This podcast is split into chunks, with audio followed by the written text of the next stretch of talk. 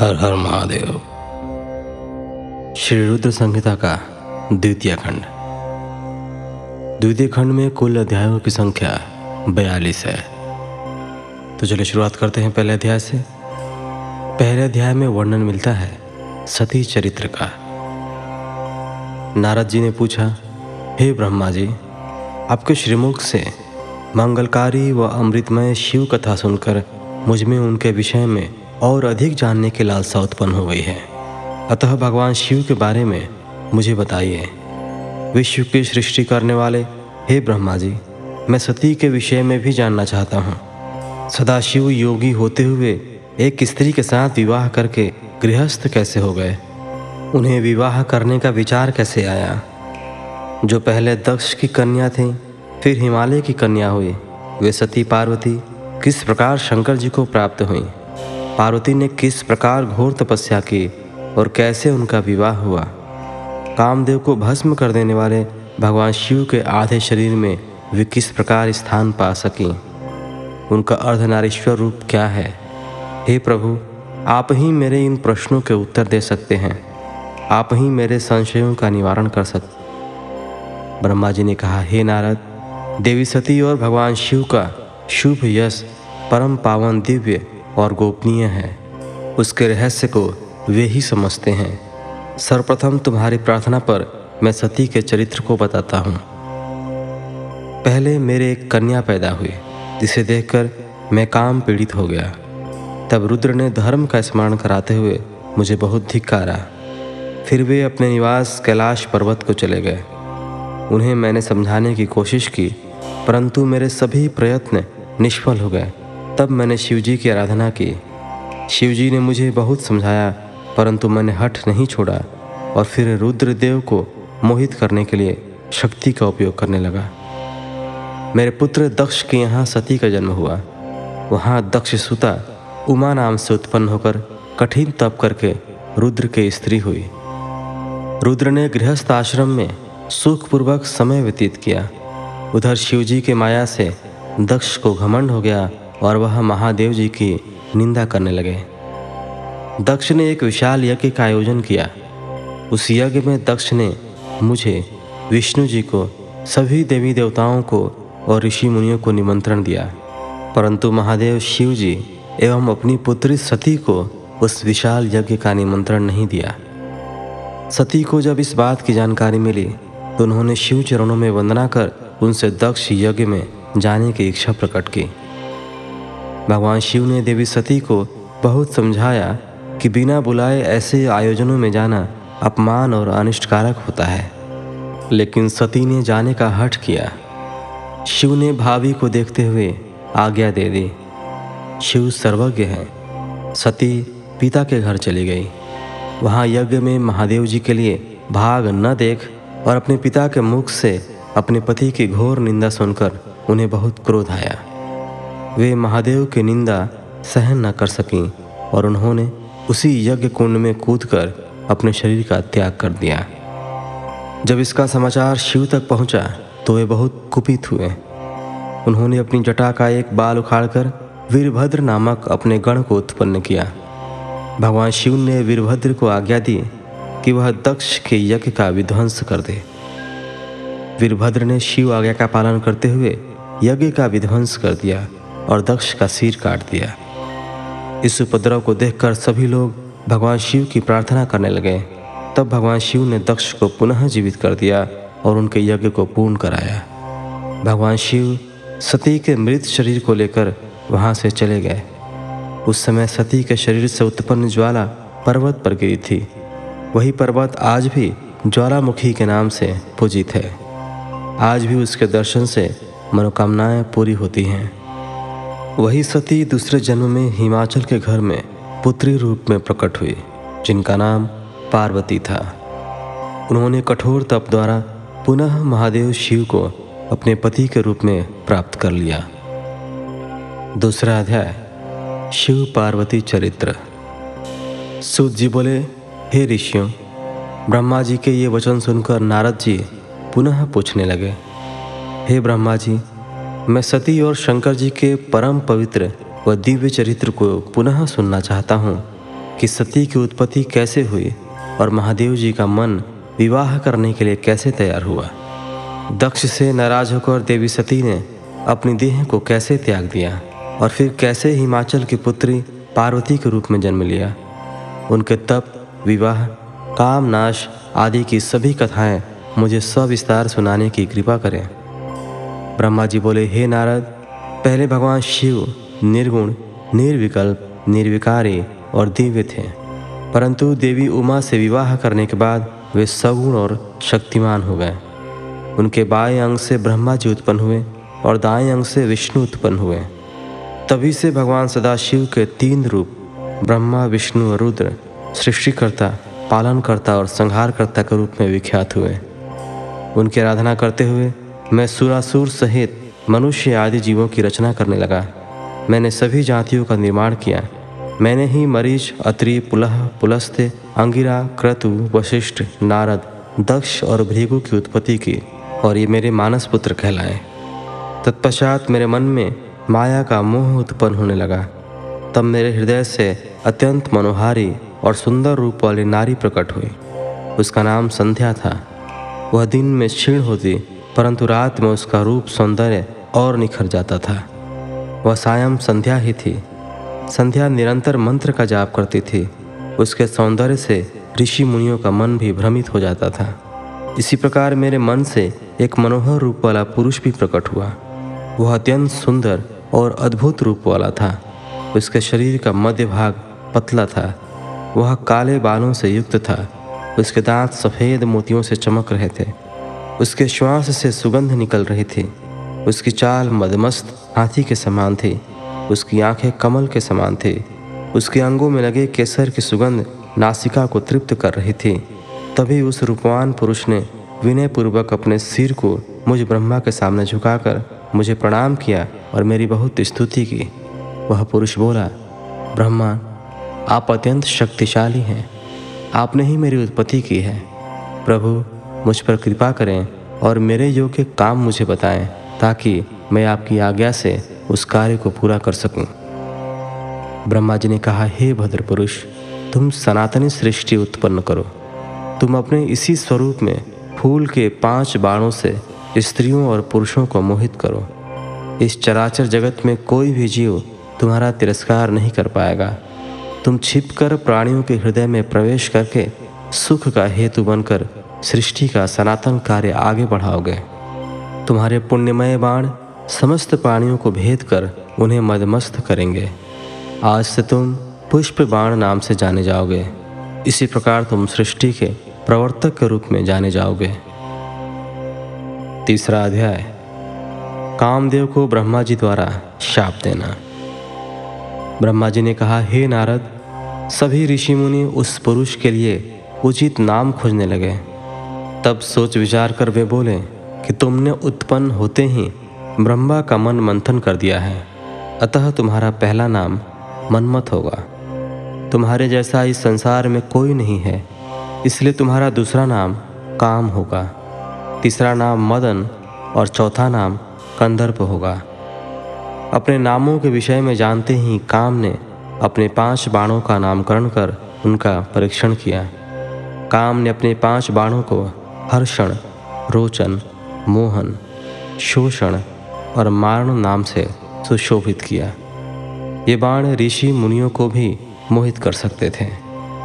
उस स्थान पर बहुत से देवता व ऋषि उपस्थित थे। उस समय संध्या भी वहीं थी। कामदेव द्वारा चलाए गए बाणों के फलस्वरूप सभी मोहित हो गए। सबके मनों में विकार आ गया। सभी काम के वशीभूत हो चुके थे। प्रजापति, मरीचि अत्रि, दक्ष आदि सब मुनियों के साथ साथ ब्रह्मा जी भी काम के वश में होकर संध्या को पाने की इच्छा करने लगे। ब्रह्मा जी व उनके मानस पुत्रों सभी को एक कन्या पर मोहित होते देखकर धर्म को बहुत दुख हुआ। धर्म ने धर्म रक्षक त्रिलोकीनाथ का स्मरण किया। तब मुझे देखकर शिव जी हंसे और कहने लगे, हे ब्रह्मा, अपने पुत्री के ही प्रति तुम मोहित कैसे हो गए? सूर्य का दर्शन करने वाले दक्ष, मरीचि आदि योगियों का निर्मल मन कैसे स्त्री को देखते ही मलिन हो गया। जिन देवताओं का मन स्त्री के प्रति आसक्त हो, उनके साथ शास्त्र संगति किस प्रकार की जा सकती है? इस प्रकार के शिव वचन सुनकर मुझे बहुत लज्जा का अनुभव हुआ और मेरा पूरा शरीर पसीने पसीने हो गया। मेरा विकार समाप्त हो गया, परंतु मेरे शरीर से जो पसीना नीचे गिरा, उससे पितृगणों की उत्पत्ति हुई। उससे चौंसठ हज़ार अग्निश्वातों पितृगण उत्पन्न हुए और छियासी हज़ार बहिर्षत पितर हुए। एक सर्वगुण संपन्न, अति सुंदर कन्या भी उत्पन्न हुई, जिसका नाम व्रति था। उसका रूप सौंदर्य देखकर ऋतु आदि स्खलित हो गए एवं उससे अनेक पितरों की उत्पत्ति हुई। इस प्रकार संध्या से बहुत से पितरों की उत्पत्ति हुई। शिव जी के वहाँ से अंतर्धान होने पर मैं काम पर क्रोधित हुआ। मेरे क्रुद्ध होने पर काम ने वह बाण वापस खींच लिया। बाण के निकलते ही मैं क्रोध की अग्नि से जलने लगा। मैंने काम को शिव बाण से भस्म होने का शाप दे डाला। यह सुनकर काम और रति दोनों मेरे चरणों में गिर पड़े और मेरी स्तुति करने लगे तथा क्षमा याचना करने लगे। तब काम ने कहा, हे प्रभु, आपने ही तो मुझे वर देते हुए कहा था कि ब्रह्मा, विष्णु, रुद्र समेत सभी देवता, ऋषि, मुनि और मनुष्य तुम्हारे वश में होंगे। मैं तो सिर्फ़ अपनी उस शक्ति का परीक्षण कर रहा था, इसलिए मैं निरपराध हूँ। प्रभु, मुझ पर कृपा करें, इस शाप के प्रभाव को समाप्त करने का उपाय बताएँ। इस प्रकार काम के वचनों को सुनकर ब्रह्मा जी का क्रोध शांत हुआ। तब उन्होंने कहा कि मेरा शाप झूठा नहीं हो सकता, इसलिए तुम महादेव के तीसरे नेत्र रूपी अग्निबाण से भस्म हो जाओगे। परंतु कुछ समय पश्चात जब शिवजी विवाह करेंगे, अर्थात उनके जीवन में देवी पार्वती आएँगी, तब तुम्हारा शरीर तुम्हें पुनः प्राप्त हो जाएगा। चौथा अध्याय कामव्रती विवाह। नारद जी ने पूछा, हे ब्रह्मा जी, इसके पश्चात क्या हुआ? आप मुझे इससे आगे की कथा भी बताइए। भगवान काम और रति का विवाह हुआ या नहीं? आपके शाप का क्या हुआ? कृपया इसके बारे में भी मुझे सविस्तार बताइए। ब्रह्मा जी बोले शिव जी के वहाँ से अंतर्धान हो जाने पर दक्ष ने काम से कहा, हे कामदेव, आपके ही समान गुणों वाली परम सुंदरी एवं सुशीला मेरी कन्या को तुम पत्नी के रूप में स्वीकार करो। मेरी पुत्री सर्वगुण संपन्न है तथा हर तरीके से आपके लिए सुयोग्य है। हे महातेजस्वी मनोभव, यह हमेशा तुम्हारे साथ रहेगी और तुम्हारी इच्छानुसार कार्य करेगी।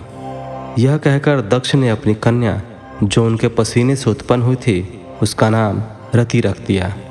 तत्पश्चात कामदेव और रति का विवाह सउल्लास उत्पन्न हुआ।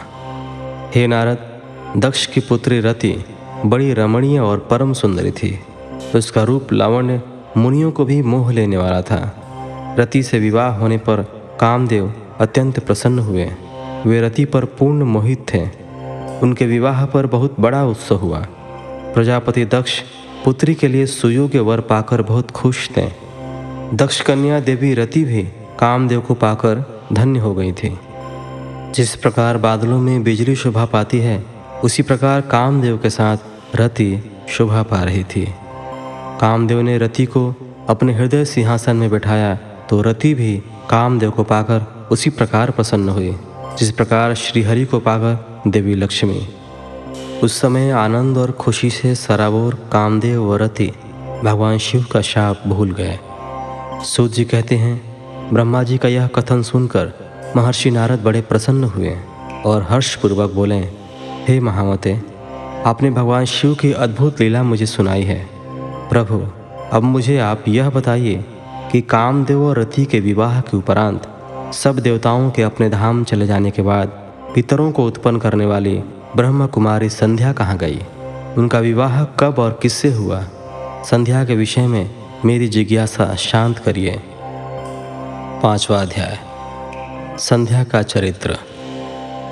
सूत जी बोले, हे ऋषियों, नारद जी के इस प्रकार प्रश्न करने पर ब्रह्मा जी ने कहा, मुने संध्या का चरित्र सुनकर समस्त कामनियाँ सती साध्वी हो सकती हैं। वह संध्या मेरी मानस पुत्री थी, जिसने घोर तपस्या करके अपना शरीर त्याग दिया था। फिर वह मुनिश्रेष्ठ मेघातिथि के पुत्री अरुंधति के रूप में जन्मी। संध्या ने तपस्या करते हुए अपना शरीर इसलिए त्याग दिया था क्योंकि वह स्वयं को पावनी समझती थी। उसे देखकर स्वयं उसके पिता और भाइयों में काम की इच्छा जागृत हुई थी। तब उसने इसका प्रायश्चित करने के बारे में सोचा तथा निश्चय किया कि वह अपना शरीर वैदिक अग्नि में जला देगी, जिससे मर्यादा स्थापित हो। भूतल पर जन्म लेने वाला कोई भी जीव तरुणावस्था से पहले काम के प्रभाव में नहीं आ पाएगा। यह मर्यादा स्थापित कर मैं अपने जीवन का त्याग कर दूँगी। मन में ऐसा विचार करके संध्या चंद्रभाग नदी पर्वत पर चली गई। यहीं से चंद्रभागा नदी का आरंभ हुआ। इस बात का ज्ञान होने पर मैंने वेद शास्त्रों के पारंगत, विद्वान, सर्वज्ञ और ज्ञान योगी पुत्र वशिष्ठ को वहाँ जाने की आज्ञा दी। मैंने वशिष्ठ जी को संध्या को विधि पूर्वक दीक्षा देने के लिए वहाँ भेजा था। नारद, चंद्रभाग पर्वत पर एक देव सरोवर है, जो जलाशयोचित गुणों से पूर्ण है। उस सरोवर के तट पर बैठी संध्या इस प्रकार सुशोभित हो रही थी, जैसे प्रदोष काल में उदित चंद्रमा और नक्षत्रों से युक्त आकाश शोभा पाता है। तभी उन्होंने चंद्रभागा नदी का भी दर्शन किया। तब उस सरोवर के तट पर बैठी संध्या से वशिष्ठ जी ने आदरपूर्वक पूछा, हे देवी, तुम इस निर्जन पर्वत पर क्या कर रही हो? तुम्हारे माता पिता कौन हैं? यदि यह छिपाने योग्य न हो तो कृपया मुझे बताओ। यह वचन सुनकर संध्या ने महर्षि वशिष्ठ की ओर देखा। उनका शरीर दिव्य तेज से प्रकाशित था। मस्तक पर जटा धारण किए वे साक्षात कोई पुण्यात्मा जान पड़ते थे। संध्या ने आदरपूर्वक प्रणाम करते हुए वशिष्ठ जी को अपना परिचय देते हुए कहा, ब्राह्मण, मैं ब्रह्मा जी के पुत्र संध्या हूँ। मैं इस निर्जन पर्वत पर तपस्या करने आई हूँ। यदि आप उचित समझें तो मुझे तपस्या की विधि बताइए। मैं तपस्या के नियमों को नहीं जानती हूँ। अतः मुझ पर कृपा करके आप मेरा उचित मार्गदर्शन करें। संध्या की बात सुनकर वशिष्ठ जी ने जान लिया कि देवी संध्या मन में तपस्या का दृढ़ संकल्प कर चुकी है।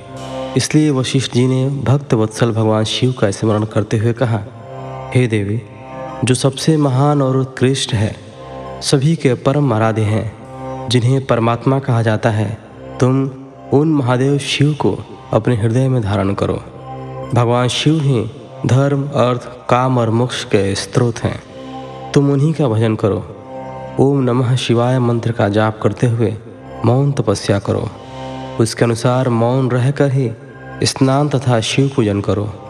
प्रथम दो बार छठे समय में जल को आहार के रूप में लो। तीसरी बार छठा समय आने पर उपवास करो। देवी, इस प्रकार की गई तपस्या ब्रह्मचर्य का फल देने वाली तथा अभिष्ट मनोरथों को पूरा करने वाली होती है। अपने मन में शुभ उद्देश्य लेकर शिव जी का मनन एवं चिंतन करो। वे प्रसन्न होकर तुम्हारी मनोकामना अवश्य पूरी करेंगे। इस प्रकार संध्या को तपस्या की विधि बताकर और उपदेश देकर मुनि वशिष्ठ वहाँ से अंतर्धान हो गए। छठा अध्याय, संध्या की तपस्या। ब्रह्मा जी बोले, हे महाप्रज्ञ नारद, तपस्या की विधि बताकर जब वशिष्ठ जी चले गए तब संध्या आसन लगाकर कठोर तप शुरू करने लगी। वशिष्ठ जी द्वारा बताए गए विधान एवं मंत्र द्वारा संध्या ने भगवान शिव की आराधना करनी आरंभ कर दी।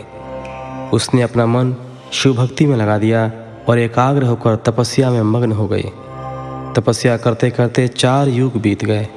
तब भगवान शिव प्रसन्न हुए और संध्या को अपने स्वरूप के दर्शन दिए, जिसका चिंतन संध्या द्वारा किया गया था। भगवान का मुख प्रसन्न था। उनके स्वरूप से शांति बरस रही थी।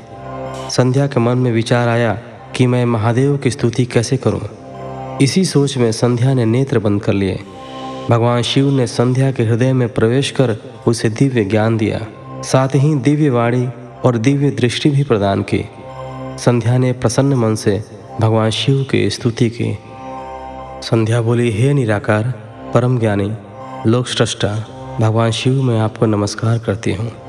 जो शांत, निर्मल, निर्विकार और ज्ञान के स्रोत हैं, जो प्रकाश को प्रकाशित करते हैं, उन भगवान शिव को मैं प्रणाम करती हूँ, जिनका रूप अद्वितीय, शुद्ध माया रहित प्रकाशमान, सच्चिदानंदमय, नित्यानंदमय, सत्य, ऐश्वर्य से युक्त तथा लक्ष्मी और सुख देने वाला है, उन परम पिता परमेश्वर को मेरा नमस्कार है। जो सत्व प्रधान ध्यान योग्य आत्मस्वरूप सारभूत सबको पार लगाने वाला तथा परम पवित्र है। उन प्रभु को मेरा प्रणाम है। भगवान शिव आपका स्वरूप शुद्ध मनोहर रत्नमय आभूषणों से अलंकृत एवं कपूर के समान है। आपके हाथों में डमरू रुद्राक्ष और त्रिशूल शोभा पाते हैं।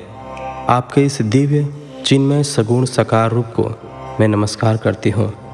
आकाश पृथ्वी दिशाएँ, जल तेज और काल सभी आपके रूप हैं।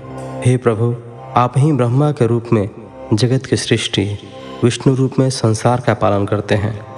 आप ही रुद्र रूप धरकर संहार करते हैं, जिनके चरणों से पृथ्वी तथा अन्य शरीर से सारी दिशाएँ, सूर्य, चंद्रमा एवं अन्य देवता प्रकट हुए हैं, जिनकी नाभि से अंतरिक्ष का निर्माण हुआ है। वे ही सद्ब्रह्म तथा परब्रह्म हैं। आपसे ही सारे जगत की उत्पत्ति हुई है, जिनके स्वरूप और गुणों का वर्णन स्वयं ब्रह्मा विष्णु भी नहीं कर सकते। भला उन त्रिलोकीनाथ भगवान शिव की स्तुति मैं कैसे कर सकती हूँ? मैं एक अज्ञानी और मूर्ख स्त्री हूँ। मैं किस तरह आपको पूजूं कि आप मुझ पर प्रसन्न हो? हे प्रभु, मैं बारंबार आपको नमस्कार करती हूँ। ब्रह्मा जी बोले, नारद, संध्या द्वारा कहे गए वचनों से भगवान शिव बहुत प्रसन्न हुए। उसकी स्तुति ने उन्हें द्रवित कर दिया। भगवान शिव बोले, हे देवी मैं तुम्हारी तपस्या से बहुत प्रसन्न हूँ। अतः तुम्हारी जो इच्छा हो, वह वर मांगो। तुम्हारी इच्छा मैं अवश्य पूर्ण करूँगा। भगवान शिव के ये वचन सुनकर संध्या खुशी से उन्हें बार बार प्रणाम करते हुए बोली, हे महेश्वर, यदि आप मुझ पर प्रसन्न होकर कोई वर देना चाहते हैं, और यदि मैं अपने पूर्व पापों से शुद्ध हो गई हूँ तो हे महेश्वर, हे देवेश, आप मुझे वरदान दीजिए कि आकाश, पृथ्वी और किसी भी स्थान में रहने वाले जो भी प्राणी इस संसार में जन्म ले, वे जन्म लेते ही काम भाव से युक्त न हो जाएँ। हे प्रभु, मेरे पति भी सहृदय और मित्र के समान हो और अधिक कामी न हो। उनके अलावा जो भी मनुष्य मुझे सकाम भाव से देखे, वह पुरुषत्वहीन अर्थात नपुंसक हो जाए। हे प्रभु, मुझे यह वरदान भी दीजिए कि मेरे समान विख्यात और परम तपस्विनी तीनों लोकों में और कोई ना हो।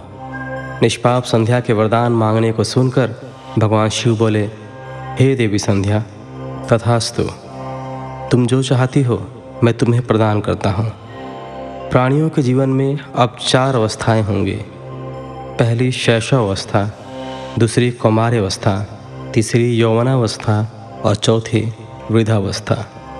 तीसरी अवस्था अर्थात यौवनावस्था में ही मनुष्य सकाम होगा। कहीं कहीं दूसरी अवस्था के अंत में भी प्राणी सकाम हो सकते हैं। तुम्हारी तपस्या से प्रसन्न होकर ही मैंने यह मर्यादा निर्धारित की है। तुम परम सती होगी और तुम्हारे पति के अतिरिक्त जो भी मनुष्य तुम्हें सकाम भाव से देखेगा, वह तुरंत पुरुषत्वहीन हो जाएगा। तुम्हारा पति महान तपस्वी होगा, जो कि सात कल्पों तक जीवित रहेगा। इस प्रकार मैंने तुम्हारे द्वारा मांगे गए दोनों वरदान तुम्हें प्रदान कर दिए हैं। अब मैं तुम्हें तुम्हारी प्रतिज्ञा को पूर्ण करने का साधन बताता हूँ। तुमने अग्नि में अपना शरीर त्यागने की प्रतिज्ञा की थी। मुनिवर मेधा तिथि का एक यज्ञ चल रहा है, जो कि बारह वर्षों तक चलेगा। उसमें अग्नि बड़े जोरों से जल रही है। तुम उसी अग्नि में अपना शरीर त्याग दो। चंद्रभागा नदी के तट पर ही तपस्वियों का आश्रम है, जहाँ महायज्ञ हो रहा है। तुम उसी अग्नि से प्रकट होकर मेधातिथि की पुत्री होगी। अपने मन में जिस पुरुष की इच्छा करके तुम शरीर त्यागोगी, वही पुरुष तुम्हें पति रूप में प्राप्त होगा। संध्या, जब तुम इस पर्वत पर तपस्या कर रही थी, तब त्रेता युग में प्रजापति दक्ष की बहुत से कन्याएँ हुई। उनमें से सत्ताईस कन्याओं का विवाह उन्होंने चंद्रमा से कर दिया। चंद्रमा उन सबको छोड़कर केवल रोहिणी से प्रेम करते थे। तब दक्ष ने क्रोधित होकर उन्हें शाप दे दिया। चंद्रमा को शाप से मुक्त कराने के लिए उन्होंने चंद्रभागा नदी की रचना की। उसी समय मेधातिथि यहाँ उपस्थित हुए थे। उनके समान कोई तपस्वी न है, न होगा। उन्हीं का ज्योतिषोम नामक यज्ञ चल रहा है, जिसमें अग्निदेव प्रज्वलित हैं। तुम उसी आग में अपना शरीर डालकर पवित्र हो जाओ और अपनी प्रतिज्ञा पूरी करो। इस प्रकार उपदेश देकर भगवान शिव वहाँ से अंतर्धान हो गए। सातवां अध्याय। संध्या के आत्माहुति। ब्रह्मा जी कहते हैं, नारद, जब भगवान शिव देवी संध्या को वरदान देकर वहाँ से अंतर्धान हो गए, तब संध्या उस स्थान पर गई जहाँ पर मुनि मेधातिथि यज्ञ कर रहे थे। उन्होंने अपने हृदय में तेजस्वी ब्रह्मचारी वशिष्ठ जी का स्मरण किया तथा उन्हीं को पति रूप में पाने की इच्छा लेकर संध्या महायज्ञ की प्रज्वलित अग्नि में कूद गई। अग्नि में उसका शरीर जलकर सूर्यमंडल में प्रवेश कर गया। तब सूर्य ने पितरों और देवताओं की तृप्ति के लिए उसे दो भागों में बांटकर रथ में स्थापित कर दिया। उसके शरीर का ऊपरी भाग प्रातः संध्या हुआ और शेष भाग सायं संध्या हुआ। सायं संध्या से पितरों को संतुष्टि मिलती है। सूर्योदय से पूर्व जब आकाश में लाली छाई होती है, अर्थात अरुणोदय होता है, उस समय देवताओं का पूजन करें। जिस समय लाल कमल के समान सूर्य अस्त होता है, अर्थात डूबता है, उस समय पितरों का पूजन करना चाहिए। भगवान शिव ने संध्या के प्राणों को दिव्य शरीर प्रदान कर दिया। जब मेधातिथि मुनि का यज्ञ समाप्त हुआ, तब उन्होंने एक कन्या को, जिसकी कांति सोने के समान थी, अग्नि में पड़े देखा। उसे मुनि ने भली प्रकार स्नान कराया और अपनी गोद में बैठा लिया। उन्होंने उसका नाम अरुंधति रखा। यज्ञ के निर्विघ्न समाप्त होने और पुत्री प्राप्त होने के कारण मेधातिथि मुनि बहुत प्रसन्न थे। उन्होंने अरुंधति का पालन आश्रम में ही किया। वह धीरे धीरे उसी चंद्रभागा नदी के तट पर रहते हुए बड़ी होने लगी। जब वह विवाह योग्य हुई तो हम त्रिदेव, ब्रह्मा, विष्णु और महेश ने मेधा मुनि से बात कर उसका विवाह मुनि वशिष्ठ से करा दिया। मुने मिधातिथि की पुत्री महासाध्वी अरुंधति अति पतिव्रता थी। वह मुनि वशिष्ठ को पति रूप में पाकर बहुत प्रसन्न थी। वह उनके साथ रमण करने लगी। उससे शक्ति आदि शुभ एवं श्रेष्ठ पुत्र उत्पन्न हुए। हे नारद, इस प्रकार मैंने तुम्हें परम पवित्र देवी संध्या का चरित्र सुनाया है। यह समस्त अभिष्ट फलों को देने वाला है। यह परम पावन और दिव्य है, जो स्त्री पुरुष इस शुभ व्रत का पालन करते हैं, उनकी सभी कामनाएँ पूरी होती हैं। आठवां अध्याय। काम की हार। सूत जी बोले, हे ऋषियों, जब इस प्रकार प्रजापति ब्रह्मा जी ने कहा, तब उनके वचनों को सुनकर नारद जी आनंदित होकर बोले, हे ब्राह्मण, मैं आपको बहुत धन्यवाद देता हूँ कि आपने इस दिव्य कथा को मुझे सुनाया है। हे प्रभु अब आप मुझे संध्या के विषय में और बताइए कि विवाह के बाद उन्होंने क्या किया। क्या उन्होंने दोबारा तप किया या नहीं? सूत जी बोले, इस प्रकार नारद जी ने ब्रह्मा जी से पूछा।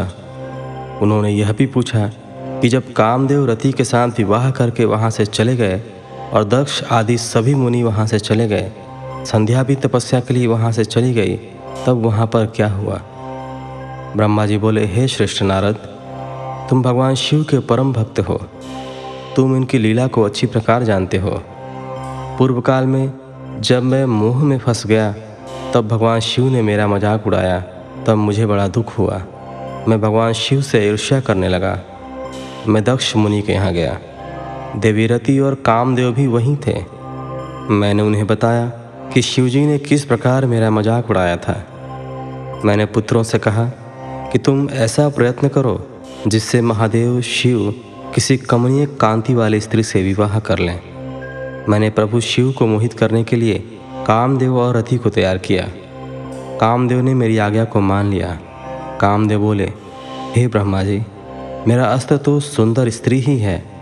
अतः आप भगवान शिव के लिए किसी परम सुंदरी की सृष्टि कीजिए। यह सुनकर मैं चिंता में पड़ गया। मेरी तेज सांसों से पुष्पों से सजे बसंत का आरंभ हुआ। बसंत और मलयानल ने कामदेव की सहायता की। इनके साथ कामदेव ने शिवजी को मोहने की चेष्टा की पर सफल नहीं हुए। मैंने मरुत गणों के साथ पुनः उन्हें शिवजी के पास भेजा।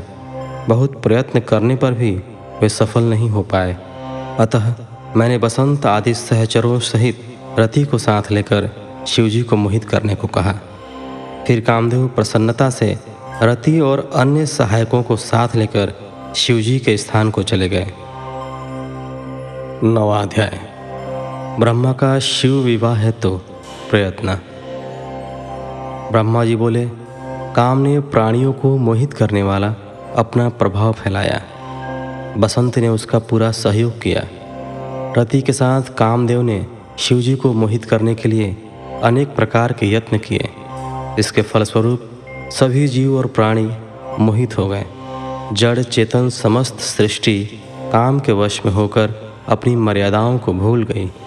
संयम का व्रत पालन करने वाले ऋषि मुनि अपने कृतियों पर पश्चाताप करते हुए आश्चर्यचकित थे कि उन्होंने कैसे अपने व्रत को तोड़ दिया। परंतु भगवान शिव पर उनका वश नहीं चल सका। कामदेव के सभी प्रयत्न व्यर्थ हो गए। तब कामदेव निराश हो गए और मेरे पास आए। और मुझे प्रणाम करके बोले, हे भगवान, मैं इतना शक्तिशाली नहीं हूँ जो शिव जी को मोह सकूँ। यह बात सुनकर मैं चिंता में डूब गया। उसी समय मेरे सांस लेने से बहुत से भयंकर गण प्रकट हो गए, जो अनेक वाद्य यंत्रों को ज़ोर ज़ोर से बजाने लगे और मारो मारो की आवाज़ करने लगे।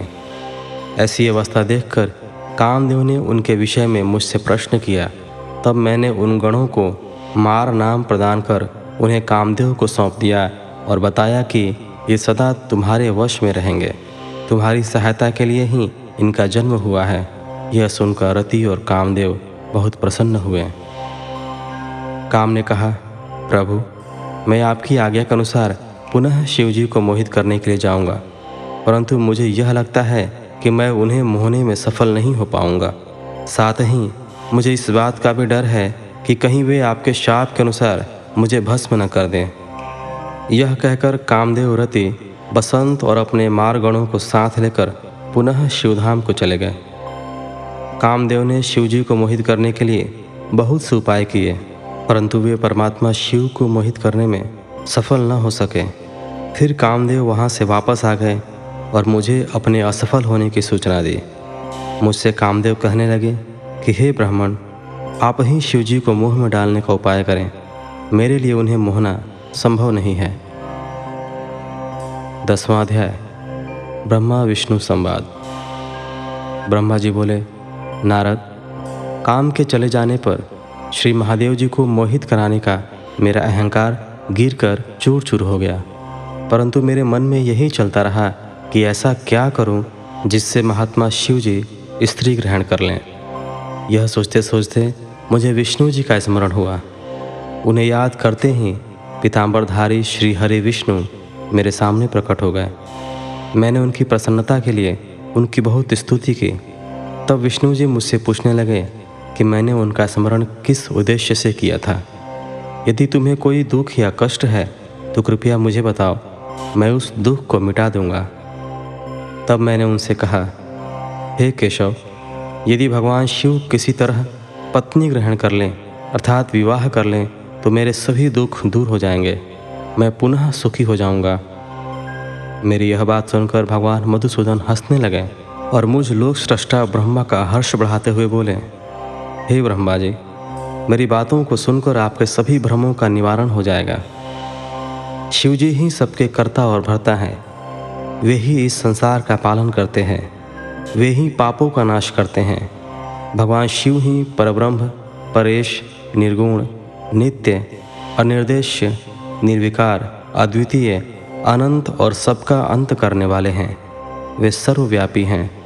तीनों गुणों का आश्रय देने वाले ब्रह्मा, विष्णु और महेश नाम से प्रसिद्ध रजोगुण, तमोगुण, सत्वगुण से दूर एवं माया से रहित हैं। भगवान शिव योग परायण और भक्त वत्सल हैं। हे विदे जब भगवान शिव ने आपकी कृपा से हमें प्रकट किया था, उस समय उन्होंने हमें बताया था कि यद्यपि ब्रह्मा, विष्णु और रुद्र तीनों मेरे ही अवतार होंगे, परंतु रुद्र को मेरा पूर्ण रूप माना जाएगा। इसी प्रकार देवी उमा के भी तीन रूप होंगे। एक रूप का नाम लक्ष्मी होगा और वह श्री हरि की पत्नी होंगी। दूसरा रूप सरस्वती का होगा और वे ब्रह्मा जी की पत्नी होंगी। देवी सती उमा का पूर्ण रूप होंगी। वे ही भावी रुद्र की पत्नी होंगी। ऐसा कहकर भगवान महेश्वर वहाँ से अंतर्धान हो गए। समय आने पर हम दोनों ब्रह्मा विष्णु का विवाह देवी सरस्वती और देवी लक्ष्मी से हुआ। भगवान शिव ने रुद्र के रूप में अवतार लिया। वे कैलाश पर्वत पर निवास करने लगे हैं। जैसा कि भगवान शिव ने बताया था कि रुद्र अवतार की पत्नी देवी सती होंगे, जो साक्षात शिवा रूप हैं। अतः तुम्हें उनके अवतरण हेतु प्रार्थना करनी चाहिए। अपने मनोरथ का ध्यान करते हुए देवी शिवा की स्तुति करो। वे देवेश्वरी प्रसन्न होने पर तुम्हारी सभी परेशानियों और बाधाओं को दूर कर देंगे। इसलिए तुम सच्चे हृदय से उनका स्मरण कर, उनकी स्तुति करो। यदि शिवा प्रसन्न हो जाएँगी तो वे पृथ्वी पर अवतरित होंगे। वे इस लोक में किसी मनुष्य की पुत्री बनकर मानव शरीर धारण करेंगे। तब वे निश्चय ही भगवान रुद्र का वर्ण कर उन्हें पति रूप में प्राप्त करेंगे। तब तुम्हारी सभी इच्छाएँ अवश्य ही पूर्ण होंगे। अतएव तुम प्रजापति दक्ष को यह आज्ञा दो कि वे तपस्या करना आरंभ करें। उनके तप के प्रभाव से ही पार्वती देवी सती के रूप में उनके यहाँ जन्म लेंगे। देवी सती ही महादेव को विवाह सूत्र में बांधेंगे। शिवा और शिव जी दोनों निर्गुण और परम ब्रह्म स्वरूप हैं और अपने भक्तों के पूर्णतः अधीन हैं। वे उनकी इच्छानुसार कार्य करते हैं। ऐसा कहकर भगवान श्री हरि विष्णु वहाँ से अंतर्धान हो गए। उनकी बातें सुनकर मुझे बड़ा संतोष हुआ, क्योंकि मुझे मेरे दुखों और कष्टों का निवारण करने का उपाय मालूम हो गया था। ग्यारहवा अध्याय। ब्रह्मा जी की काली देवी से प्रार्थना। नारद जी बोले, पूज्य पिताजी, विष्णु जी के वहाँ से चले जाने पर क्या हुआ? ब्रह्मा जी कहने लगे कि जब भगवान विष्णु वहाँ से चले गए तो मैं देवी दुर्गा का स्मरण करने लगा और उनकी स्तुति करने लगा। मैंने माँ जगदम्बा से यही प्रार्थना की कि वे मेरा मनोरथ पूर्ण करें। वे पृथ्वी पर अवतरित होकर भगवान शिव का वर्ण कर उन्हें विवाह बंधन में बांधें। मेरी अनन्य भक्ति स्तुति से प्रसन्न हो, योग निद्रा चामुंडा मेरे सामने प्रकट हुई। उनकी कजल सी कांति रूप सुंदर और दिव्य था। वे चार भुजाओं वाले शेर पर बैठी थीं। उन्हें सामने देख मैंने उनको अत्यंत नम्रता से प्रणाम किया और उनकी पूजा उपासना की। तब मैंने उन्हें बताया कि देवी, भगवान शिव रुद्र रूप में कैलाश पर्वत पर निवास कर रहे हैं। वे समाधि लगाकर तपस्या में लीन हैं। वे पूर्ण योगी हैं। भगवान रुद्र ब्रह्मचारी हैं और वे गृहस्थ जीवन में प्रवेश नहीं करना चाहते। वे विवाह नहीं करना चाहते। अतः आप उन्हें मोहित कर उनकी पत्नी बनना स्वीकार करें। हे देवी, स्त्री के कारण ही भगवान शिव ने मेरा मज़ाक उड़ाया है और मेरी निंदा की है।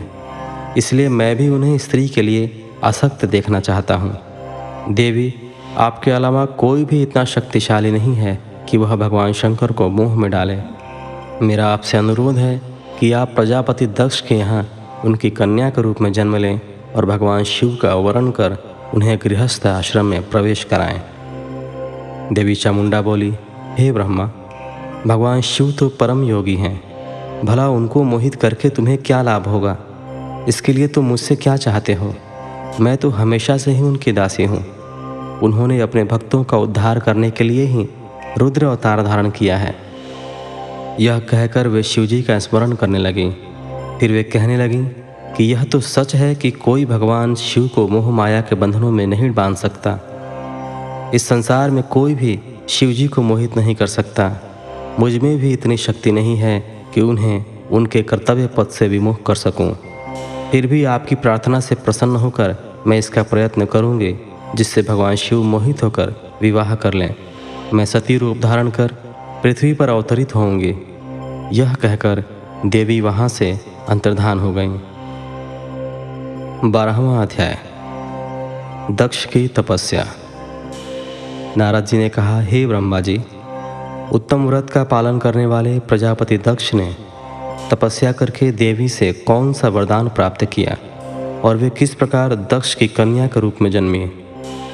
ब्रह्मा जी बोले, हे नारद, मेरी आज्ञा पाकर प्रजापति दक्ष क्षीर सागर के उत्तरी तट पर चले गए। वे उसी तट पर बैठकर देवी उमा को अपनी पुत्री के रूप में प्राप्त करने के लिए उन्हें हृदय से स्मरण करते हुए तपस्या करने लगे। मन को एकाग्र कर प्रजापति दक्ष दृढ़ता से कठोर व्रत का पालन करने लगे। उन्होंने तीन हज़ार दिव्य वर्षों तक घोर तपस्या की। वे केवल जल और हवा ही ग्रहण करते थे। तत्पश्चात देवी जगदम्बा ने उन्हें प्रत्यक्ष दर्शन दिए। कालिका देवी अपने सिंह पर विराजमान थी। उनकी श्यामल कांति व मुख अत्यंत मोहक था। उनकी चार भुजाएँ थीं। वे एक हाथ में वरद, दूसरे में अभय, तीसरे में नील कमल और चौथे हाथ में खड़ग धारण किए हुए थे। उनके दोनों नेत्र लाल थे और केश लंबे व खुले हुए थे। देवी का स्वरूप बहुत ही मनोहारी था। उत्तम आभा से प्रकाशित देवी को दक्ष और उनकी पत्नी ने श्रद्धापूर्वक नमस्कार किया। उन्होंने देवी की श्रद्धा भाव से स्तुति की। दक्ष बोले, हे जगदम्बा, भवानी, कालिका, चंडिके, महेश्वरी, मैं आपको नमस्कार करता हूँ। मैं आपका बहुत आभारी हूँ जो आपने मुझे दर्शन दिए हैं। हे देवी, मुझ पर प्रसन्न होइए। ब्रह्मा जी ने कहा, हे नारद, देवी जगदम्बा ने स्वयं ही दक्ष के मन की इच्छा जान ली थी। वे बोली, दक्ष मैं तुम्हारी तपस्या से बहुत प्रसन्न हूँ। तुम अपने मन की इच्छा मुझे बताओ। मैं तुम्हारे सभी दुखों को अवश्य दूर करूँगी। तुम अपनी इच्छानुसार वरदान मांग सकते हो। जगदम्बा की यह बात सुनकर प्रजापति दक्ष बहुत प्रसन्न हुए और देवी को प्रणाम करने लगे। दक्ष बोले, हे देवी, आप धन्य हैं।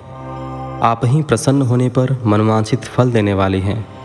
हे देवी यदि आप मुझे वर देना चाहती हैं तो मेरी बात ध्यानपूर्वक सुने और मेरी इच्छा पूर्ण करें। हे जगदम्बा, मेरे स्वामी शिव ने रुद्र अवतार धारण किया है, परंतु अब तक आपने कोई अवतार धारण नहीं किया है। आपके सिवा कौन उनकी पत्नी होने योग्य है? अतः हे देवी, आप मेरी पुत्री के रूप में धरती पर जन्म लें और भगवान शिव को अपने रूप लावण्य से मोहित करें।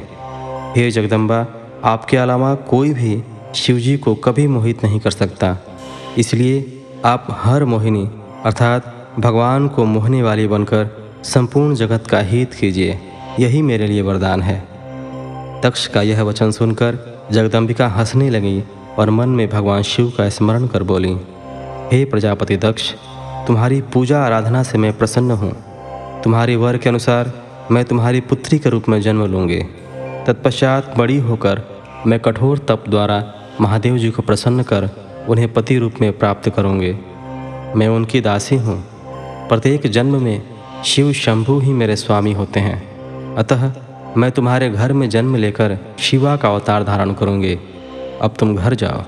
परंतु एक बात हमेशा याद रखना, जिस दिन तुम्हारे मन में मेरा आदर कम हो जाएगा, उसी दिन मैं अपना शरीर त्याग कर अपने स्वरूप में लीन हो जाऊँगी। यह कहकर देवी जगदम्बिका वहाँ से अंतर्धान हो गई। तथा प्रजापति दक्ष सुखी मन से घर लौट आए। तेरहवा अध्याय। दक्ष द्वारा मैथुनी सृष्टि का आरंभ। ब्रह्मा जी कहते हैं, हे नारद, प्रजापति दक्ष देवी का वरदान पाकर अपने आश्रम में लौट आए। मेरी आज्ञा पाकर प्रजापति दक्ष मानसिक सृष्टि की रचना करने लगे, परंतु फिर भी प्रजा की संख्या में वृद्धि होती न देखकर वे बहुत चिंतित हुए और मेरे पास आकर कहने लगे, हे प्रभु, मैंने जितने भी जीवों की रचना की है, वे सभी उतने ही रह गए।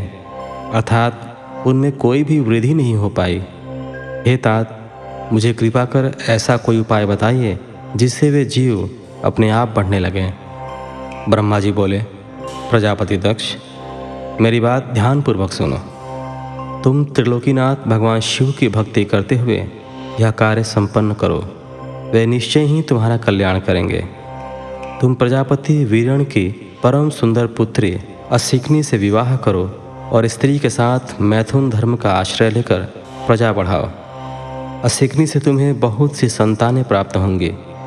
मेरी आज्ञा के अनुसार दक्ष ने वीरण की पुत्री असिकनी से विवाह कर लिया। उनकी पत्नी के गर्भ से उन्हें दस हज़ार पुत्रों की प्राप्ति हुई। ये हरियश्व नाम से जाने गए। सभी पुत्र धर्म के पथ पर चलने वाले थे। एक दिन अपने पिता दक्ष से उन्हें प्रजा की सृष्टि करने का आदेश मिला। तब इस उद्देश्य से तपस्या करने के लिए वे पश्चिम दिशा में स्थित नारायण सर नामक तीर्थ पर गए। वहाँ सिंधु नदी व समुद्र का संगम हुआ है। उस पवित्र तीर्थ के जल के स्पर्श से उनका मन उज्जवल और ज्ञान से संपन्न हो गया। वे उसी स्थान पर प्रजा की वृद्धि के लिए तप करने लगे। नारद, इस बात को जानने के बाद तुम श्रीहरि विष्णु की इच्छा से उनके पास गए और बोले, दक्षपुत्र, हरियाशुगण, तुम पृथ्वी का अंत देखे बिना सृष्टि की रचना करने के लिए कैसे उद्दत हो गए? ब्रह्मा जी बोले हरियश्व बड़े ही बुद्धिमान थे। वे तुम्हारा प्रश्न सुनकर उस पर विचार करने लगे। वे सोचने लगे कि जो उत्तम शास्त्र रूपी पिता के निवृत्ति परक आदेश को नहीं समझता, वह केवल रजोगुण पर विश्वास करने वाला पुरुष सृष्टि निर्माण का कार्य कैसे कर सकता है? इस बात को समझकर वे नारद जी की परिक्रमा करके ऐसे रास्ते पर चले गए, जहाँ से वापस लौटना असंभव है। जब प्रजापति दक्ष को यह पता चला कि उनके सभी पुत्र नारद से शिक्षा पाकर मेरी आज्ञा को भूलकर ऐसे स्थान पर चले गए, जहाँ से लौटा नहीं जा सकता तो दक्ष इस बात से बहुत दुखी हुए। वे पुत्रों के वियोग को सह नहीं पा रहे थे। तब मैंने उन्हें बहुत समझाया और उन्हें सांत्वना दी। तब पुनः दक्ष की पत्नी असिकनी के गर्भ से शबलाश्व नामक एक सहस्त्र पुत्र हुए। वे सभी अपने पिता की आज्ञा को पाकर पुनः तपस्या के लिए उसी स्थान पर चले गए, जहाँ उनके बड़े भाई गए थे। नारायण सरोवर के जल के स्पर्श से उनके सभी पाप नष्ट हो गए और मन शुद्ध हो गया। वे उसी तट पर प्रणव मंत्र का जाप करते हुए तपस्या करने लगे। तब नारद, तुमने पुनः वही बातें जो उनके भाइयों को कही थी, उन्हें भी बता दी और तुम्हारे दिखाए मार्ग के अनुसार वे अपने भाइयों के पथ पर चलते ऊर्ध्वगति को प्राप्त हुए। दक्ष को इस बात से बहुत दुख हुआ और वे दुख से बेहोश हो गए। जब प्रजापति दक्ष को ज्ञात हुआ कि यह सब नारद की वजह से हुआ है तो उन्हें बहुत क्रोध आया। संयोग से तुम भी उसी समय वहाँ पहुँच गए। तुम्हें देखते ही क्रोध के कारण वे तुम्हारी निंदा करने लगे और तुम्हें धिकारने लगे। वे बोले, तुमने सिर्फ़ दिखाने के लिए ऋषियों का रूप धारण कर रखा है। तुमने मेरे पुत्रों को ठग कर उन्हें भिक्षुओं का मार्ग दिखाया है। तुमने लोक और परलोक दोनों के श्रेय का नाश कर दिया। जो मनुष्य ऋषि, देव और पितृ ऋणों को उतारे बिना ही मोक्ष की इच्छा मन में लिए माता पिता को त्याग कर घर से चला जाता है, सन्यासी बन जाता है, वह अधोगति को प्राप्त हो जाता है। हे नारद, तुमने बार बार मेरा अमंगल किया है, इसलिए मैं तुम्हें शाप देता हूँ कि तुम कहीं भी स्थिर नहीं रह सकोगे। तीनों लोकों में विचरते हुए तुम्हारा पैर कहीं भी स्थिर नहीं रहेगा, अर्थात तुम्हें ठहरने के लिए सुस्थिर ठिकाना नहीं मिलेगा। नारद यद्यपि तुम साधु पुरुषों द्वारा सम्मानित हो, परंतु तुम्हें शोकवश दक्ष ने ऐसा शाप दिया, जिसे तुमने शांत मन से ग्रहण कर लिया और तुम्हारे मन में किसी प्रकार का विकार नहीं आया। चौदहवा अध्याय। दक्ष की साठ कन्याओं का विवाह। ब्रह्मा जी बोले, हे मुनिराज, दक्ष के इस रूप को जानकर मैं उसके पास गया। मैंने उसे शांत करने का बहुत प्रयत्न किया और सांत्वना दी। मैंने उसे तुम्हारा परिचय दिया। दक्ष को मैंने यह जानकारी भी दी कि तुम भी मेरे पुत्र हो। तुम मुनियों में श्रेष्ठ एवं देवताओं के प्रिय हो। तत्पश्चात प्रजापति दक्ष ने अपनी पत्नी से साठ सुंदर कन्याएँ प्राप्त की। तब उनका धर्म आदि के साथ विवाह कर दिया। दक्ष ने अपनी दस कन्याओं का विवाह धर्म से तेरह कन्याओं का ब्याह कश्यप मुनि से और सत्ताईस कन्याओं का विवाह चंद्रमा से कर दिया।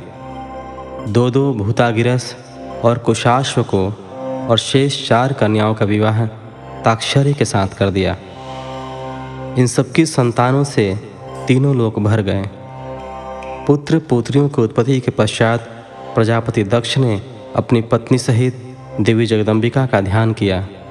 देवी की बहुत स्तुति की। प्रजापति दक्ष की सपत्नी की स्तुति से देवी जगदम्बिका ने प्रसन्न होकर दक्ष की पत्नी के गर्भ से जन्म लेने का निश्चय किया। उत्तम मुहूर्त देखकर दक्ष पत्नी ने गर्भ धारण किया। उस समय उनकी शोभा बढ़ गई। भगवती के निवास के प्रभाव से दक्ष पत्नी महामंगल रूपणी हो गई। देवी को गर्भ में जानकर सभी देवी देवताओं ने जगदम्बा की स्तुति की। नौ महीने बीत जाने पर शुभ मुहूर्त में देवी भगवती का जन्म हुआ। उनका मुख दिव्य आभा से सुशोभित था। उनके जन्म के समय आकाश से फूलों की वर्षा होने लगी और मेघ जल बरसाने लगे। देवता आकाश में खड़े मांगलिक ध्वनि करने लगे। यज्ञ की बुझी हुई अग्नि पुनः जलने लगी। साक्षात जगदम्बा को प्रकट हुए देखकर दक्ष ने भक्ति भाव से उनकी स्तुति की। स्तुति सुनकर देवी प्रसन्न होकर बोली, हे प्रजापते, तुम्हारी तपस्या से प्रसन्न होकर मैंने तुम्हारे घर में पुत्री के रूप में जन्म लेने का जो वर दिया था, वह आज पूर्ण हो गया। यह कहकर उन्होंने पुनः शिशु रूप धारण कर लिया तथा रोने लगी। उनका रोना सुनकर दासियाँ उन्हें चुप कराने हेतु वहाँ एकत्र हो गईं। जन्मोत्सव में गीत और अनेक वाद्य यंत्र बजने लगे। दक्ष ने वैदिक रीति से अनुष्ठान किया और ब्राह्मणों को दान दिया। उन्होंने अपनी पुत्री का नाम उमा रखा। देवी उमा का पालन बहुत अच्छे तरीके से किया जा रहा था। वह बालकपन में बहुत सी लीलाएँ करती थीं। देवी उमा इस प्रकार बढ़ने लगीं, जैसे शुक्ल पक्ष में चंद्रमा की कला बढ़ती है। जब भी वे अपनी सखियों के साथ बैठती, वे भगवान शिव की मूर्ति को ही चित्रित करती थीं। वे सदा प्रभु शिव के भजन गाती थीं, उन्हीं का स्मरण करती। और भगवान शिव की भक्ति में ही लीन रहती। पंद्रहवा अध्याय, सती की तपस्या। ब्रह्मा जी बोले, हे नारद, एक दिन मैं तुम्हें लेकर प्रजापति दक्ष के घर पहुँचा। वहाँ मैंने देवी सती को उनके पिता के पास बैठे देखा। मुझे देखकर दक्ष ने आसन से उठकर मुझे नमस्कार किया। तत्पश्चात सती ने भी प्रसन्नतापूर्वक मुझे नमस्कार किया। हम दोनों वहाँ आसन पर बैठ गए। तब मैंने देवी सती को आशीर्वाद देते हुए कहा, सती, जो केवल तुम्हें चाहते हैं और तुम्हारी ही कामना करते हैं, तुम भी मन में उन्हीं को सोचती हो और उसी के रूप का स्मरण करती हो। उन्हीं सर्वज्ञ जगदीश्वर महादेव को तुम पति रूप में प्राप्त करो। वे ही तुम्हारे योग्य हैं। कुछ देर बाद दक्ष से विदा लेकर मैं अपने धाम को चल दिया। दक्ष को मेरी बातें सुनकर बड़ा संतोष एवं प्रसन्नता हुई। मेरी कथन से उनकी सारी चिंताएँ दूर हो गईं।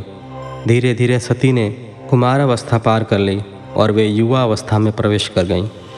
उनका रूप अत्यंत मनोहारी था। उनका मुख दिव्य तेज से शोभायमान था। देवी सती को देखकर प्रजापति दक्ष को उनके विवाह की चिंता होने लगी। तब पिता के मन की बात जानकर देवी सती ने महादेव को पति रूप में पाने की इच्छा अपनी माता को बताई। उन्होंने अपनी माता से भगवान शंकर को प्रसन्न करने के लिए तपस्या करने की आज्ञा मांगी। उनकी माता ने आज्ञा देकर घर पर ही उनकी आराधना आरंभ करा दी। अश्विन मास में नंदा अर्थात प्रतिपदा, षष्ठी और एकादशी तिथियों में उन्होंने भक्तिपूर्वक भगवान शिव का पूजन कर उन्हें गुड़, भात और नमक का भोग लगाया व नमस्कार किया। इसी प्रकार एक मास बीत गया। कार्तिक मास की चतुर्दशी को देवी सती ने मालपुओं और खीर से भगवान शिव को भोग लगाया और उनका निरंतर चिंतन करती रहती।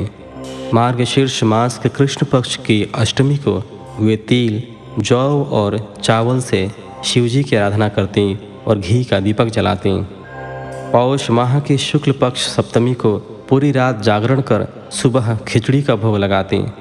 माह की पूर्णिमा की रात भर वे शिव आराधना में लीन रहती और सुबह नदी में स्नान कर गीले वस्त्रों में ही पुनः पूजा करने बैठ जाती थीं। फागुन मास के कृष्ण पक्ष की चतुर्दशी तिथि को जागरण कर शिव जी की विशेष पूजा करती थीं। उनका सारा समय शिव जी को समर्पित था। वे अपने दिन रात शिव जी के स्मरण में ही बिताते थे।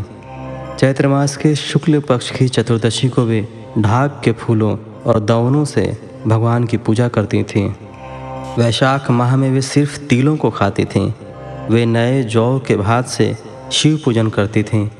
ज्येष्ठ माह में वे भूखी रहती और वस्त्रों तथा भटकटैया के फूलों से शिव पूजन करती थीं। आषाढ़ मास के शुक्ल पक्ष की चतुर्दशी को वे काले वस्त्रों और भटकटैया से रुद्रदेव का पूजन करते थे। श्रावण मास में यज्ञोपवीत वस्त्रों तथा कुश आदि से वे पूजन करती थीं। भाद्रपद मास में विभिन्न फूलों व फलों से वे शिव को प्रसन्न करने की कोशिश करती। वे सिर्फ़ जल ही ग्रहण करती थीं। देवी सती हर समय भगवान शिव की आराधना में ही लीन रहती थीं। इस प्रकार उन्होंने दृढ़तापूर्वक नंदा व्रत को पूरा किया। व्रत पूरा करने के पश्चात वे शिव जी का ध्यान करने लगें। वे निश्चित आसन में स्थित हो निरंतर शिव आराधना करती रहें। हे नारद, देवी सती की इस अनन्य भक्ति और तपस्या को अपनी आँखों से देखने मैं, विष्णु तथा अन्य सभी देवी देवता और ऋषि मुनि वहाँ गए। वहाँ सभी ने देवी सती को भक्तिपूर्वक नमस्कार किया और उनके सामने मस्तक झुकाए। सभी देवी देवताओं ने उनकी तपस्या को सराहा। तब सभी देवी देवता और ऋषि मुनि मेरे और विष्णु सहित कैलाश पर्वत पर पहुँचे। वहाँ भगवान शिव ध्यान मग्न थे। हमने उनके निकट जाकर दोनों हाथ जोड़कर उन्हें प्रणाम किया तथा उनकी स्तुति आरंभ कर दी। हमने कहा, प्रभु, आप परम शक्तिशाली हैं। आप ही सत्व, रज और तप आदि शक्तियों के स्वामी हैं। वेदत्रयी लोकत्रयी आपका स्वरूप है। आप अपने शरण में आए भक्तों की सदैव रक्षा करते हैं। आप सदैव भक्तों का उद्धार करते हैं। हे महादेव, हे महेश्वर, हम आपको नमस्कार करते हैं। आपकी महिमा जान पाना कठिन ही नहीं, असंभव है। हम आपके सामने अपना मस्तक झुकाते हैं। ब्रह्मा जी बोले, नारद, इस प्रकार भगवान शिव शंकर की स्तुति करके सभी देवता मस्तक झुकाकर शिव जी के सामने चुपचाप खड़े हो गए। सोलवा अध्याय। रुद्रदेव का सती से विवाह। ब्रह्मा जी बोले, श्री विष्णु सहित अनेक देवी देवताओं और ऋषि मुनियों द्वारा की गई स्तुति सुनकर सृष्टिकर्ता शिव जी ने प्रसन्नतापूर्वक हम सबके आगमन का कारण पूछा। रुद्रदेव बोले, हे हरे, हे देवताओं और महर्षियों, मुझे अपने कैलाश पर आगमन के विषय में बताइए। आप लोग यहाँ किस लिए आए हैं और आपको कौन सा कार्य है? कृपया मुझे बताइए। मुने, महादेव जी के इस प्रकार पूछने पर भगवान विष्णु की आज्ञा से मैंने इस प्रकार निवेदन किया। मैं बोला, हे देवाधिदेव, महादेव, करुणा सागर, हम सब यहाँ आपकी सहायता मांगने के लिए आए हैं। भगवान, हम तीन होते हुए भी एक हैं। सृष्टि के चक्र को नियमित तथा सुचारू रूप से चलाने के लिए हम एक दूसरे के सहयोगी की तरह कार्य करते हैं। हम एक दूसरे के सहायक हैं। हम तीनों के परस्पर सहयोग के फलस्वरूप ही जगत के सभी कार्य संपन्न होते हैं। महेश्वर, कुछ असुरों का वध मेरे द्वारा तथा कुछ असुरों का वध श्री हरि द्वारा निश्चित है। हे प्रभु, कुछ असुर आपके वीर द्वारा उत्पन्न पुत्र के द्वारा नष्ट होंगे। हे भगवान, आप घोर असुरों का विनाश कर जगत को स्वास्थ्य व अभय प्रदान करते हैं। हे प्रभु, सृष्टि की रचना, पालन और संहार, ये तीनों ही हमारे कार्य हैं। यदि हम अपने कार्य सही तरह से नहीं करें तो हमारे अलग अलग शरीर धारण करने का कोई उद्देश्य ही नहीं रहेगा। हे देव, एक ही परमात्मा महेश्वर तीन स्वरूपों में अभिव्यक्त हुए हैं। वास्तव में शिव स्वतंत्र हैं। वे लीला के उद्देश्य से सृष्टि का कार्य करते हैं। भगवान विष्णु उनके बाएँ अंग से प्रकट हुए हैं। मैं, यानी ब्रह्मा, उनके दाएँ अंग से प्रकट हुआ हूँ। रुद्रदेव उनके हृदय से प्रकट हुए हैं। इसलिए वे ही भगवान शिव का पूर्ण रूप हैं। उनकी आज्ञा के अनुसार मैं सृष्टि की रचना और विष्णु जी जगत का पालन करते हैं। हम अपना कार्य करते हुए विवाह कर सपत्निक हो गए हैं। अतः आप भी विश्व हित के लिए परम सुंदरी को पत्नी के रूप में ग्रहण करें। हे महेश्वर, पूर्व काल में आपने शिव रूप में हमें एक बात कही थी। आपने कहा था, मेरा एक अवतार तुम्हारे ललाट से होगा। जिसे रुद्र नाम से जाना जाएगा। तुम ब्रह्मा, सृष्टिकर्ता होगे। भगवान विष्णु जगत का पालन करेंगे। और मैं, शिव, सगुण रुद्र रूप संहार करने वाला होऊँगा। एक स्त्री के साथ विवाह करके लोक के कार्यों की सिद्धि करूँगा। हे महादेव, अब अपनी कही बात को पूरा कीजिए। हे प्रभु, आपके बिना हम दोनों अपना कार्य करने में समर्थ नहीं हैं। अतः प्रभु आप ऐसी स्त्री को पत्नी रूप में धारण करें, जो कि लोकहित के कार्य कर सकें। भगवान, जिस प्रकार लक्ष्मी, विष्णु की और सरस्वती मेरी सहधर्मिणी है, उसी प्रकार आप भी अपने जीवन साथी को स्वीकार कीजिए। मेरी यह बात सुनकर महादेव जी मुस्कुराने लगे और हमसे इस प्रकार बोले। उन्होंने कहा, हे ब्रह्मा, हे विष्णु, तुम मुझे सदा से अत्यंत प्रिय हो। तुम समस्त देवताओं में श्रेष्ठ तथा त्रिलोक के स्वामी हो, परंतु मेरे लिए विवाह करना उचित नहीं है। मैं सदैव तपस्या में लीन रहता हूँ। इस संसार से मैं सदा विरक्त रहता हूँ। मैं तो एक योगी हूँ, जो सदैव निवृत्ति के मार्ग पर चलता है। घर गृहस्थी से भला मेरा क्या काम? मैं तो सदैव आत्मरूप हूँ, जो माया से दूर है, जिसका शरीर अवधूत है, जो ज्ञानी, आत्मा को जानने वाला और कामना से शून्य हो, भोगों से दूर रहता है, वो अविकारी है। भला उसे संसार में स्त्री से क्या प्रयोजन है? मैं तो योग करते समय ही आनंद का अनुभव करता हूँ। जो मनुष्य ज्ञान से रहित है, वे ही भोग को अधिक महत्व देते हैं। विवाह एक बहुत बड़ा बंधन है, इसलिए मैं विवाह के बंधनों में बंधना नहीं चाहता। आत्मा का चिंतन करने के कारण मेरी लौकिक स्वार्थ में कोई रुचि नहीं है। फिर भी जगत के हित के लिए तुमने जो कहा है, वह मैं करूँगा। तुम्हारे कहे अनुसार मैं विवाह अवश्य ही करूँगा, क्योंकि मैं सदा अपने भक्तों के वश में रहता हूँ। परंतु मैं ऐसी स्त्री से विवाह करूँगा, जो योगिनी तथा इच्छानुसार रूप धारण करने वाली हो। जब मैं योग साधना करूँ तो वह भी योगिनी हो जाए, और जब मैं कामासक्त हूँ, तब वह कामिनी बन जाए। ऐसी स्त्री ही मुझे पत्नी रूप में स्वीकार्य होगी। मैं सदैव शिव चिंतन में लगा रहता हूँ। जो स्त्री मेरे चिंतन में विघ्न डालेगी, वह जीवित नहीं रह सकेगी। मैं, विष्णु और ब्रह्मा, हम सभी शिव के अंश हैं। इसलिए हम सदा ही उनका चिंतन करते हैं। उनके चिंतन के लिए मैं बिना विवाह किए रह सकता हूँ। अतः मुझे ऐसी पत्नी प्रदान कीजिए, जो मेरे अनुसार ही कार्य करे। यदि वह स्त्री मेरे कार्यों में विघ्न डालेगी तो मैं उसे त्याग दूँगा। विवाह हेतु शिव की स्वीकृति पाकर मैं और विष्णु जी प्रसन्न हो गए।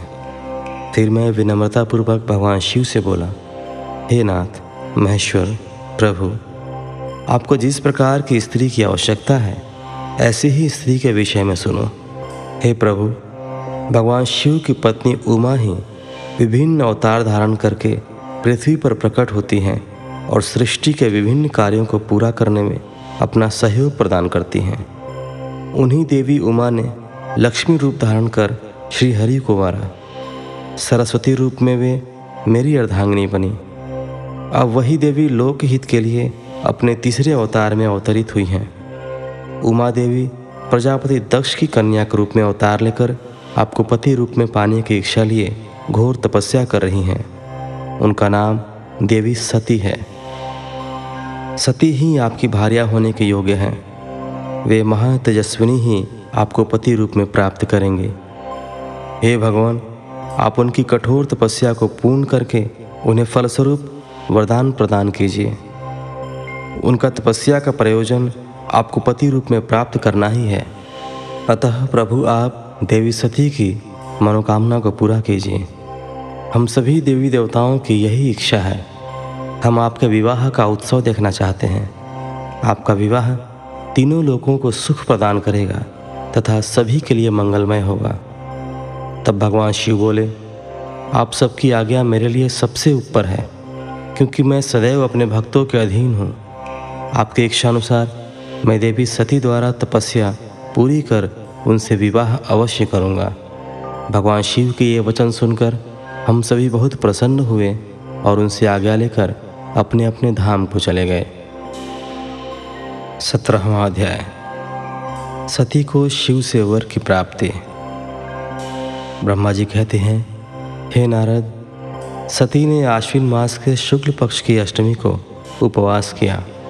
नंदाव्रत के पूर्ण होने पर जब वे भगवान शिव के ध्यान में मग्न थीं तो भगवान शिव ने उन्हें प्रत्यक्ष दर्शन दिए। भगवान शिव का रूप अत्यंत मनोहारी था। उनके पाँच मुख थे और प्रत्येक मुख में तीन नेत्र थे। मस्तक पर चंद्रमा शोभित था। उनके कंठ में नील चिन्ह था। उनके हाथ में त्रिशूल, ब्रह्म कपाल, वर तथा अभय था। उन्होंने पूरे शरीर पर भस्म लगा रखी थी। गंगा जी उनके मस्तक की शोभा बढ़ा रही थी। उनका मुख करोड़ों चंद्रमाओं के समान प्रकाशमान था। सती ने उन्हें प्रत्यक्ष रूप में अपने सामने पाकर उनके चरणों की वंदना की। उस समय लज्जा और शर्म के कारण उनका सिर नीचे की ओर झुका हुआ था।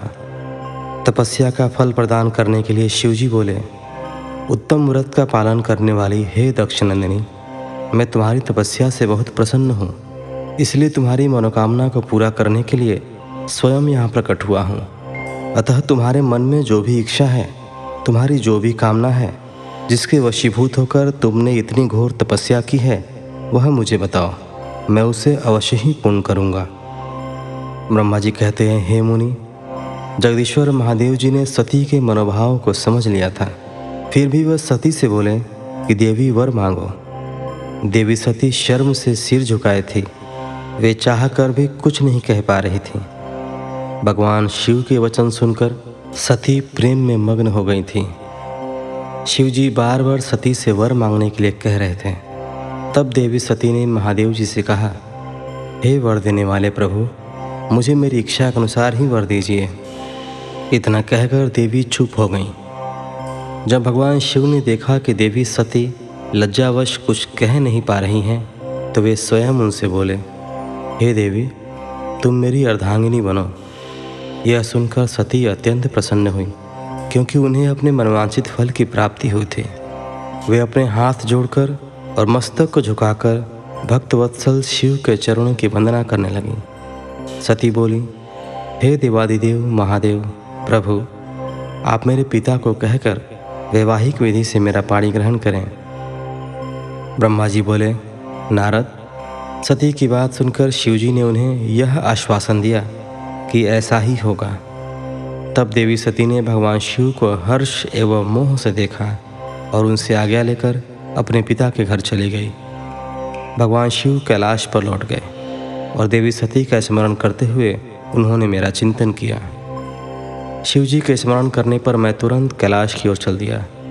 मुझे देखकर भगवान शिव बोले, ब्राह्मण दक्ष कन्या सती ने बड़ी भक्ति से मेरी आराधना की है। उनके नंदा व्रत के प्रभाव से और आप सब देवताओं की इच्छाओं का सम्मान करते हुए मैंने देवी सती को उनका मनवांछित वर प्रदान कर दिया है। देवी ने मुझसे यह वर मांगा कि मैं उनका पति हो जाऊँ। उनके वर के अनुसार मैंने सती को अपनी पत्नी के रूप में प्राप्त करने का वर दे दिया है। वर प्राप्त कर वे बड़ी प्रसन्न हुई तथा उन्होंने मुझसे प्रार्थना की कि मैं उनके पिता प्रजापति दक्ष के समक्ष देवी सती से विवाह करने का प्रस्ताव रखूँ। और पानी ग्रहण कर उनका वर्ण करूँ। उनके विनम्र अनुरोध को मैंने स्वीकार कर लिया है इसलिए मैंने आपको यहाँ बुलाया है कि आप प्रजापति दक्ष के घर जाकर उनसे देवी सती का कन्यादान मुझसे करने का अनुरोध करें भगवान शिव की आज्ञा से मैं बहुत प्रसन्न हुआ और मैंने उनसे कहा, भगवान, मैं धन्य हो गया, जो आपने हम सभी देवी देवताओं के अनुरोध को स्वीकार कर देवी सती को अपनी पत्नी बनाना स्वीकार करने और इस कार्य को पूरा करने के लिए मुझे चुना। मैं आपकी आज्ञानुसार अभी प्रजापति दक्ष के घर जाता हूँ तथा उन्हें आपका संदेश सुनाकर देवी सती का हाथ आपके लिए माँगता हूँ। यह कहकर मैं वेगशाली रथ से दक्ष के घर की ओर चल दिया। नारद जी ने पूछा, हे पितामह, पहले आप मुझे यह बताइए कि देवी सती के घर लौटने पर क्या हुआ? दक्ष ने उनसे क्या कहा और क्या किया? ब्रह्मा जी नारद जी के प्रश्न का उत्तर देते हुए बोले, जब देवी सती तपस्या पूर्ण होने पर अपनी इच्छा के अनुरूप भगवान शिव से वर पाकर अपने घर लौटी तो उन्होंने श्रद्धापूर्वक अपने माता पिता को प्रणाम किया। उन्होंने अपनी सहेली द्वारा अपने माता पिता को यह सूचना दी कि उन्हें भगवान शिव से वरदान की प्राप्ति हो गई है। वे सती की तपस्या से बहुत प्रसन्न हुए हैं और उन्हें अपनी पत्नी के रूप में प्राप्त करना चाहते हैं। यह सुनकर प्रजापति दक्ष और उनकी पत्नी बहुत प्रसन्न हुए। उन्होंने आनंदित होकर बड़े उत्सव का आयोजन किया। उन्होंने ब्राह्मणों को भोजन कराया और उन्हें दक्षिणा दी। उन्होंने गरीबों और दीनों को दान दिया। कुछ समय बीतने पर प्रजापति दक्ष को पुनः चिंता होने लगी कि वे अपनी पुत्री का विवाह भगवान शिव से कैसे करें, क्योंकि वे अब तक मेरे पास सती का हाथ मांगने नहीं आए हैं। इस प्रकार प्रजापति दक्ष चिंता मग्न हो गए। लेकिन उन्हें ऐसी चिंता ज़्यादा दिनों तक नहीं करनी पड़ी। शिव तो कृपा के सागर और करुणा की खान है। तब वह कैसे चिंतित रह सकता है, जिसकी पुत्री ने तप द्वारा शिव का वर्ण किया है? जब मैं सरस्वती सहित उनके घर उपस्थित हो गया, तब मुझे देखकर उन्होंने मुझे प्रणाम किया और बैठने के लिए आसन दिया। तत्पश्चात दक्ष ने मेरे आने का कारण पूछा। तो मैंने अपने आने का प्रयोजन बताते हुए कहा हे प्रजापति दक्ष, मैं भगवान शिव की आज्ञा से आपके घर आया हूँ। मैं देवी सती का हाथ महादेव जी के लिए मांगने आया हूँ। सती ने उत्तम आराधना करके भगवान शिव को प्रसन्न कर उन्हें अपने पति के रूप में प्राप्त करने का वर प्राप्त किया है। अतः तुम शीघ्र ही सती का पाणी ग्रहण शिव जी के साथ कर दो। नारद, मेरी यह बातें सुनकर दक्ष बहुत प्रसन्न हुआ। उसने हर्षित मन से इस विवाह के लिए अपनी स्वीकृति दे दी। तब मैं प्रसन्न मन से कैलाश पर्वत पर चल दिया। वहाँ भगवान शिव मेरी उत्सुकता से प्रतीक्षा कर रहे थे।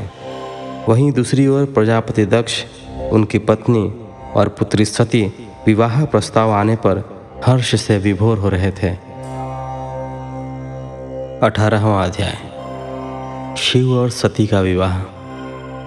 ब्रह्मा जी बोले, नारद जब मैं कैलाश पर्वत पर भगवान शिव को प्रजापति दक्ष की स्वीकृति की सूचना देने पहुँचा तो वे उत्सुकतापूर्वक मेरी ही प्रतीक्षा कर रहे थे। तब मैंने महादेव जी से कहा, हे भगवान, दक्ष ने कहा है कि वे अपनी पुत्री सती का विवाह भगवान शिव से करने को तैयार हैं, क्योंकि सती का जन्म महादेव जी के लिए ही हुआ है। यह विवाह होने पर उन्हें सबसे अधिक प्रसन्नता होगी। उनकी पुत्री सती ने महादेव जी को पति रूप में प्राप्त करने हेतु ही उनकी घोर तपस्या की है। उन्हें इस बात की भी खुशी है कि मैं स्वयं आपकी आज्ञा से उनकी पुत्री के लिए आपका, अर्थात भगवान शिव का विवाह प्रस्ताव लेकर वहाँ गया। उन्होंने कहा, हे पितामह, उनसे कहिए कि वे शुभ लग्न और मुहूर्त में अपनी बारात लेकर स्वयं आए। मैं अपनी पुत्री का कन्यादान सहर्ष महादेव जी को कर दूँगा। हे भगवान दक्ष ने मुझसे यह बात कही है। इसलिए आप शुभ मुहूर्त देखकर शीघ्र ही उनके घर चलें और देवी सती का वर्ण करें। हे नारद, मेरे ऐसे वचन सुनकर शिवजी ने कहा, हे संसार की सृष्टि करने वाले ब्रह्मा जी, मैं तुम्हारे और नारद जी के साथ ही प्रजापति दक्ष के घर चलूँगा। इसलिए ब्रह्मा जी, आप नारद और अपने मानस पुत्रों का स्मरण कर उन्हें यहाँ भुला लें। साथ ही मेरे पार्षद भी दक्ष के घर चलेंगे। नारद, तब भगवान शिव की आज्ञा पाकर मैंने तुम्हारा और अपने अन्य मानस पुत्रों का स्मरण किया। उन तक मेरा संदेश पहुँचते ही वे तुरंत कैलाश पर्वत पर उपस्थित हो गए। उन्होंने हर्षित मन से महादेव जी को और मुझे प्रणाम किया। तत्पश्चात शिवजी ने भगवान श्रीहरि विष्णु का स्मरण किया। भगवान विष्णु देवी लक्ष्मी के साथ अपने विमान गरुण पर बैठ वहाँ आ गए। चैत्र मास के शुक्ल पक्ष की त्रयोदशी तिथि में रविवार को पूर्वा फागुनी नक्षत्र में त्रिलोकीनाथ भगवान शिव की बारात धूमधाम से कैलाश पर्वत से निकली। उनकी बारात में मैं, देवी सरस्वती, विष्णु जी, देवी लक्ष्मी, सभी देवी देवता, मुनि और शिवगण आनंद मग्न होकर चल रहे थे। रास्ते में खूब उत्सव हो रहा था। भगवान शिव की इच्छा से बैल, बाघ, सांप, जटा और चंद्रकला उनके आभूषण बन गए। भगवान स्वयं नंदी पर सवार होकर प्रजापति दक्ष के घर पहुँचे। द्वार पर भगवान शिव की बारात देखकर सभी हर्ष से फूले नहीं समा रहे थे। प्रजापति दक्ष ने विधि पूर्वक भगवान शिव की पूजा अर्चना की। उन्होंने सभी देवताओं का खूब आदर सत्कार किया तथा उन्हें घर के अंदर ले गए। दक्ष ने भगवान शिव को उत्तम आसन पर बैठाया और हम सभी देवताओं और ऋषि मुनियों को भी यथा योग्य स्थान दिया। सभी का भक्तिपूर्वक पूजन किया। तत्पश्चात दक्ष ने मुझसे प्रार्थना की कि मैं ही वैवाहिक कार्य को संपन्न कराऊं। मैंने दक्ष की प्रार्थना को स्वीकार किया और वैवाहिक कार्य कराने लगा। शुभ लग्न और शुभ मुहूर्त देखकर प्रजापति दक्ष ने अपनी पुत्र सती का हाथ भगवान शिव के हाथों में सौंप दिया और विधि विधान से पाणी ग्रहण संस्कार संपन्न कराया। उस समय वहाँ बहुत बड़ा उत्सव हुआ और नाच गाना भी हुआ। सभी आनंद मग्न थे। हम सभी देवी देवताओं ने भगवान शिव और देवी सती की बहुत स्तुति की और उन्हें भक्तिपूर्वक प्रणाम किया। भगवान शिव और सती का विवाह हो जाने पर उनके माता पिता बहुत प्रसन्न हुए और महादेव जी को अपनी कन्या का दान कर प्रजापति दक्ष कृतार्थ हो गए। महेश्वर का विवाह होने का पूरा संसार मंगल उत्सव मनाने लगा। उन्नीसवां अध्याय। ब्रह्मा और विष्णु द्वारा शिव की स्तुति करना। ब्रह्मा जी कहते हैं, नारद कन्यादान करके दक्ष ने भगवान शिव को अनेक उपहार प्रदान किए। उन्होंने सभी ब्राह्मणों को भी दान दक्षिणा दी। तत्पश्चात भगवान विष्णु अपनी पत्नी लक्ष्मी जी सहित भगवान शिव के समक्ष हाथ जोड़कर खड़े हो उनकी आराधना करने लगे। वे बोले, हे दया सागर महादेव जी, आप संपूर्ण जगत के पिता हैं और देवी सती सबकी माता हैं। भगवान, आप दोनों ही अपने भक्तों की रक्षा के लिए और दुष्टों का नाश करने के लिए अनेक अवतार धारण करते हैं। इस प्रकार उन्होंने शिव सती की बहुत स्तुति की। नारद, मैंने उनके पास आकर विधि के अनुसार फेरे कराने लगा। ब्राह्मणों की आज्ञा और मेरे सहयोग से सती और भगवान शिव ने विधि पूर्वक अग्नि के फेरे लिए। उस समय वहाँ बहुत अद्भुत उत्सव किया जा रहा था। वहाँ विभिन्न प्रकार के बाजे और शहनाइयाँ बज रही थीं। स्त्रियाँ मंगल गीत गा रही थीं और खुशी से सभी नृत्य कर रहे थे। तत्पश्चात भगवान विष्णु बोले, सदाशिव, आप संपूर्ण प्रकृति के रचयिता हैं। आपका स्वरूप ज्योतिर्मय है। ब्रह्मा जी, मैं और रुद्रदेव आपके ही रूप हैं। हम सभी सृष्टि की रचना, पालन और संहार करते हैं। हे प्रभु हम सब आपका ही अंश हैं। प्रभु, आप आकाश के समान सर्वव्यापी और ज्योतिर्मय हैं। जिस प्रकार हाथ, कान, नाक, मुँह, सिर आदि शरीर के विभिन्न रूप हैं, उसी प्रकार हम सब भी आपके शरीर के ही अंग हैं। आप निर्गुण, निराकार हैं। समस्त दिशाएँ आपकी मंगल कथा कहती हैं। सभी देवी देवता और ऋषि मुनि आपके ही चरणों की वंदना करते हैं। आपकी महिमा का वर्णन करने में मैं असमर्थ हूँ। भगवान, यदि हम सबसे कुछ गलती हो गई हो तो कृपया उसे क्षमा करें और प्रसन्न हों। ब्रह्मा जी बोले, इस प्रकार श्री हरि ने भगवान शिव की बहुत स्तुति की। उनकी स्तुति सुनकर भगवान शिव बहुत प्रसन्न हुए। विवाह की सभी रीतियों के पूर्ण होने पर हम सभी ने महादेव जी एवं देवी सती को बधाइयाँ दी तथा उनसे प्रार्थना की कि वे अपनी कृपा दृष्टि सदैव सभी पर बनाए रखें। वे जगत का कल्याण करें। तत्पश्चात भगवान शिव ने मुझसे कहा, हे ब्राह्मण, आपने मेरा वैवाहिक कार्य संपन्न कराया है। अतः आप ही मेरे आचार्य हैं। आचार्य को कार्य सिद्धि के लिए दक्षिणा अवश्य दी जाती है। इसलिए आप मुझे बताइए कि मैं दक्षिणा में आपको क्या दूँ। महाभाग, आप जो भी मांगेंगे, मैं उसे अवश्य ही दूँगा। मुने, भगवान शिव के इस प्रकार के वचन सुनकर मैं हाथ जोड़कर उनके सामने खड़ा हो गया। मैंने उन्हें प्रणाम करके कहा, हे देवेश, यदि आप मुझे अपना आचार्य मानकर कोई वर देना चाहते हैं तो मैं आपसे यह वर माँगता हूँ कि आप सदा इसी रूप में, इसी वेदी पर विराजमान रहकर अपने भक्तों को दर्शन दें। इस स्थान पर आपके दर्शन करने से सभी पापियों के पाप धुल जाएँ। आपके यहाँ विराजमान होने से मुझे आपका साथ प्राप्त हो जाएगा। मैं इसी वेदी के पास आश्रम बनाकर यहाँ निवास करूँगा और तपस्या करूँगा हे प्रभु, मेरी यही इच्छा है चैत्र मास के शुक्ल पक्ष की त्रयोदशी को पूर्वा फागुनी नक्षत्र में रविवार के दिन जो भी मनुष्य भक्ति भाव से आपका दर्शन करे, उसके सभी पाप नष्ट हो जाएँ। रोगी मनुष्य के सभी रोग दूर हो जाएँ। इस दिन आपका दर्शन कर, मनुष्य जिस शिक्षा को आपके सामने व्यक्त करे, उसे आप तुरंत पूरा करें हे प्रभु, आप इस दिन सभी को मनवांचित वर प्रदान करें। भगवान, यही वरदान मैं आपसे माँगता हूँ। मेरी यह बात सुनकर भगवान शिव बहुत प्रसन्न हुए। वे बोले, हे ब्रह्मा, मैं आपकी इच्छा अवश्य ही पूरी करूँगा। तुम्हारे वर के अनुसार मैं देवी सती सहित इसी वेदी पर विराजमान रहूँगा। यह कहकर भगवान शिव देवी सती के साथ मूर्ति रूप में प्रकट होकर वेदी के मध्य भाग में विराजमान हो गए। इस प्रकार मेरी इच्छा को पूरा कर जगत के हित के लिए प्रभु शिव वेदी पर अंश रूप में विराजमान हुए। बीसवां अध्याय। शिव सती का विदा होकर कैलाश जाना। ब्रह्मा जी बोले, हे महामुनि नारद, मुझे मेरा मनोवांछित वरदान देने के पश्चात भगवान शिव अपनी पत्नी देवी सती को साथ लेकर अपने निवास स्थान कैलाश पर्वत पर जाने के लिए तैयार हुए। तब अपनी बेटी सती व दामाद भगवान शिव को विदा करते समय प्रजापति दक्ष ने अपने हाथ जोड़कर और मस्तक झुकाकर महादेव जी की भक्तिपूर्वक स्तुति की। साथ ही श्रीहरि सहित सभी देवी देवताओं और ऋषि मुनियों ने हर्ष से प्रभु का जय जयकार किया।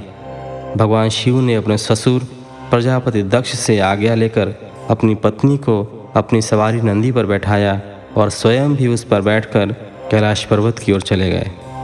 उस समय वृषभ पर बैठे भगवान शिव व सती की शोभा देखते ही बनती थी। उनका रूप मनोहारी था। सब मंत्र मुग्ध होकर उन दोनों को जाते हुए देख रहे थे। प्रजापति दक्ष और उनकी पत्नी अपनी बेटी व दामाद के अनोखे रूप पर मोहित हो उन्हें एक टक देख रहे थे। उनकी विदाई पर चारों ओर मंगल गीत गाए जा रहे थे। विभिन्न वाद्य यंत्र बज रहे थे। सभी बाराती शिव के कल्याण में उज्जवल यश का गान करते हुए उनके पीछे पीछे चलने लगे। भगवान शिव, देवी सती के साथ अपने निवास कैलाश पर पहुँचे। सभी देवता सहित मैं और विष्णु जी भी कैलाश पर्वत पर पहुँचे। भगवान शिव ने उपस्थित सभी देवी देवताओं व ऋषि मुनियों का हृदय से धन्यवाद किया। भगवान शिव ने सभी को सम्मानपूर्वक विदा किया। तब सभी देवताओं ने उनकी स्तुति की और प्रसन्नतापूर्वक अपने अपने धाम को चले गए। तत्पश्चात भगवान शिव और देवी सती सुखपूर्वक अपने वैवाहिक जीवन का आनंद उठाने लगे। सूत जी कहते हैं, हे मुनियो, मैंने तुम्हें भगवान शिव के शुभ विवाह की पुण्य कथा सुनाई है। भगवान शिव का विवाह कब और किससे हुआ? वे विवाह के लिए कैसे तैयार हुए? इस प्रकार मैंने सभी प्रसंगों का वर्णन तुमसे किया है। विवाह के समय, यज्ञ अथवा किसी भी शुभ कार्य के आरंभ में भगवान शिव का पूजन करने के पश्चात इस कथा को जो सुनता अथवा पढ़ता है उसका कार्य या वैवाहिक आयोजन बिना विघ्न और बाधाओं के पूरा होता है। इस कथा के श्रवण से सभी शुभ कार्य निर्विघ्न पूर्ण होते हैं। इस अमृतमयी कथा को सुनकर जिस कन्या का विवाह होता है, वह सुख, सौभाग्य, सुशीलता और सदाचार आदि सद्गुणों से युक्त हो जाती है। भगवान शिव की कृपा से पुत्रवती भी होती है। इक्कीसवां अध्याय। शिव सती विहार। नारद जी ने पूछा, हे पितामह ब्रह्मा जी शिव जी के विवाह के पश्चात सभी पधारे देवी देवताओं और ऋषि मुनियों सहित श्री हरि और आपको विदा करने के पश्चात क्या हुआ? हे प्रभु, इससे आगे की कथा का वर्णन भी आप मुझसे करें। यह सुनकर ब्रह्मा जी ने मुस्कुराते हुए कहा, हे महर्षि नारद, सभी उपस्थित देवताओं को विवाहोपरांत भगवान शिव और देवी सती ने प्रसन्नतापूर्वक विदा कर दिया। तत्पश्चात देवी सती ने सभी शिवगणों को भी कुछ समय के लिए कैलाश पर्वत से जाने की आज्ञा प्रदान की। सभी शिवगणों ने महादेव को प्रणाम कर उनकी स्तुति की। तत्पश्चात उन्होंने भगवान शंकर से वहाँ से जाने की आज्ञा मांगी। आज्ञा देते हुए महादेव जी ने कहा जाएँ, लेकिन मेरे स्मरण करने पर आप सभी तुरंत मेरे समक्ष उपस्थित हो जाएँ। तब नंदी समेत सभी गण वहाँ भगवान शिव और देवी सती को अकेला छोड़कर कुछ समय के लिए कैलाश पर्वत से चले गए। अब कैलाश पर्वत पर भगवान शिव सती के साथ अकेले थे। देवी सती भगवान शिव को पति रूप में प्राप्त कर बहुत खुश थीं। बहुत कठिन तप के उपरांत ही उन्हें भगवान शिव का सानिध्य मिल पाया था। यह सोचकर वो बहुत रोमांचित थीं। उधर देवी सती के अनुपम सौंदर्य को देखकर शिव जी भी मोहित हो चुके थे। वे भी देवी सती का साथ पाकर अपने को धन्य समझ रहे थे। एकांत पाकर शिव जी अपनी पत्नी सती के साथ कैलाश पर्वत के शिखर पर रमण करने लगे। बाईसवा अध्याय। शिव सती का हिमालय गमन। कैलाश पर्वत पर श्री शिव और दक्ष कन्या सती के विविध विहारों का विस्तार से वर्णन करने के बाद ब्रह्मा जी ने कहा, नारद, एक दिन की बात है कि देवी सती भगवान शिव को प्रेम पूर्वक प्रणाम करके दोनों हाथ जोड़कर खड़ी हो गई। उन्हें चुपचाप खड़े देखकर भगवान शिव समझ गए कि देवी सती के मन में कुछ बात अवश्य है जिसे वह कहना चाह रही है। तब उन्होंने मुस्कुराकर देवी सती से पूछा हे प्राणवत्सला कहिए, आप क्या कहना चाहती हैं? यह सुनकर देवी सती बोली, हे भगवान, वर्षा ऋतु आ गई है। चारों ओर का वातावरण सुंदर और मनोहारी हो गया है। हे देवाधिदेव, मैं चाहती हूँ कि कुछ समय हम कैलाश पर्वत से दूर पृथ्वी पर या हिमालय पर्वत पर जाकर रहें। वर्षा काल के लिए हम किसी योग्य स्थान पर चले जाएँ और कुछ समय वहीं निवास करें। देवी सती की यह प्रार्थना सुनकर भगवान शिव हंसने लगे। हँसते हुए ही उन्होंने अपनी पत्नी सती से कहा कि, प्रिय, जहाँ पर मैं निवास करता हूँ, वहाँ पर मेरी इच्छा के विरुद्ध कोई भी आ जा नहीं सकता है। मेघ भी मेरी आज्ञा के बिना कैलाश पर्वत की ओर कभी नहीं आएँगे। वर्षा काल में भी मेघ सिर्फ़ नीचे की ओर ही घूमकर चले जाएँगे। हे प्रिय, तुम्हारी इच्छा के विरुद्ध कोई भी तुम्हें परेशान नहीं कर सकता। फिर भी यदि आप चाहती हैं तो हम हिमालय पर्वत पर चलते हैं। तत्पश्चात भगवान शिव अपनी पत्नी सती के साथ हिमालय पर चले गए। कुछ समय वहाँ प्रसन्नतापूर्वक विहार करने के पश्चात वे पुनः अपने निवास पर लौट आए। तेईसवां अध्याय। शिव द्वारा ज्ञान और मोक्ष का वर्णन। ब्रह्मा जी बोले, हे महर्षि नारद, भगवान शिव और सती के हिमालय से वापस आने के पश्चात वे पुनः पहले की तरह कैलाश पर्वत पर अपना निवास करने लगे। एक दिन देवी सती ने भगवान शिव को भक्ति भाव से नमस्कार किया और कहने लगी, हे देवाधिदेव महादेव, कल्याण सागर, आप सभी की रक्षा करते हैं। हे भगवान, मुझ पर भी अपनी कृपा दृष्टि कीजिए। प्रभु, आप परम पुरुष और सबके स्वामी हैं। आप रजोगुण, तमोगुण और सत्व गुण से दूर हैं। आपको पति रूप में पाकर मेरा जन्म सफल हो गया। हे करुणा निधान, आपने मुझे हर प्रकार का सुख दिया है तथा मेरी हर इच्छा को पूरा किया है। परंतु अब मेरा मन तत्वों की खोज करता है। मैं उस परम तत्व का ज्ञान प्राप्त करना चाहती हूँ, जो सभी को सुख प्रदान करने वाला है, जिसे पाकर जीव संसार के दुखों और मोह माया से मुक्त हो जाता है और उसका उद्धार हो जाता है। प्रभु, मुझ पर कृपा कर आप मेरा ज्ञान वर्धन करें।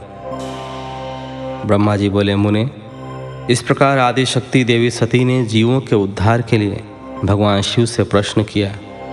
उस प्रश्न को सुनकर महान योगी सबके स्वामी भगवान शिव प्रसन्नतापूर्वक बोले, हे देवी, हे दक्षिणंदनी, मैं तुम्हें उस अमृतमयी कथा को सुनाता हूँ, जिसे सुनकर मनुष्य संसार के बंधनों से मुक्त हो जाता है।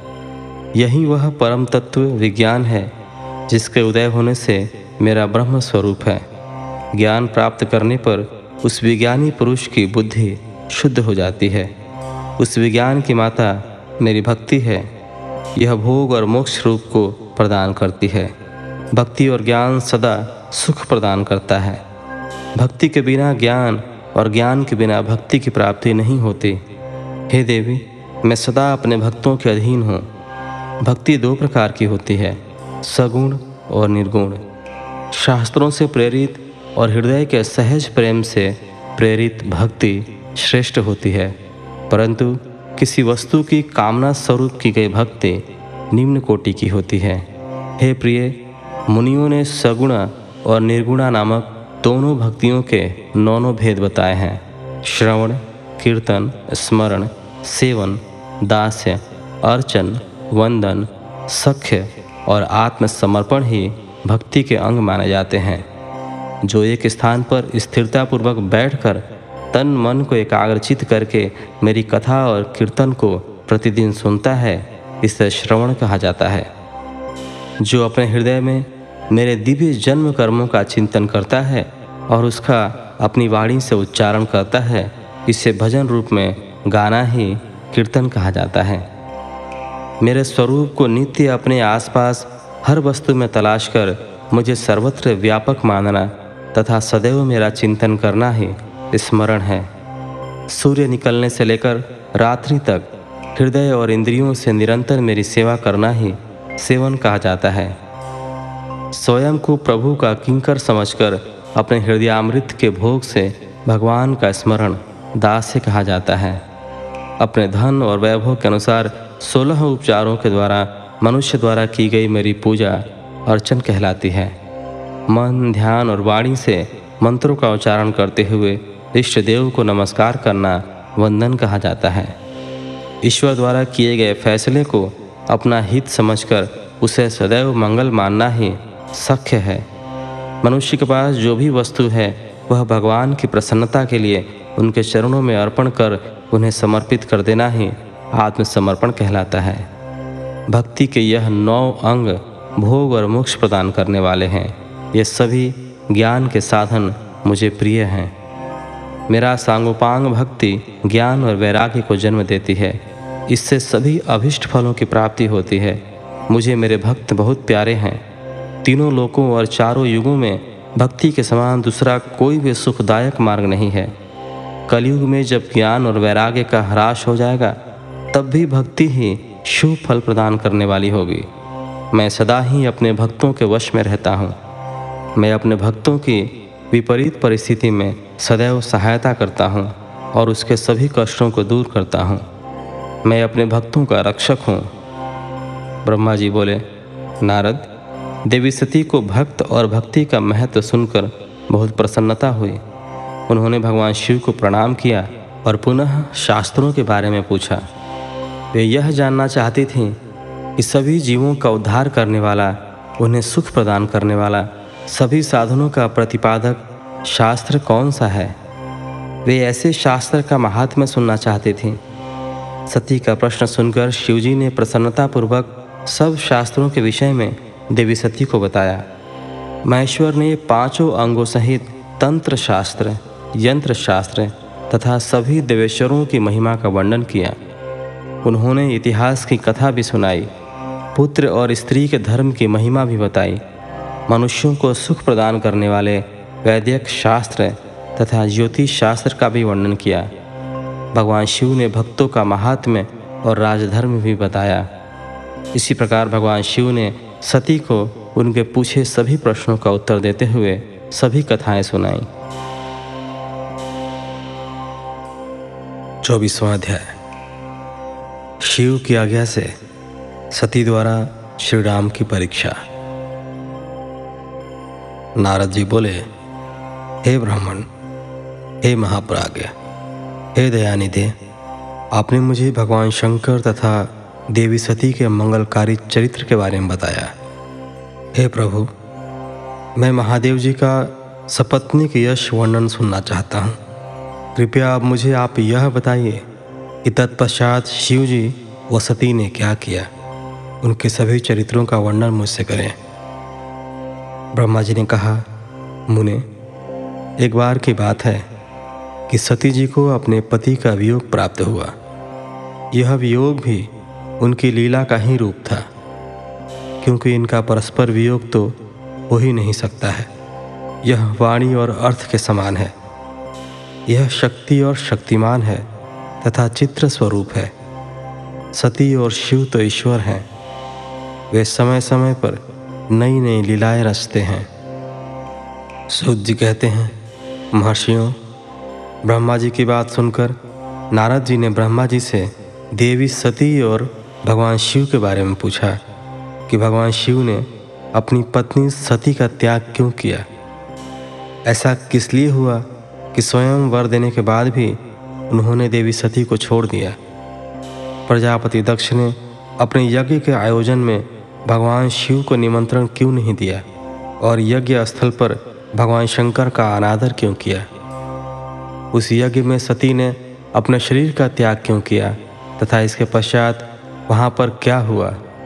हे प्रभु, कृपा कर मुझे इस विषय में विस्तार से बताइए।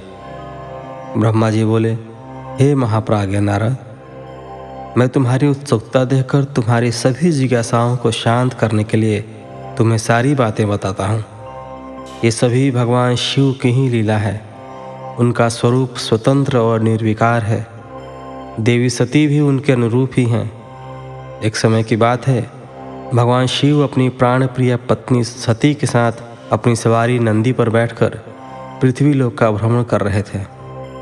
घूमते घूमते वे दंडकारण्य में आ गए। उस वन में उन्होंने भगवान श्री राम को उनके भ्राता लक्ष्मण के साथ जंगलों में भटकते हुए देखा। वे अपनी पत्नी सीता को खोज रहे थे जिसे लंका का राजा रावण उठा कर ले गया था। वे जगह जगह भटकते हुए उनका नाम पुकार कर उन्हें ढूंढ रहे थे। पत्नी के बिछड़ जाने के कारण श्री राम अत्यंत दुखी दिखाई दे रहे थे। उनकी कांति फीकी पड़ गई थी। भगवान शिव ने वन में राम जी को भटकते देखा परंतु उनके सामने प्रकट नहीं हुए। देवी सती को यह देखकर बड़ा आश्चर्य हुआ।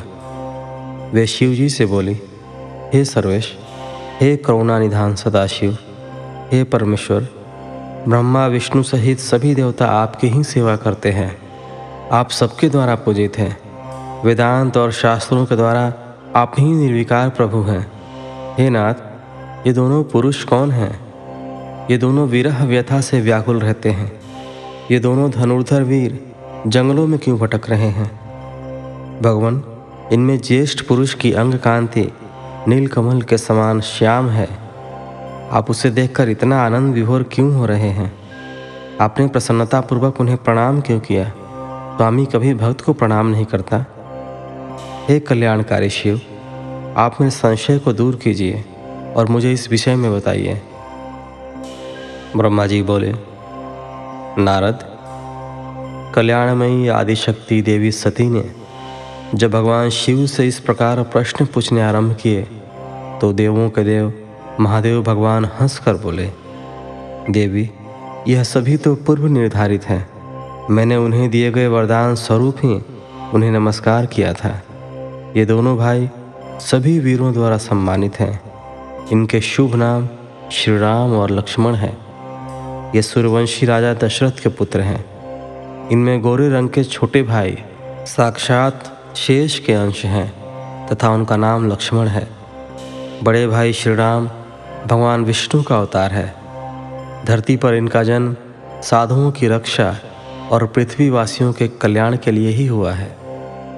भगवान शिव की ये बातें सुनकर देवी सती को विश्वास नहीं हुआ। ऐसा विभ्रम भगवान शिव की माया के कारण ही हुआ था। जब भगवान शिव को यह ज्ञात हुआ कि देवी सती को उनकी बातों पर विश्वास नहीं हुआ है तो वे अपनी पत्नी दक्ष कन्या सती से बोले, देवी, यदि तुम्हें मेरी बातों पर विश्वास नहीं है तो तुम स्वयं श्री राम की परीक्षा ले लो। जब तक तुम इस बात से आश्वस्त न हो जाओ कि वे दोनों पुरुष ही राम और लक्ष्मण हैं और तुम्हारा मोह न नष्ट हो जाए तब तक मैं यहीं बरगद के नीचे खड़ा हूँ। तुम जाकर श्री राम और लक्ष्मण की परीक्षा लो। ब्रह्मा जी बोले, हे महामुनि नारद, अपने पति भगवान शिव के वचन सुनकर सती ने अपने पति का आदेश प्राप्त कर श्री राम लक्ष्मण की परीक्षा लेने की ठान ली। परंतु उनके मन में बार बार एक ही विचार उठ रहा था कि मैं कैसे उनकी परीक्षा लूँ। तब उनके मन में यह विचार आया कि मैं देवी सीता का रूप धारण कर श्री राम के सामने जाती हूँ। यदि वे साक्षात विष्णु जी का अवतार हैं तो वे मुझे आसानी से पहचान लेंगे। अन्यथा वे मुझे पहचान नहीं पाएँगे। ऐसा विचार कर उन्होंने सीता का वेश धारण कर लिया और राम जी के समक्ष चली गईं। सती ने ऐसा भगवान शिव की माया से मोहित होकर ही किया था। सती को सीता के रूप में देखकर राम जी सब कुछ जान गए। वे हँसते हुए देवी सती को प्रणाम करके बोले हे देवी सती, आपको मैं नमस्कार करता हूँ।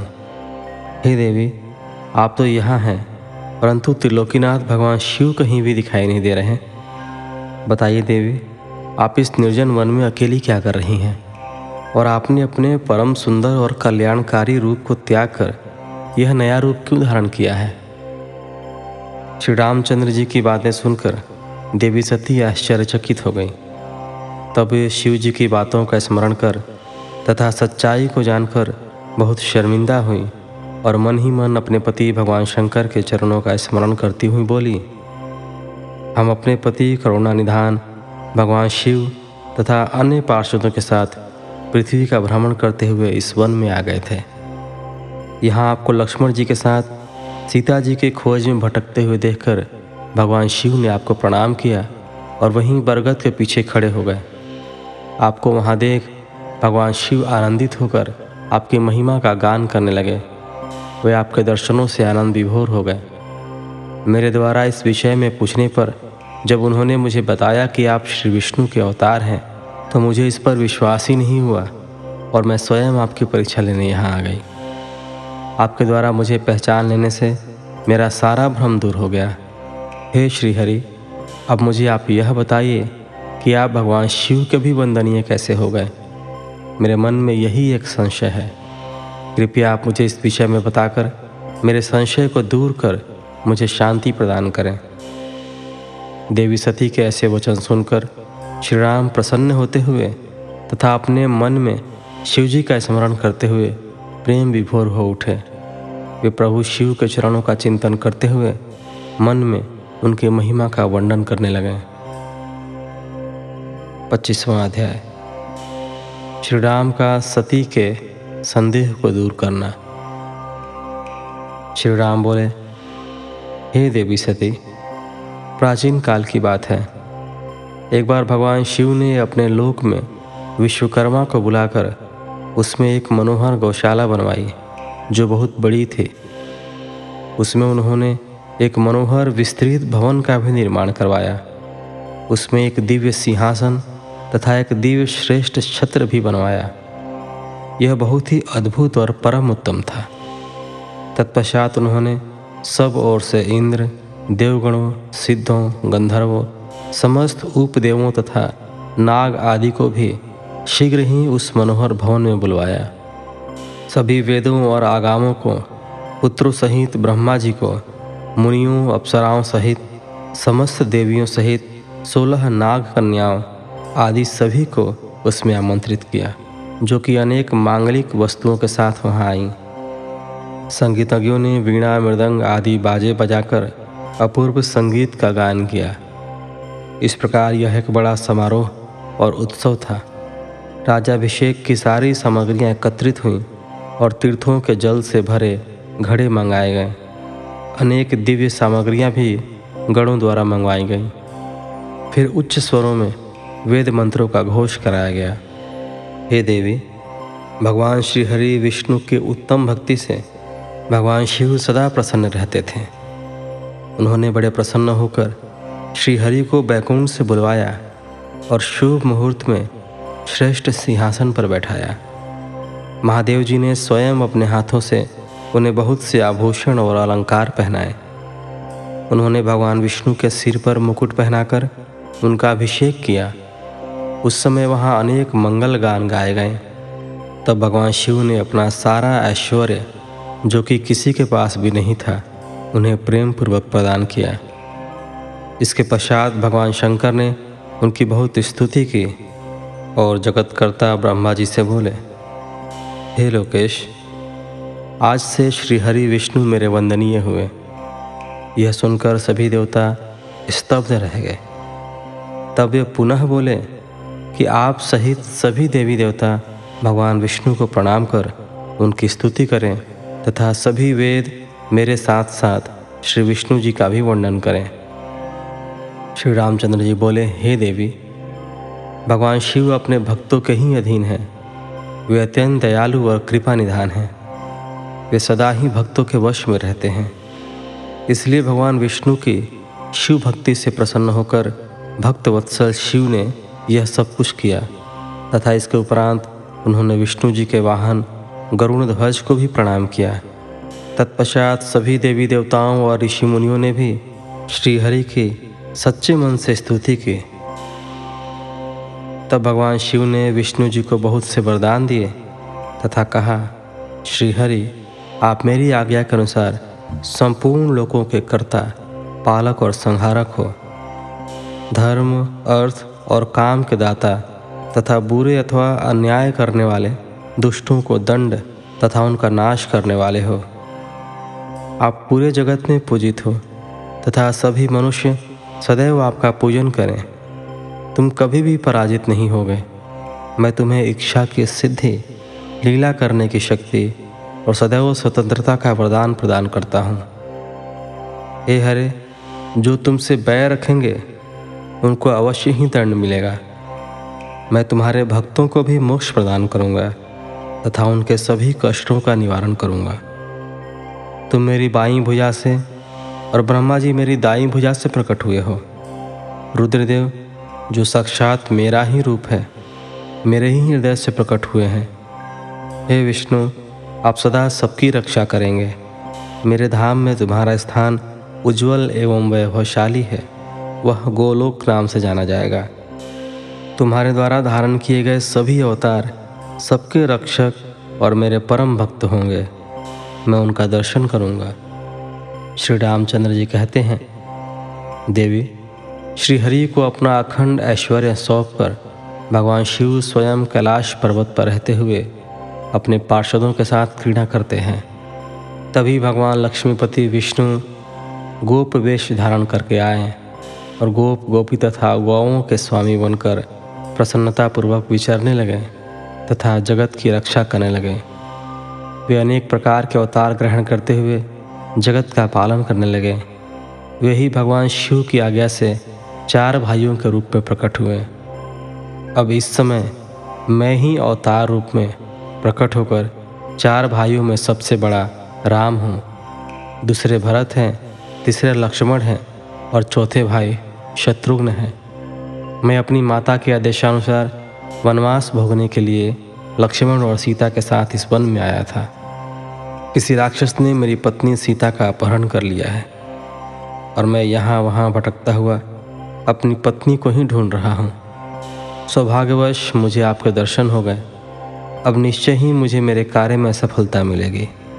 हे माता, आप मुझ पर कृपा दृष्टि करें और मुझे यह वरदान दें कि मैं उस पापी राक्षस को मारकर अपनी पत्नी सीता को उसके चंगुल से मुक्त करा सकूँ।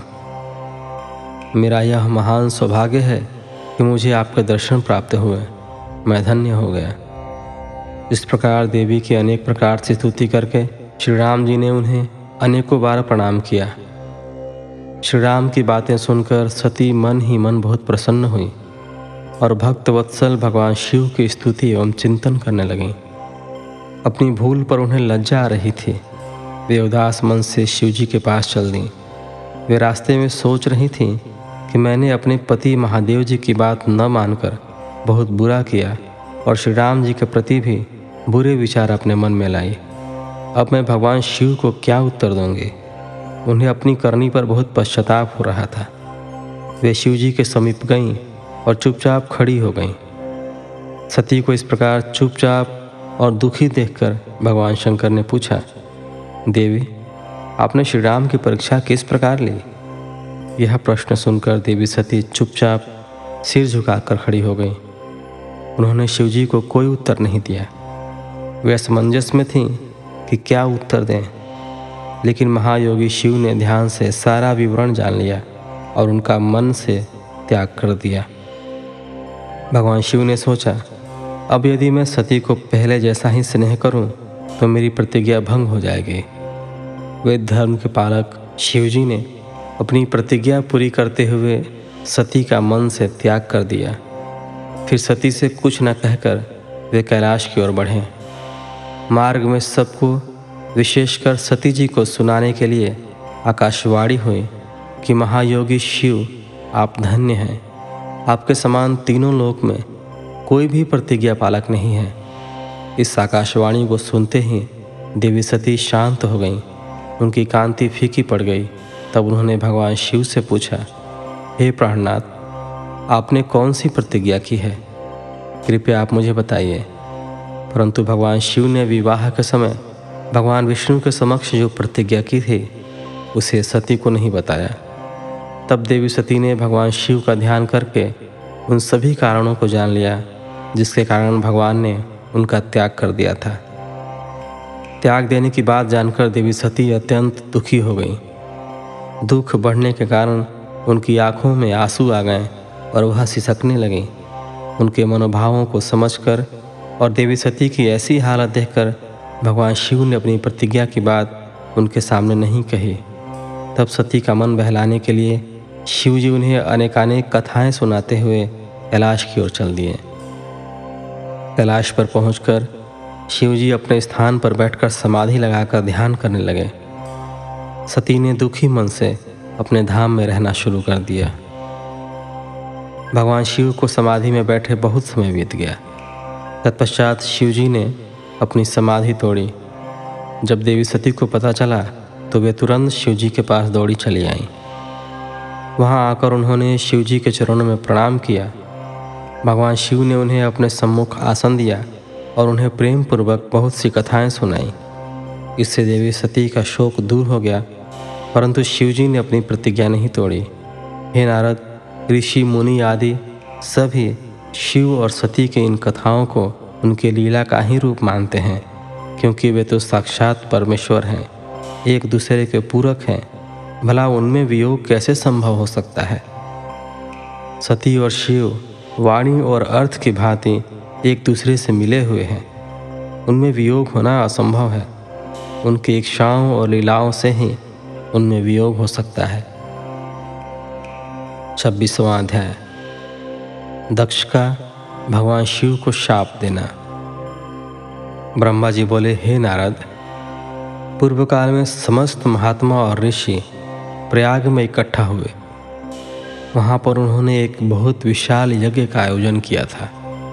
उस यज्ञ में देवर्षि, देवता, ऋषि, मुनि, साधु संत, सिद्धगण तथा ब्रह्म का साक्षात्कार करने वाले महान ज्ञानी पधारे, जिसमें मैं स्वयं अपने महातेजस्वी निगमों, आगमों सहित परिवार को लेकर वहाँ पहुँचा। वहाँ बहुत बड़ा उत्सव हो रहा था। उनके शास्त्रों में ज्ञान की चर्चा एवं वाद विवाद हो रहा था। उस यज्ञ में त्रिलोकीनाथ भगवान शिव भी देवी सती और अपने गणों सहित पधारे थे। भगवान शिव को वहाँ आया देख मैंने सभी देवताओं ऋषि मुनियों ने उन्हें झुककर भक्ति भाव से प्रणाम किया तथा अनेक प्रकार से उनकी स्तुति की। शिव जी की आज्ञा पाकर सभी ने अपना आसन ग्रहण कर लिया। इसी समय प्रजापति दक्ष भी वहाँ आ पहुँचे। वे बड़े ही तेजस्वी थे। प्रजापति दक्ष ने मुझे प्रणाम करके अपना आसन ग्रहण कर लिया। वे ब्रह्मांड के अधिपति थे। इसी कारण उन्हें अपने पद का घमंड हो गया था। उनके मन में अहंकार ने घर कर लिया था। ब्रह्मांड के अधिपति होने के कारण वे सभी देवताओं के वंदनीय थे। सभी ऋषि मुनियों सहित देवर्षियों ने भी मस्तक झुकाकर प्रजापति दक्ष को प्रणाम किया और उनकी स्तुति कर उनका आदर सत्कार किया। परंतु त्रिलोकीनाथ भगवान शिव शंभु ने न तो उन्हें प्रणाम किया और न ही अपने आसन से उठकर दक्ष का स्वागत किया। इस बात पर दक्ष क्रोधित हो गए। ज्ञान शून्य होने के कारण प्रजापति दक्ष ने क्रोधित नेत्रों से महादेव जी को देखा और सबको सुनाते हुए उच्च स्वर में कहने लगे।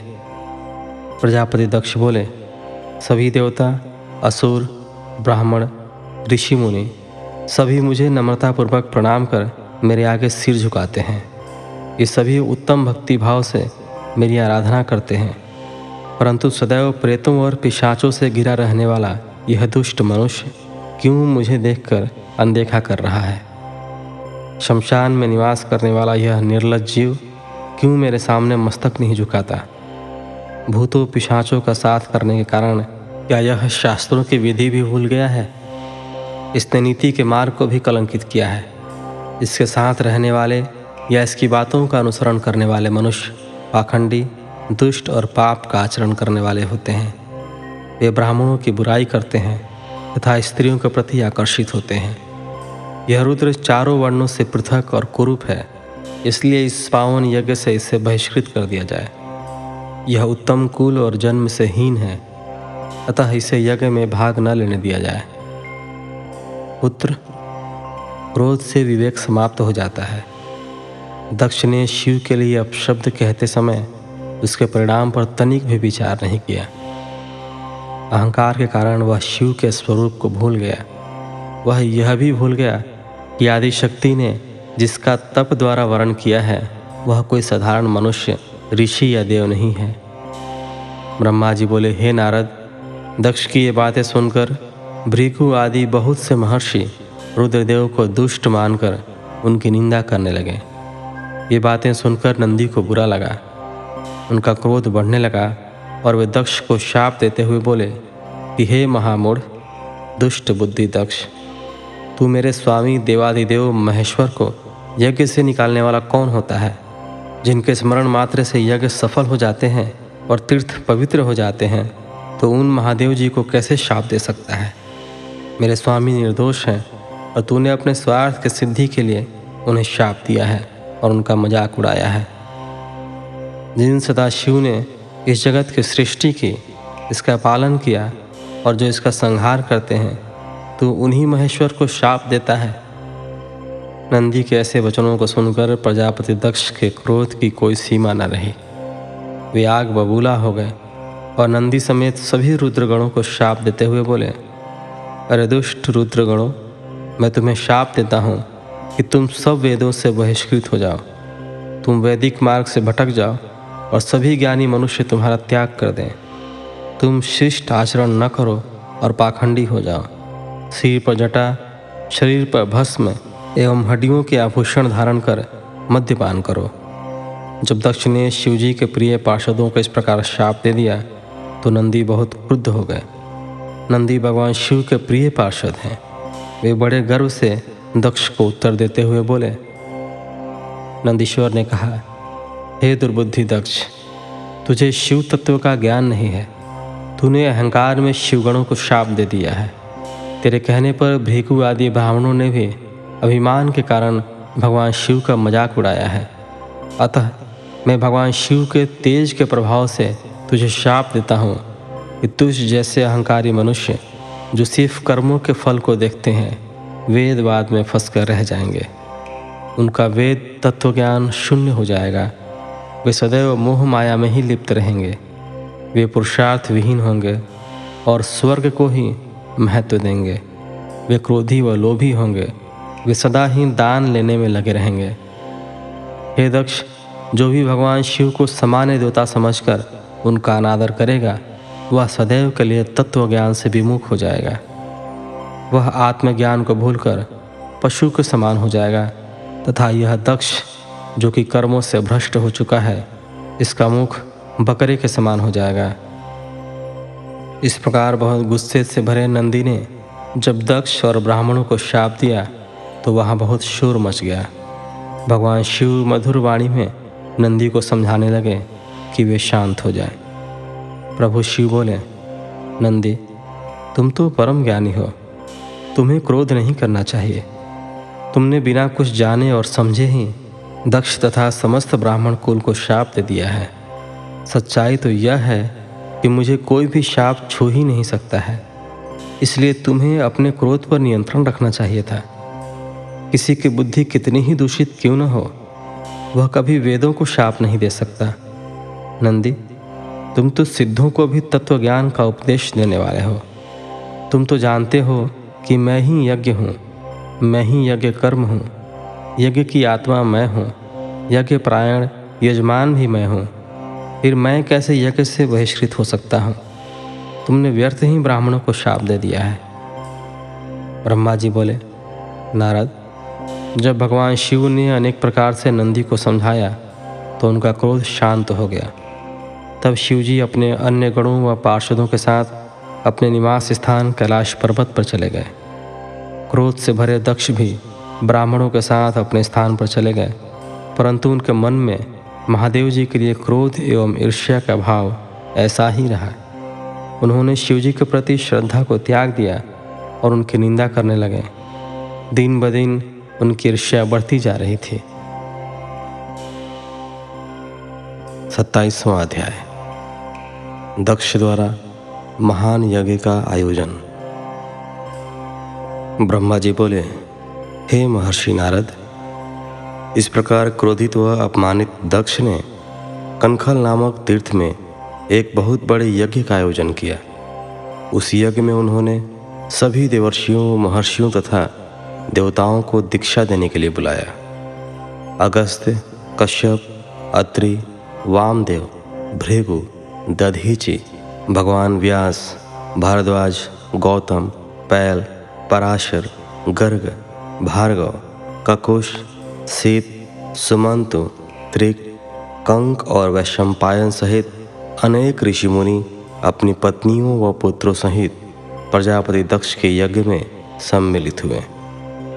समस्त देवता अपने देवगणों के साथ प्रसन्नतापूर्वक यज्ञ में गए। अपने पुत्र दक्ष की प्रार्थना स्वीकार करके मैं विश्व श्रेष्ठा ब्रह्मा और बैकुंठ लोक से भगवान विष्णु भी उसी यज्ञ में पहुँचे।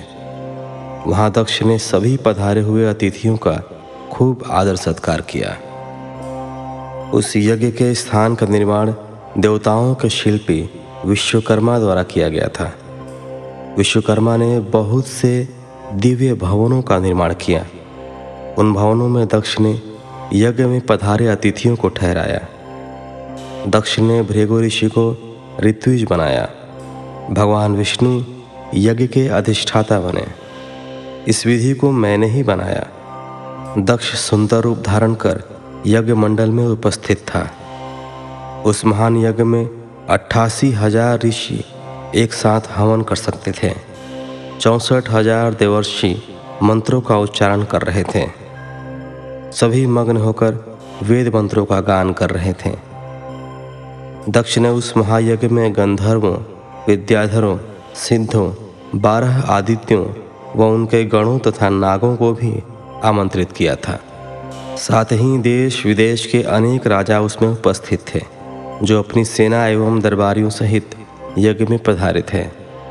कौतुक और मंगलाचार कर दक्ष ने यज्ञ की दीक्षा ली परंतु उस दुरात्मा दक्ष ने त्रिलोकीनाथ करुणा निधान भगवान शिव को यज्ञ के लिए निमंत्रण नहीं भेजा था। न ही अपनी पुत्री सती को ही बुलाया था।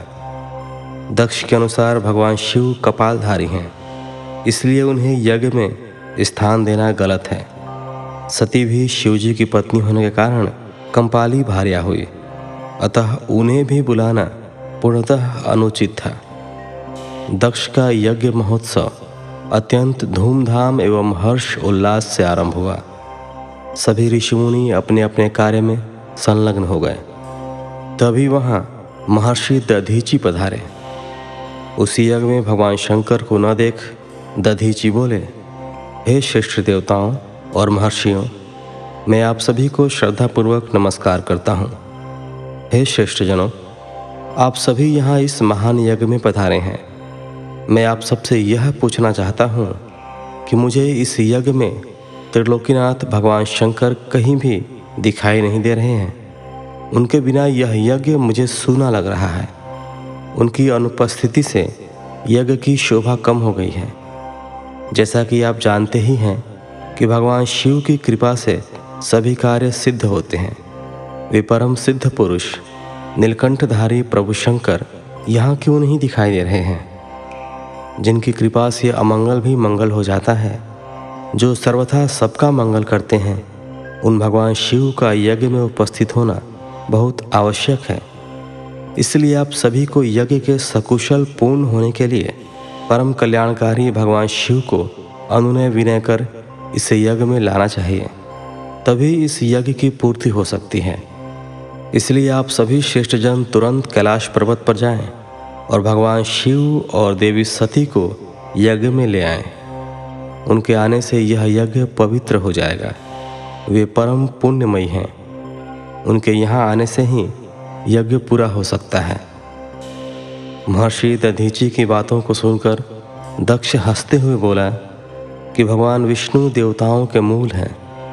अतः मैंने उन्हें सादर यहाँ बुलाया है। जब वे यहाँ उपस्थित हैं तो भला यज्ञ में क्या कमी हो सकती है? भगवान विष्णु के साथ साथ ब्रह्मा जी भी वेदों, उपनिषदों और विविध आगमों के साथ यहाँ पधारे हैं। देवगणों सहित इंद्र भी यहाँ उपस्थित हैं। वेद और वेद तत्वों को जानने वाले तथा उनका पालन करने वाले सभी महर्षि यज्ञ में आ चुके हैं। जब सभी देवगण एवं श्रेष्ठ जन यहाँ उपस्थित हैं तो रुद्रदेव की यहाँ क्या आवश्यकता है? मैंने सिर्फ़ ब्रह्मा जी के कहने पर अपनी पुत्री सती का विवाह शिवजी से कर दिया था। मैं जानता हूँ कि वे कुलहीन हैं। उनके माता पिता का कुछ भी पता नहीं है। वे भूतों, प्रेतों और पिशाचों के स्वामी हैं। वे स्वयं ही अपनी प्रशंसा करते हैं। वे मूढ़, जड़, मौनी और ईर्ष्यालु होने के कारण यज्ञ में बुलाए जाने के योग्य नहीं हैं। अतः दधीची जी, आप उन्हें यज्ञ में बुलाने के लिए ना कहें। आप सब ऋषि मुनि मिलकर अपने सहयोग से मेरे इस यज्ञ को सफल बनाए। दक्ष की बात सुनकर दधीची मुनि बोले, हे दक्ष, परम कल्याणकारी भगवान शिव को यज्ञ में न बुलाकर तुमने इस यज्ञ को पहले ही भंग कर दिया है। यह यज्ञ कहलाने लायक ही नहीं है। तुमने भगवान शिव को निमंत्रण न देकर उनकी अवहेलना की है। इसलिए तुम्हारा विनाश निश्चित है। यह कहकर दधीची वहाँ से अपने आश्रम चले गए। उनके पीछे पीछे भगवान शिव का अनुसरण करने वाले सभी ऋषि मुनि भी वहाँ से चले गए। दक्ष के समर्थकों ने यज्ञ छोड़कर गए ऋषि मुनियों के प्रति व्यंग भरे वचनों का प्रयोग किया।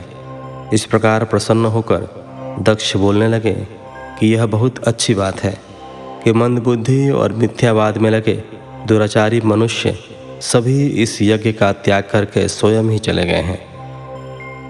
भगवान विष्णु और ब्रह्मा जी, जो कि सभी वेदों के ज्ञाता हैं और वेद तत्वों से परिपूर्ण हैं, इस यज्ञ में उपस्थित हैं। ब्रह्मा जी बोले कि दक्ष की ये बातें सुनकर वे सभी शिव माया से मोहित हो गए। सभी देवर्षि आदि देवताओं का पूजन करने लगे। इस प्रकार यज्ञ पुनः आरंभ हो गया। मुनिश्रेष्ठ, इस प्रकार वहाँ यज्ञ स्थल पर रुके अनेक देवर्षि और मुनि वहाँ पुनः यज्ञ को पूर्ण करने हेतु पूजन करने लगे। अट्ठाईसवां अध्याय। सती का दक्ष के यज्ञ में आना। ब्रह्मा जी कहते हैं, नारद, जिस समय देवता और ऋषिगण दक्ष के यज्ञ में भाग लेने के लिए उत्सव करते हुए जा रहे थे, उस समय दक्ष की पुत्री सती अपनी सखियों के साथ गंधमादन पर्वत पर धारागृह में अनेक क्रीड़ाएँ कर रही थी। सती ने देखा कि रोहिणी के साथ चंद्रमा कहीं जा रहे थे। तब सती ने अपनी प्रिय सखी विजया से कहा कि, विजय, जल्दी जाकर पूछो कि देवी रोहिणी और चंद्र कहाँ जा रहे हैं?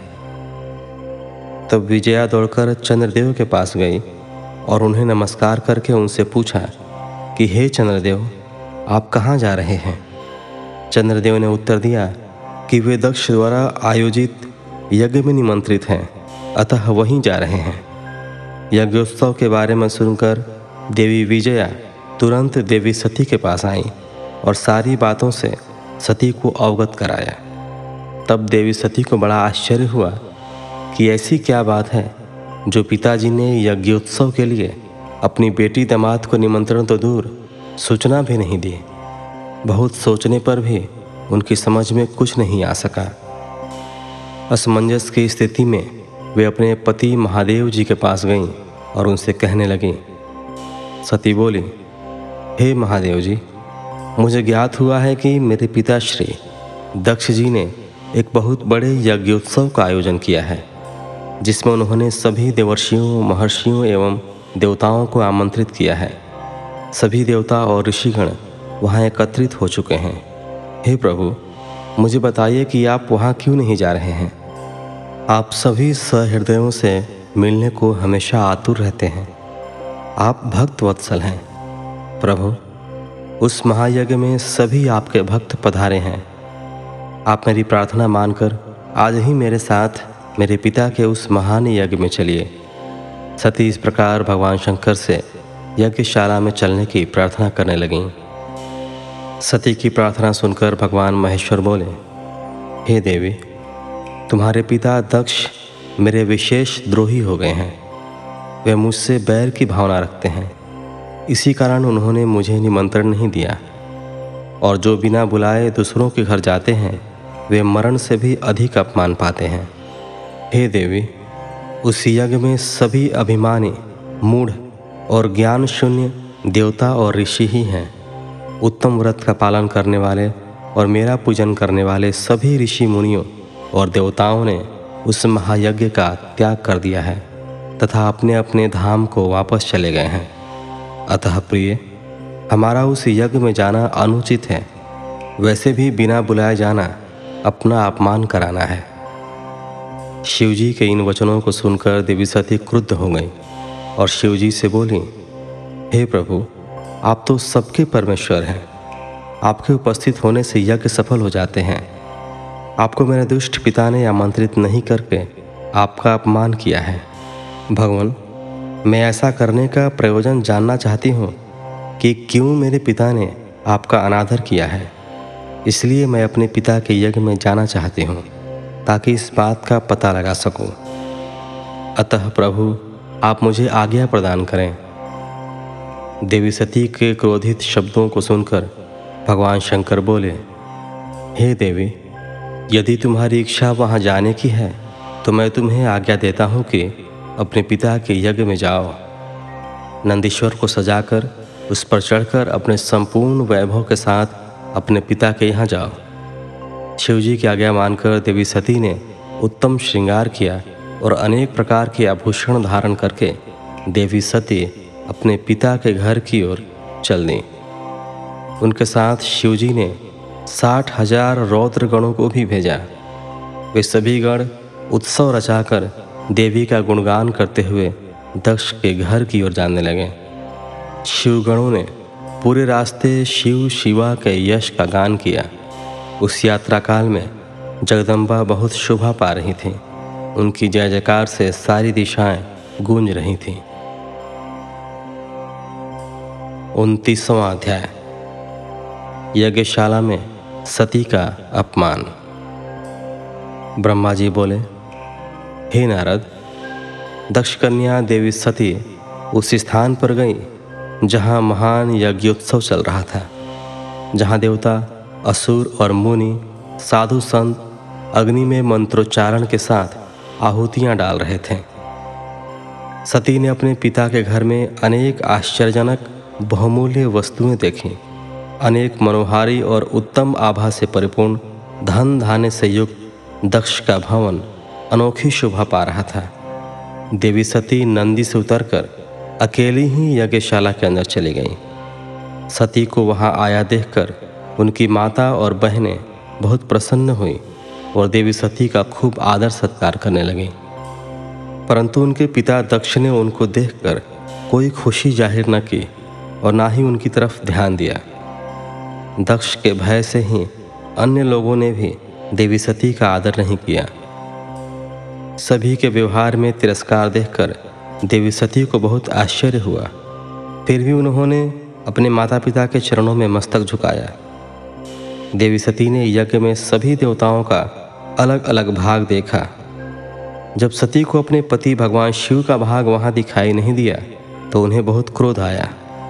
अपमानित होने के कारण देवी सती दक्ष को लताड़ते हुए बोली, हे प्रजापति, आपने परम मंगलकारी भगवान शिव को इस यज्ञ में क्यों नहीं बुलाया? जिनकी उपस्थिति से ही सारा जगत पवित्र हो जाता है। भगवान शिव यज्ञ वेताओं में श्रेष्ठ है। वे ही यज्ञ के अंग हैं, वे ही यजमान हैं। जब सब कुछ वे ही हैं तो उनके बिना इस महायज्ञ की सिद्धि कैसे हो सकती है? उनके बिना तो यह यज्ञ अपवित्र है। आपने भगवान शिव को सामान्य समझकर उनका घोर अनादर किया है। शायद आपकी बुद्धि के भ्रष्ट होने के कारण ही ऐसा हुआ है। मुझे तो यह समझ में नहीं आ रहा कि बिना भगवान शिव के आए ये विष्णु और ब्रह्मा सहित सभी ऋषि मुनि इस यज्ञ में कैसे आ गए? तब देवी सती मेरे सम्मुख खड़ी हुई और विष्णु सहित सभी उपस्थित देवताओं व ऋषियों और मुनियों को डांटने लगी। और उन्हें बहुत फटकारा। ब्रह्मा जी बोले, हे मुनिश्रेष्ठ नारद, क्रोध से भरी देवी जगदम्बा ने अत्यंत दुखी मन से हम सभी देवता और मुनियों को बहुत सी बातें सुनाई। देवी सती की बातें सुनकर कोई भी कुछ नहीं बोला, परंतु उनके पिता दक्ष उनके वचनों से बहुत अधिक क्रोधित हो गए और इस प्रकार बोले। दक्ष ने कहा, हे पुत्र सती तुम्हारे इस प्रकार के वचनों से क्या लाभ होगा? तुम बिना बात के सभी का अपमान कर रही हो। वैसे भी मैंने तुम्हें यहाँ आने का कोई निमंत्रण नहीं दिया था तो तुम क्यों चली आई? तुम यहाँ खड़ी रहो या वापस चली जाओ, तुम्हारी इच्छा है। वैसे भी यहाँ उपस्थित सभी देवता और ऋषि मुनि यह जानते हैं कि तुम्हारे पति शिव अमंगलकारी हैं। उन्हें वेदों से बहिष्कृत किया गया है। वे भूतों, प्रेतों तथा पिशाचों के स्वामी हैं। उन्होंने बहुत बुरा वेश धारण किया है। इसलिए मैंने रुद्र को इस महायज्ञ में नहीं बुलाया है। मैंने बिना सोचे समझे ब्रह्मा जी के कहने पर तुम्हारा विवाह उनसे कर दिया। नहीं तो शिव इस योग्य नहीं है कि उनसे किसी भी प्रकार से कोई संबंध बनाया जाए। अब तुम आ ही गई हो तो स्थान ग्रहण कर लो। आगे तुम्हारी जैसी इच्छा। हमारा कोई आग्रह नहीं है। दक्ष की ये बातें सुनकर उनकी दुहिता सती ने अपने पति की बुराई करने वाले अपने पिता को देखा तो उनके मन में रोष बढ़ गया। वे क्रोध से भर गईं। तब वे मन में ही विचार करने लगी कि अब मैं शिवजी के सामने कैसे जाऊँगी। यदि किसी तरह उनके पास चली भी गई तो उनके द्वारा यज्ञ का समाचार पूछने पर क्या कहूँगी? यह सब सोचकर वे अपने पिता दक्ष से बोले, जो त्रिलोकीनाथ करुणानिधान महादेव जी की निंदा करता अथवा सुनता है, वह हमेशा के लिए नरक में जाता है। अर्थात, जब तक सूर्य और चंद्रमा का अस्तित्व है, उसे नरक भोगना पड़ता है।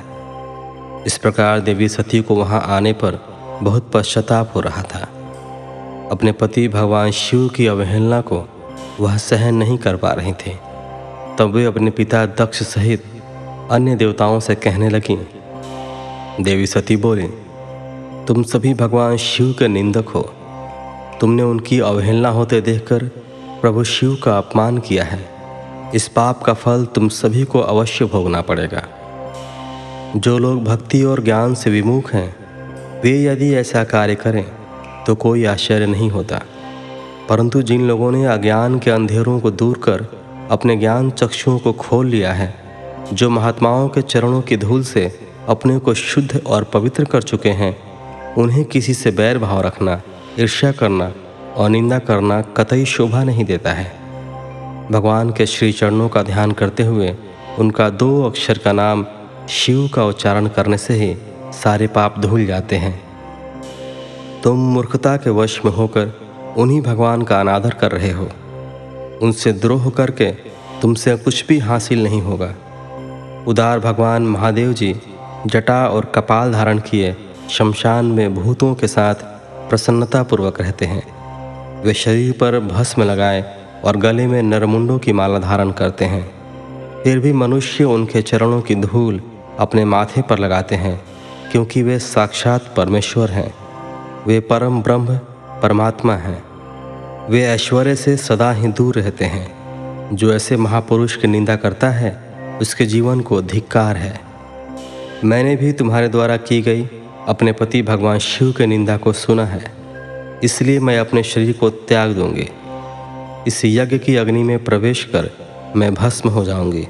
मैंने अपने प्रिय पति भगवान शिव का अनादर देख भी लिया है और उनके प्रति अपने पिता के कटु वचनों को भी सुन लिया है। अतः अब मैं इस जीवन का क्या करूँ? मैं इस समय पूर्णतः असमर्थ हूँ। इस यज्ञशाला में जो भी शक्तिवान और सामर्थ्यवान पुरुष हो, वह भगवान शिव की उपेक्षा करने वालों और उन्हें बुरा और अमंगलकारी कहने वालों की जीव काट दे, तभी वह शिव निंदा सुनने के पाप से बच सकता है। जो ऐसा करने में समर्थ न हो तो उसे अपने दोनों कानों को बंद करके यहाँ से तुरंत चले जाना चाहिए। तभी वह दोष मुक्त होगा। फिर देवी सती अपने पिता दक्ष की ओर मुख करके बोली, जब मेरे पति महादेव जी मुझे आपके साथ संबंध होने के कारण दाक्षायणी कहकर पुकारेंगे तो मैं कैसे कुछ कह पाऊँगी? हे पिताजी, आपने मेरे पति का घोर अपमान करके मुझे उनके सामने जाने लायक भी नहीं छोड़ा। इसलिए मेरे पास अब एक ही रास्ता शेष है। मैं आपके द्वारा प्राप्त इस घृणित शरीर का आपके सामने ही त्याग कर दूँगी। तत्पश्चात सती वहाँ उपस्थित सभी देवताओं से बोले, कि तुम सबने करुणा निधान भगवान शिव की निंदा सुनी है। इसलिए तुम्हारे कर्मों का दुष्परिणाम तुम्हें अवश्य मिलेगा। मेरे पति भगवान शिव तुम सबको इसका दंड अवश्य ही देंगे। उस समय देवी बहुत क्रोधित थे। यह सब कहकर वे चुप हो गईं और अपने मन में अपने प्राण वल्लभ भगवान शिव का स्मरण करने लगे। तीसवा अध्याय। सती द्वारा योगाग्नि से शरीर को भस्म करना। ब्रह्मा जी से श्री नारद जी ने पूछा, हे पितामह, जब सती जी ऐसा कहकर मौन हो गई, तब वहाँ क्या हुआ? देवी सती ने आगे क्या किया? इस प्रकार नारद जी ने अनेक प्रश्न पूछ डाले। और ब्रह्मा जी से प्रार्थना की कि वे आगे की कथा सविस्तार सुनाएँ। यह सुनकर ब्रह्मा जी मुस्कुराए और प्रसन्नतापूर्वक कहने लगे, हे नारद, मौन होकर देवी सती अपने पति भगवान शिव का स्मरण करने लगी। उनका स्मरण करने के बाद उनका क्रोधित मन शांत हो गया। तब शांत मनोभाव से शिवजी का चिंतन करती हुई देवी सती पृथ्वी पर उत्तर की ओर मुख करके बैठ गईं। तत्पश्चात विधि पूर्वक जल से आचमन करके उन्होंने वस्त्र ओढ़ लिया। फिर पवित्र भाव से उन्होंने अपनी दोनों आँखें मूंद लीं और पुनः शिवजी का चिंतन करने लगी। सती ने प्राणायाम से प्राण और अपान को एक रूप करके नाभि में स्थित कर लिया। सांसों को संयत कर नाभि चक्र के ऊपर हृदय में स्थापित कर लिया। सती ने अपने शरीर में योग मार्ग के अनुसार वायु और अग्नि को स्थापित कर लिया। तब उनका शरीर योग मार्ग में स्थित हो गया। उनके हृदय में शिवजी विद्यमान थे। यही वह समय था जब उन्होंने अपना शरीर त्याग दिया था। उनका शरीर यज्ञ की पवित्र योगाग्नि में गिरा और पल भर में ही भस्म हो गया। वहाँ उपस्थित मनुष्यों सहित देवताओं ने जब यह देखा कि देवी सती भस्म हो गई हैं तो आकाश और भूमि पर हाहाकार मच गया। यह हाहाकार सभी को भयभीत कर रहा था। सभी लोग कह रहे थे कि किस दुष्ट के दुर्व्यवहार के कारण भगवान शिव की पत्नी सती ने अपनी देह का त्याग कर दिया। तो कुछ लोग दक्ष की दुष्टता को धिक्कार रहे थे, जिसके व्यवहार से दुखी होकर देवी सती ने यह कदम उठाया था। सभी सत्पुरुष उनका सम्मान करते थे। उनका हृदय असहिष्णु था। उन्होंने ऐसी महान देवी और उनके पति करुणा निधान, भगवान शिव का अनादर और निंदा करने वाले दक्ष को भी कोसा। सभी कह रहे थे कि दक्ष ने अपनी ही पुत्री को प्राण त्यागने के लिए मजबूर किया है। इसलिए दक्ष अवश्य ही महानरक में जाएगा और पूरे संसार में उसका अपयश होगा। दूसरी ओर देवी सती के साथ पधारे सभी शिवगणों ने जब यह दृश्य देखा तो उनके क्रोध की कोई सीमा न रही। वे तुरंत अपने अस्त्र शस्त्र लेकर दक्ष को मारने के लिए दौड़े। वे साठ हज़ार पार्षदगण क्रोध से चिल्ला रहे थे और अपने को ही धिकार रहे थे कि यहाँ उपस्थित होते हुए भी हम अपनी माता देवी सती की रक्षा नहीं कर पाए। उनमें से कई पार्षदों ने तो स्वयं अपने शरीर का त्याग कर दिया। बचे हुए सभी शिवगण दक्ष को मारने के लिए बड़ी तेज़ी से आगे बढ़ रहे थे। जब ऋषि भृगु ने उन्हें आक्रमण के लिए आगे बढ़ते हुए देखा तो उन्होंने यज्ञ में विघ्न डालने वालों का नाश करने के लिए यजुर मंत्र पढ़कर दक्षिणाग्नि में आहुति दे दी। आहुति के प्रभाव के फलस्वरूप यज्ञ कुंड में से विभु नामक अनेक देवता जो प्रबल वीर थे, वहाँ प्रकट हो गए। रिभु नामक सहस्त्रों देवताओं और शिवगणों में भयानक युद्ध होने लगा। वे देवता ब्रह्म तेज से संपन्न थे। उन्होंने शिवगणों को मारकर तुरंत भगा दिया। इससे वहाँ यज्ञ में और अशांति फैल गई। सभी देवता और मुनि भगवान विष्णु से इस विघ्न को टालने की प्रार्थना करने लगे।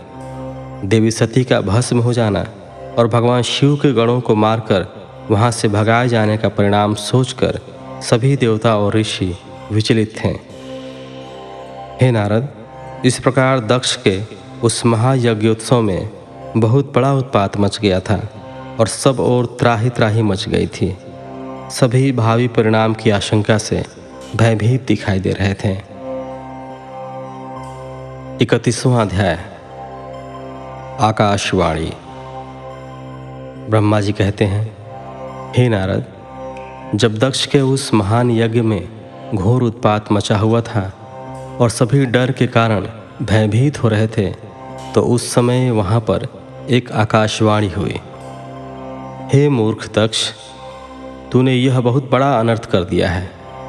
तूने शिव भक्त दधीची के कथन को प्रमाणिक नहीं माना, जो तेरे लिए परम मंगलकारी और आनंददायक था। तूने उनका भी अपमान किया और वे तुझे शाप देकर तेरी यज्ञशाला से चले गए। तब भी तू कुछ भी नहीं समझा। तूने अपने घर में स्वयं आई, साक्षात मंगल स्वरूपा अपनी पुत्री सती का अपमान किया। तूने सती और शंकर का पूजन भी नहीं किया। अपने को ब्रह्मा जी का पुत्र समझकर तुझे बहुत घमंड हो गया था। तूने उस सती देवी का अपमान किया, जो सत्पुरुषों की भी आराध्या हैं। वे समस्त पुण्यों का फल देती हैं। वे तीनों लोगों की माता कल्याण स्वरूपा और भगवान शंकर की अर्धांगिनी हैं। सती देवी प्रसन्न होने पर सुख और सौभाग्य प्रदान करती हैं। वे परम मंगलकारी हैं। देवी सती की पूजा करने से समस्त भयों से छुटकारा मिल जाता है और मनोवांछित फलों की प्राप्ति होती है। देवी सभी उपद्रवों को नष्ट कर देती हैं। वे ही पराशक्ति हैं तथा कीर्ति, संपत्ति, भोग और मोक्ष प्रदान करती हैं। वे ही जन्मदात्री हैं, अर्थात जन्म देने वाली माता हैं। वे ही इस जगत की रक्षा करने वाली आदि शक्ति हैं और वे ही प्रलय काल में जगत का संहार करने वाली हैं। सती ही भगवान विष्णु सहित ब्रह्मा, इंद्र, चंद्र, अग्नि, सूर्यदेव आदि सभी देवताओं की जननी हैं। वे साक्षात जगदम्बा हैं। वे ही दुष्टों का नाश करने वाली और भक्तों की रक्षा करने वाली हैं। ऐसी उत्तम महिमा और गुणों वाली भगवान शिव की प्राण प्रिया धर्म पत्नी का तूने इस यज्ञ में अपमान किया है। भगवान शिव तो परब्रह्म परमेश्वर हैं। वे सबके स्वामी हैं। वे सबका कल्याण करते हैं। सभी मनुष्य प्रभु का दर्शन पाने की अभिलाषा सदैव अपने मन में रखते हैं। दर्शनों की इच्छा लिए घोर तपस्या करते हैं। वे भगवान शिव ही जगत को धारण कर उसका पालन पोषण करते हैं। वे ही समस्त विद्याओं के ज्ञाता और मंगलों का भी मंगल करने वाले हैं। वे ही समस्त मनोकामनाओं को पूरा करते हैं। हे दुष्ट दक्ष, तूने उन परम शक्तिशाली, भगवान शिव के शक्ति की अवहेलना करके बहुत बुरा किया है। इसलिए तेरे इस महायज्ञ के विनाश को कोई नहीं रोक सकता, जिनके चरणों की धूल शेषनाग रोज अपने मस्तक पर धारण करता है। जिनके चरण कमल का ध्यान करने से ब्रह्मा को ब्रह्मत्व प्राप्त हुआ है, तूने उनका और उनकी पत्नी सती का पूजन न करके बहुत अनिष्ट किया है। भगवान शिव ही इस संपूर्ण जगत के पिता और उनकी पत्नी इस जगत की माता हैं। तूने उन माता पिता का सत्कार न कर उनका घोर अपमान किया है। अब तेरा कल्याण कैसे हो सकता है? तूने स्वयं दुर्भाग्य से अपना नाता जोड़ लिया है। तूने देवी सती और भगवान शिव की भक्ति भाव से आराधना नहीं की। तेरी यह सोच ही कि कल्याणकारी शिव का पूजन किए बिना भी मैं कल्याण का भागी हो सकता हूँ, तुझे ले डूबी है। तेरा सारा घमंड नष्ट हो जाएगा। यहाँ बैठा कोई भी देवता शिवजी के विरुद्ध होकर तेरी सहायता नहीं कर पाएगा। यदि करना भी चाहेगा तो स्वयं भी नष्ट हो जाएगा। अब तेरा अमंगल निश्चित है। सभी देवता और मुनिगण यज्ञ मंडप को छोड़कर तुरंत यहाँ से अपने अपने धाम को चले जाएँ, अन्यथा सबका नाश हो जाएगा। इस प्रकार यज्ञशाला में उपस्थित सभी लोगों को चेतावनी देकर वह आकाशवाणी मौन हो गई। बत्तीसवां अध्याय। शिवजी का क्रोध। ब्रह्मा जी कहते हैं नारद उस आकाशवाणी को सुनकर सभी देवता और मुनि आश्चर्य से इधर उधर देखने लगे। उनके मुँह से एक भी शब्द नहीं निकला। वे अत्यंत भयभीत हो गए। उधर भृगु के मंत्रों से उत्पन्न गणों द्वारा भगाए गए शिवगण, जो कि नष्ट होने से बच गए थे, शिवजी के शरण में चले गए। वहाँ पहुंचकर उन्होंने प्रभु को हाथ जोड़कर प्रणाम किया और वहाँ यज्ञ में जो कुछ भी हुआ था, उसका और सती के शरीर त्यागने का सारा वृतांत उन्हें सुनाया। शिवगढ़ बोले, हे महेश्वर, दक्ष बड़ा ही दुरात्मा और घमंडी है। उसने माता सती का बहुत अपमान किया। वहाँ उपस्थित देवताओं ने भी उनका आदर सत्कार नहीं किया। उस घमंडी दक्ष ने यज्ञ में आपका भाग भी नहीं दिया। हे प्रभु, दक्ष ने आपके प्रति बुरे शब्द कहे। आपके विषय में ऐसी बातें सुनकर माता क्रोधित हो गईं। और उन्होंने पिता की बहुत निंदा की। जब दक्ष ने उनका भी अपमान किया तो वे शांत होकर सोचने लगी। फिर उन्होंने वहाँ उपस्थित सभी देवताओं और मुनियों को फटकारा, जिन्होंने आपका अनादर किया था। उन्होंने कहा कि शिव निंदा सुनकर मैं जीवित नहीं रह सकती। यह कहकर उन्होंने योगाग्नि में जलकर अपना शरीर भस्म कर दिया। यह देखकर बहुत से पार्षदों ने माता के साथ ही अपने शरीर की आहुति दे दी। तब हम सब शिवगण उस यज्ञ को विध्वंस करने के लिए तेज़ी से आगे बढ़े। परंतु भृगु ऋषि ने मंत्र द्वारा गणों को उत्पन्न कर हम पर आक्रमण कर दिया। हम में से बहुत से गणों को उन भृगु के गणों ने मार डाला। तब वहाँ आकाशवाणी हुई, जिसने कहा कि, दक्ष, तुम्हारा अंत अब निश्चित है। तथा जो भी देवता एवं मुनि तुम्हारा साथ देंगे, वे भी पाप के भागी बनकर मृत्यु को प्राप्त होंगे। यह सुनकर सभी उपस्थित लोग वहाँ से चले गए और हम यहाँ आपको इस विषय में बताने के लिए आपके पास चले आए हैं। हे कल्याणकारी भगवान शिव, आप उस महादुष्ट अधर्मी दक्ष को उसके अपराध का कठोर दंड अवश्य दें। यह कहकर सभी गण चुप हो गए। ब्रह्मा जी बोले, हे नारद, अपने पार्षदों की बातें सुनकर भगवान शिव ने उस यज्ञ की सारी बातें और जानकारी जानने के लिए तुम्हारा स्मरण किया। उनके स्मरण करते ही तुम वहाँ जा पहुँचे और भक्ति भाव से नमस्कार करके चुपचाप खड़े हो गए। तब महादेव जी ने तुमसे दक्ष के यज्ञ के विषय में पूछा। तब तुमने उत्तम भाव से उस यज्ञशाला में जो जो हुआ था, वह सब वृतांत उन्हें सुना दिया। सारी बातों से अवगत होते ही भगवान शिव अत्यंत क्रोधित हो गए। पराक्रमी शंकर के क्रोध का कोई अंत न रहा। तब लोक संहारी शंकर ने अपनी जटा का एक बाल उखाड़कर उसे कैलाश पर्वत पर दे मारा। जैसे ही वह बाल ज़मीन पर गिरा, उसके दो टुकड़े हो गए। उस समय वहाँ बहुत भयंकर गर्जना हुई। बाल के प्रथम भाग से महापराक्रमी, महाबली, वीरभद्र प्रकट हुए, जो समस्त शिवगणों में शिरोमणि हैं। उनका शरीर बहुत बड़ा और विशाल था। उनकी एक हज़ार भुजाएँ थीं। उस जटा के दूसरे भाग से अत्यंत भयंकर और करोड़ों भूतों से घिरी हुई महाकाली उत्पन्न हुई। उस समय रुद्रदेव के क्रोधपूर्वक सांस लेने से सौ प्रकार के ज्वर और अनेक प्रकार के रोग पैदा हो गए। वे सभी शरीरधारी क्रूर और भयंकर थे।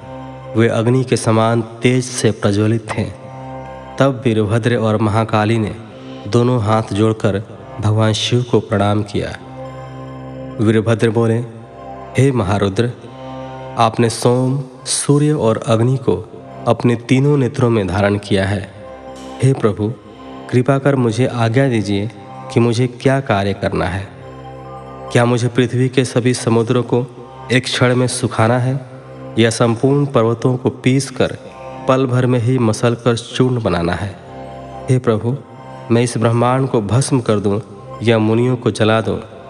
भगवान, आपका आदेश पाकर मैं समस्त लोकों में उलट पुलट कर सकता हूँ। आपके इशारा करने से ही मैं जगत के समस्त प्राणियों का विनाश कर सकता हूँ।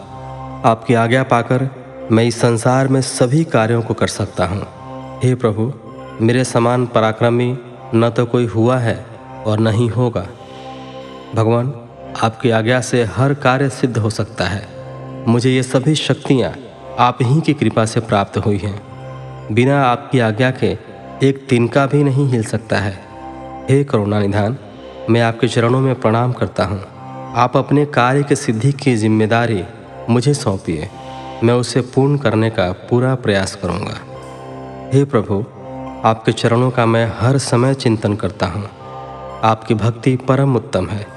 आप बिना कहे ही अपने भक्तों की समस्त इच्छाओं को पूरा करके उन्हें मनोवांछित और अभिष्ट फल प्रदान करते हैं।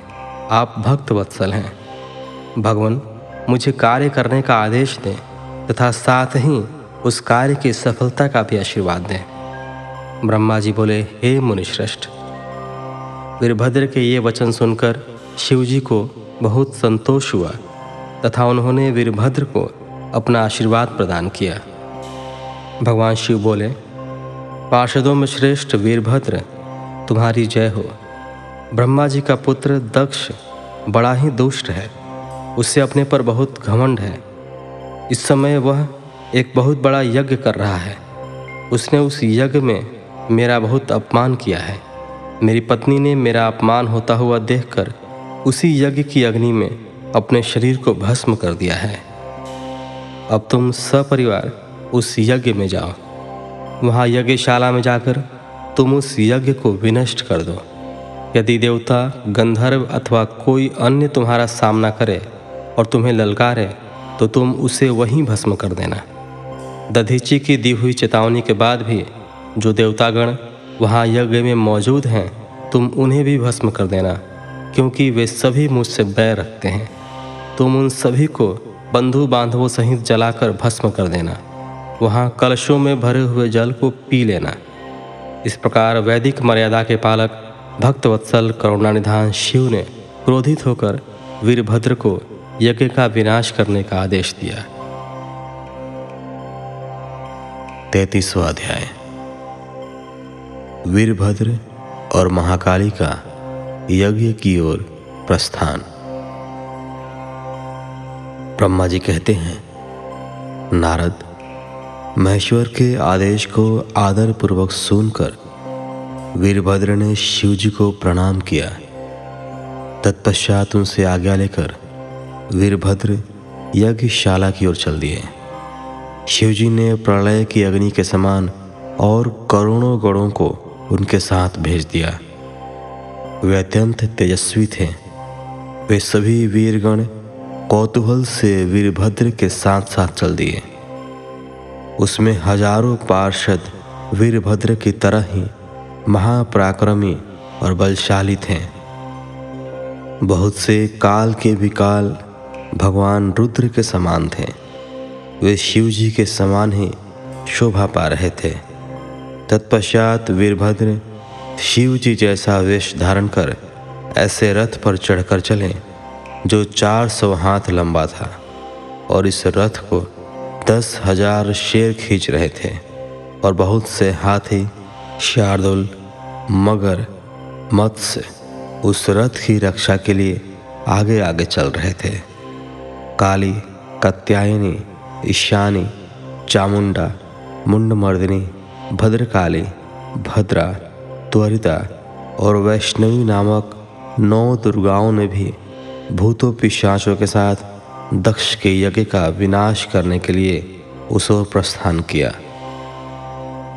डाकिनी, शाकिनी, भूत, पिशाच, प्रमथ, गुह्यक, कुष्मांड, परपट, चटक ब्रह्म राक्षस भैरव तथा क्षेत्रपाल आदि सभी वीरगण भगवान शिव की आज्ञा पाकर शंकर के चौंसठ हज़ार करोड़ गढ़ों की सेना लेकर चल दिए। उस समय भेरियों की गंभीर ध्वनि होने लगी। अनेकों प्रकार के शंख चारों दिशाओं में बजने लगे।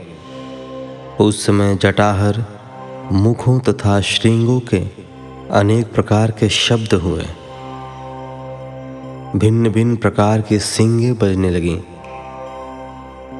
महामुनि नारद उस समय वीरभद्र की उस यात्रा में करोड़ों सैनिक, शिवगण एवं भूत पिशाच शामिल थे। इसी प्रकार महाकाली की सेना भी शोभा पा रही थी। इस प्रकार वीरभद्र और महाकाली दोनों की विशाल सेनाएँ उस दक्ष के यज्ञ का विनाश करने के लिए गाजे बाजे के साथ आगे बढ़ने लगे। उस समय अनेक शुभ शगुन होने लगे। चौतीसवां अध्याय। यज्ञ मंडप में भय और विष्णु से जीवन रक्षा की प्रार्थना। ब्रह्मा जी बोले, हे नारद, जब वीरभद्र और महाकाली की विशाल चतुरांगड़ी सेना अत्यंत तीव्र गति से दक्ष के यज्ञ की ओर बढ़ी तो यज्ञोत्सव में अनेक प्रकार के अपशकुन होने लगे। वीरभद्र के चलते ही यज्ञ में विध्वंस की सूचना देने वाला उत्पात होने लगा। दक्ष की बाई आँख, बाई भुजा और बाई जांघ फड़कने लगी। वाम अंगों का फड़कना बहुत अशुभ होता है। उस समय यज्ञशाला में भूकंप आ गया। दक्ष को कम दिखाई देने लगा। भरी दोपहर में उसे आसमान में तारे दिखने लगे। दिशाएँ धुंधली हो गईं। सूर्य में काले काले धब्बे दिखाई देने लगे। ये धब्बे बहुत डरावने लग रहे थे। बिजली और अग्नि के समान सारे नक्षत्र उन्हें टूट टूट कर गिरते हुए दिखने लगे। वहाँ यज्ञशाला में हज़ारों गिद्ध दक्ष के सिर पर मंडराने लगे। उस यज्ञ मंडप को गिद्धों ने पूरा ढक दिया था। वहाँ एकत्र गीदड़, बड़ी भयानक और डरावनी आवाज़ें निकाल रहे थे। सभी दिशाएँ अंधकार में हो गई थीं। वहाँ अनेक प्रकार के अपशकुन होने लगे। फिर उसी समय वहाँ आकाशवाणी हुई। ओ महामूर्ख, दुष्ट दक्ष, तेरे जन्म को धिक्कार है। तू बहुत बड़ा पापी है। तूने भगवान शिव की बहुत अवहेलना की है। तूने देवी सती, जो कि साक्षात जगदम्बा रूप हैं, उनका भी अनादर किया है। सती ने तेरी ही वजह से अपने शरीर को योगाग्नि में जलाकर भस्म कर दिया है। तुझे तेरे कर्मों का फल ज़रूर मिलेगा। आज तुझे तेरी करनी का फल अवश्य ही मिलेगा। साथ ही यहाँ उपस्थित सभी देवताओं और ऋषि मुनियों को भी अवश्य ही उनकी करनी का फल मिलेगा। भगवान शिव तुम्हें तुम्हारे पापों का फल ज़रूर देंगे। इस प्रकार कहकर वह आकाशवाणी मौन हो गई। उस आकाशवाणी को सुनकर और वहाँ यज्ञशाला में प्रकट हो रहे अनेक अशुभ लक्षणों को देखकर दक्ष तथा वहाँ उपस्थित सभी देवतागण भय से कांपने लगे। दक्ष को अपने द्वारा किए गए व्यवहार का स्मरण होने लगा। उससे अपने किए पर बहुत पछतावा होने लगा। तब दक्ष सहित सभी देवता श्री हरि विष्णु के शरण में गए। वे डरे हुए थे। भय से कांपते हुए वे सभी लक्ष्मीपति विष्णु जी से अपने जीवन की रक्षा की प्रार्थना करने लगे। पैंतीसवा अध्याय। वीरभद्र का आगमन। दक्ष बोले, हे विष्णु, कृपा निधान, मैं बहुत भयभीत हूँ। आपको ही मेरी और मेरे यज्ञ की रक्षा करनी है प्रभु। आप ही इस यज्ञ के रक्षक हैं। आप साक्षात यज्ञ स्वरूप हैं। आप हम सब पर अपनी कृपा दृष्टि बनाइए। हम सब आपके शरण में आए हैं। प्रभु, हमारी रक्षा करें ताकि यज्ञ का विनाश न हो। ब्रह्मा जी कहते हैं, हे मुनि नारद, इस प्रकार जब दक्ष ने भगवान विष्णु के चरणों में गिरकर उनसे प्रार्थना की, उस समय दक्ष का मन भय से बहुत अधिक व्याकुल था। तब श्रीहरि ने दक्ष को उठाकर अपने मन में करुणा निधान भगवान शिव का स्मरण किया और शिव तत्व के ज्ञाता श्री हरि दक्ष को समझाते हुए बोले, दक्ष, तुम्हें तत्व का ज्ञान नहीं है, इसलिए तुमने सबके अधिपति भगवान शंकर की अवहेलना की है। भगवान की स्तुति के बिना कोई भी कार्य सफल नहीं हो सकता। उस कार्य में अनेक परेशानियाँ आती हैं। जहाँ पूजनीय व्यक्तियों की पूजा नहीं होती, वहाँ गरीबी, मृत्यु तथा भय का निवास होता है। इसलिए तुम्हें भगवान शिव का सम्मान करना चाहिए। परंतु तुमने महादेव का सम्मान और आदर सत्कार नहीं किया, अपितु तुमने उनका घोर अपमान किया है। इसी के कारण तुम्हारे ऊपर घोर संकट के बादल मंडरा रहा है। मैं तुम पर छाए इस संकट से तुम्हें उबारने में पूर्णतः असमर्थ हूँ। ब्रह्मा जी कहते हैं, नारद, भगवान विष्णु का वचन सुनकर दक्ष सोच में डूब गया। उसके चेहरे का रंग उड़ गया और वे घोर चिंता में पड़ गए। तभी भगवान शिव द्वारा भेजे गए गणों सहित वीरभद्र और महाकाली का उनकी सेनाओं सहित उस यज्ञशाला में प्रवेश हुआ। वे सभी महान पराक्रमी थे। उनकी गणना करना असंभव था। उनके सिंहनाथ से सारी दिशाएँ गूंज रही थीं। पूरे आसमान में धूल और अंधकार के बादल छाए हुए थे। पूरी पृथ्वी पर्वतों, वनों और काननों सहित काँप रही थी। समुद्रों में ज्वार भाटा उठ रहा था। उस विशालकाय सेना को देखकर समस्त देवता आश्चर्यचकित थे। उन्हें देखकर दक्ष अपनी पत्नी के साथ भगवान विष्णु के चरणों में गिर पड़े और बोले, हे प्रजापालक विष्णु, आपके बल से ही मैंने इस विशाल यज्ञ का आयोजन किया था। प्रभु, आप कर्मों के साक्षी तथा यज्ञों के प्रतिपालक हैं। आप ही धर्म के रक्षक हैं। अतः प्रभु श्रीहरि, आप ही यज्ञ को विनाश से बचा सकते हैं। इस प्रकार दक्ष की विनतीपूर्ण बातों को सुनकर श्रीहरि उन्हें समझाते हुए बोले, दक्ष, निश्चय ही मुझे इस यज्ञ की रक्षा करनी चाहिए। परंतु देवताओं के क्षेत्र नैमी नैमिशारण्य की उस घटना का स्मरण करो। इस यज्ञ के आयोजन में क्या तुम उस घटना को भूल गए हो? यहाँ इस यज्ञशाला की और तुम्हारी रक्षा करने में कोई भी देवता समर्थ नहीं है। इस समय जब महादेव जी के गण और उनके सेनापति वीरभद्र तुम्हें भगवान शिव का अपमान करने का दंड देने आए हैं, उस समय कोई मूर्ख ही तुम्हारी सहायता को आगे आ सकता है। दक्ष, केवल कर्म ही समर्थ नहीं होता, अपितु कर्म को करने में जिसके सहयोग की आवश्यकता होती है, उसका भी उतना ही महत्व है। भगवान शिव ही कर्मों के कल्याण की शक्ति देते हैं। जो शांत मन से भक्तिपूर्वक उनकी पूजा अर्चना करता है, महादेव जी उसे तत्काल ही उस कर्म का फल देते हैं। जो मनुष्य ईश्वर के अस्तित्व को नहीं मानते, वे नरक के भागी होते हैं। दक्ष, यह वीरभद्र शंकर के गणों का ऐसा सेनापति है, जो शिवजी के शत्रु का तुरंत नाश कर देता है। शिवजी की आज्ञा का उल्लंघन करके मैं तुम्हारे यज्ञ में आया हूँ जिसका दुष्परिणाम मुझे भी भोगना पड़ेगा। अब इस विनाश को रोकने की शक्ति मेरे पास नहीं है। यदि हम यहाँ से भागकर स्वर्ग पाताल और पृथ्वी कहीं भी छिप जाएँ, तो भी वीरभद्र के शस्त्र हमें ढूंढ लेंगे। शिवजी के सभी गण बहुत शक्तिशाली हैं। विष्णु जी यह कह ही रहे थे कि वीरभद्र अपनी अजय सेना के साथ यज्ञ मंडप में आ पहुँचा। छत्तीसवां अध्याय। श्री हरि और वीरभद्र का युद्ध। ब्रह्मा जी कहते हैं, नारद, जब शिवजी की आज्ञा पाकर वीरभद्र की विशाल सेना ने यज्ञशाला में प्रवेश किया तो वहाँ उपस्थित सभी देवता अपने प्राणों की रक्षा के लिए शिवगणों से युद्ध करने लगे।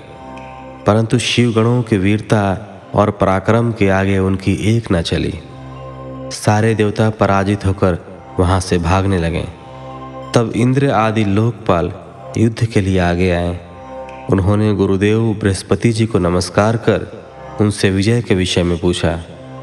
उन्होंने कहा, हे गुरुदेव बृहस्पति, हम यह जानना चाहते हैं कि हमारी विजय कैसे होगी? उनकी यह बात सुनकर बृहस्पति जी बोले, हे इंद्र समस्त कर्मों का फल देने वाले तो ईश्वर हैं। सभी को अपनी करनी का फल अवश्य भुगतना पड़ता है। जो ईश्वर के अस्तित्व को जानकर और समझकर उनकी शरण में आकर अच्छे कर्म करता है, उसी को उसके सत्कर्मों का फल मिलता है। परंतु जो ईश्वर की आज्ञा के विरुद्ध कार्य करता है, वह ईश्वर द्रोही कहलाता है, और उसे किसी भी अच्छे फल की प्राप्ति नहीं होती। उन परम पुण्य भगवान शिव के स्वरूप को जानना अत्यंत कठिन है। वे सिर्फ़ अपने भक्तों के ही अधीन हैं। इसलिए उन्हें भक्त वत्सल भी कहा जाता है। भक्ति और ईश्वर सत्ता में विश्वास न रखने वाले मनुष्य, यदि वेदों का दस हज़ार भी अध्ययन कर लें तो भी भगवान शिव के स्वरूप को भली भांति नहीं जान पाएँगे।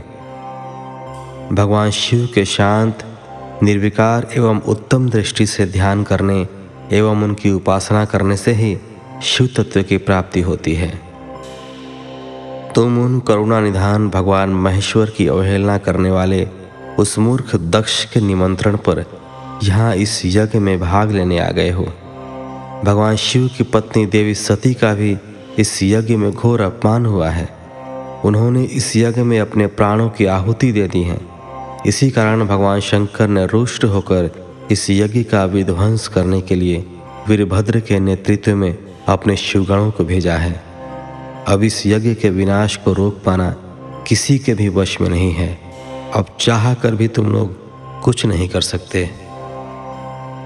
बृहस्पति जी के ये वचन सुनकर इंद्र सहित अन्य देवता चिंता में पड़ गए। तभी वीरभद्र और अन्य शिवगण उनके निकट पहुँच गए। वहाँ वीरभद्र ने उन सभी को बहुत डांटा और फटकारा। गुस्से से वीरभद्र ने इंद्र सहित सभी देवताओं पर अपने तीखे बाणों से प्रहार करना शुरू कर दिया। बाणों से घायल हुए सभी देवताओं में हाहाकार मच गया और वे अपने प्राणों की रक्षा के लिए यज्ञ मंडप से भाग खड़े हुए। यह देखकर वहाँ उपस्थित सभी ऋषि मुनि भयभीत होकर श्रीहरि के सम्मुख प्राण रक्षा के लिए प्रार्थना करने लगे। तब मैं और विष्णु जी वीरभद्र से युद्ध करने के लिए उनके पास गए। हमें देखकर वीरभद्र, जो पहले से ही क्रोधित थे, हम सबको डांटने लगे। उनके कठोर वचनों को सुनकर विष्णु जी मुस्कुराते हुए बोले, हे शिव भक्त वीरभद्र, मैं भी भगवान शिव का ही भक्त हूँ। उनमें मेरी अपार श्रद्धा है। मैं उन्हीं का सेवक हूँ, परंतु दक्ष, अज्ञानी और मूर्ख है। यह सिर्फ़ कर्म कांडों में ही विश्वास रखता है। जिस प्रकार महेश्वर भगवान अपने भक्तों के ही अधीन है, उसी प्रकार मैं भी अपने भक्तों के ही अधीन हूँ। दक्ष मेरा अनन्य भक्त है। उसकी बारंबार प्रार्थना पर मुझे इस यज्ञ में उपस्थित होना पड़ा। हे वीरभद्र, तुम रुद्रदेव के रौद्र रूप अर्थात क्रोध से उत्पन्न हुए हो। तुम्हें भगवान शंकर ने इस यज्ञ का विनाश करने के लिए यहाँ भेजा है। उनकी आज्ञा तुम्हारे लिए शिरोधार्य है। मैं इस यज्ञ का रक्षक हूँ। अतः इसे बचाना मेरा पहला कर्तव्य है। इसलिए तुम भी अपना कर्तव्य निभाओ और मैं भी अपना कर्तव्य निभाता हूँ। हम दोनों को ही अपने उत्तरदायित्व की रक्षा के लिए आपस में युद्ध करना पड़ेगा। भगवान विष्णु के ये वचन सुनकर वीरभद्र हंस कर बोला कि आप मेरे परमेश्वर भगवान शिव के भक्त हैं। यह जानकर मुझे बहुत प्रसन्नता हुई। भगवान, मैं आपको नमस्कार करता हूँ। आप मेरे लिए भगवान शिव के समान ही पूजनीय हैं। मैं आपका आदर करता हूँ, परंतु शिव आज्ञा के अनुसार मुझे इस यज्ञ का विनाश करना है। यह मेरा कर्तव्य है। यज्ञ का रक्षक होने के नाते इससे बचाना आपका उत्तरदायित्व है। अतः हम दोनों को ही अपना अपना कार्य करना है। तब श्रीहरि और वीरभद्र दोनों ही युद्ध के लिए तैयार हो गए। तत्पश्चात दोनों में घोर युद्ध हुआ। अंत में वीरभद्र ने भगवान विष्णु के सुदर्शन चक्र को जड़ कर दिया। उनके धनुष के तीन टुकड़े कर दिए। वीरभद्र विष्णु जी पर भारी पड़ रहे थे। तब उन्होंने वहाँ संतर्धान होने का विचार किया। सभी देवता व ऋषिगण यह समझ चुके थे कि यह जो कुछ हो रहा है, वह देवी सती के प्रति अन्याय और शिव जी के अपमान का ही परिणाम है। इस संकट की घड़ी में कोई भी उनकी रक्षा नहीं कर सकता। तब वे देवता और ऋषिगण शिव जी का स्मरण करते हुए अपने अपने लोक को चले गए। मैं भी दुखी मन से अपने सत्य लोक को चला आया। उस यज्ञ स्थल पर बहुत उपद्रव हुआ। वीरभद्र और महाकाली ने अनेकों मुनियों एवं देवताओं को प्रताड़ित करके उनका वध कर दिया। भृगु, पुषा और भग नामक देवताओं को उनकी करनी का फल देते हुए उन्हें पृथ्वी पर फेंक दिया। सैतीसवां अध्याय। दक्ष का सिर काटकर यज्ञ कुंड में डालना। हे नारद यज्ञशाला में उपस्थित सभी देवताओं को डराकर और मारकर वीरभद्र ने वहाँ से भगा दिया और जो बाकी बचे, उनको भी मार डाला। तब उन्होंने यज्ञ के आयोजक दक्ष को, जो कि भय के मारे अंतर्वेदी में छिपा था, बलपूर्वक पकड़ लिया। वीरभद्र ने दक्ष के शरीर पर अनेकों वार किए। वे दक्ष का सिर तलवार से काटने लगे। परंतु दक्ष के योग के प्रभाव से वह सिर काटने में असफल रहे। वीरभद्र ने दक्ष की छाती पर पैर रखकर दोनों हाथों से उसकी गर्दन मरोड़ कर तोड़ दी। तत्पश्चात दक्ष के सिर को वीरभद्र ने अग्निकुंड में डाल दिया। उस महान यज्ञ का संपूर्ण विनाश करने के उपरांत वीरभद्र और सभी गण जीत की खुशी के साथ कैलाश पर्वत पर चले गए। और शिवजी को अपनी विजय की सूचना दी। इस समाचार को पाकर महादेव जी बहुत प्रसन्न हुए। अड़तीसवां अध्याय। दधीची, छू विवाद। सूद जी कहते हैं, हे महर्षियों, ब्रह्मा जी के द्वारा कही हुई कथा को सुनकर नारद जी आश्चर्यचकित हो गए, तथा उन्होंने ब्रह्मा जी से पूछा कि भगवान विष्णु शिव जी को छोड़कर अन्य देवताओं के साथ दक्ष के यज्ञ में क्यों चले गए? क्या वे अद्भुत पराक्रम वाले भगवान शिव को नहीं जानते थे? क्यों श्रीहरि ने रुद्रगणों के साथ युद्ध किया? कृपया कर मेरे अंदर उठने वाले इन प्रश्नों के उत्तर देकर मेरी शंकाओं का समाधान कीजिए। ब्रह्मा जी ने नारद जी के प्रश्नों के उत्तर देते हुए कहा, हे मुनिश्रेष्ठ नारद पूर्व काल में राजा छू की सहायता करने वाले श्रीहरि को दधीची मुनि ने शाप दे दिया था। इसलिए वे भूल गए और दक्ष के यज्ञ में चले गए। प्राचीन काल में दधीची मुनि महातेजस्वी राजा छू के मित्र थे, परंतु बाद में उन दोनों के बीच बहुत विवाद खड़ा हो गया। विवाद का कारण मुनि दधीची का चार वर्णों, ब्राह्मण, क्षत्रिय वैश्य और शूद्र में ब्राह्मणों को श्रेष्ठ बताना था। परंतु राजा शुभ जो कि धन वैभव के अभिमान में डूबे हुए थे, इस बात से पूर्णतः असहमत थे। शुभ सभी वर्णों में राजा को ही श्रेष्ठ मानते थे। राजा को सर्वश्रेष्ठ और सर्ववेदमय माना जाता है। यह श्रुति भी कहती है, इसलिए ब्राह्मण से ज़्यादा राजा श्रेष्ठ है। हे दधीची आप मेरे लिए आदरणीय हैं। राजा शुभ के कथन को सुनकर दधीची को क्रोध आ गया। उन्होंने इसे अपना अपमान समझा और छूब के सिर पर मुक्के का प्रहार कर दिया। दधीची के इस व्यवहार से मद में चूर छूब को और अधिक क्रोध आ गया। उन्होंने वज्र से दधीची पर प्रहार कर दिया। वज्र से घायल हुए दधीची मुनि ने पृथ्वी पर गिरते हुए योगी शुक्राचार्य का स्मरण किया। शुक्राचार्य ने तुरंत आकर दधीची मुनि के शरीर को पूर्ववत कर दिया। शुक्राचार्य ने दधीची से कहा कि मैं तुम्हें महामृत्युंजय का मंत्र प्रदान करता हूँ। त्रयंबकम यजामहे। अर्थात हम तीनों लोगों के पिता भगवान शिव, जो सूर्य, सोम और अग्नि तीनों मंडलों के पिता हैं। सत्व, रज और तम आदि तीनों गुणों के महेश्वर हैं, जो आत्म तत्व विद्या तत्व और शिव तत्व पृथ्वी, जल व तेज सभी के स्रोत हैं, जो ब्रह्मा, विष्णु और शिव तीनों आधारभूत देवताओं के भी ईश्वर महादेव हैं, उनकी आराधना करते हैं।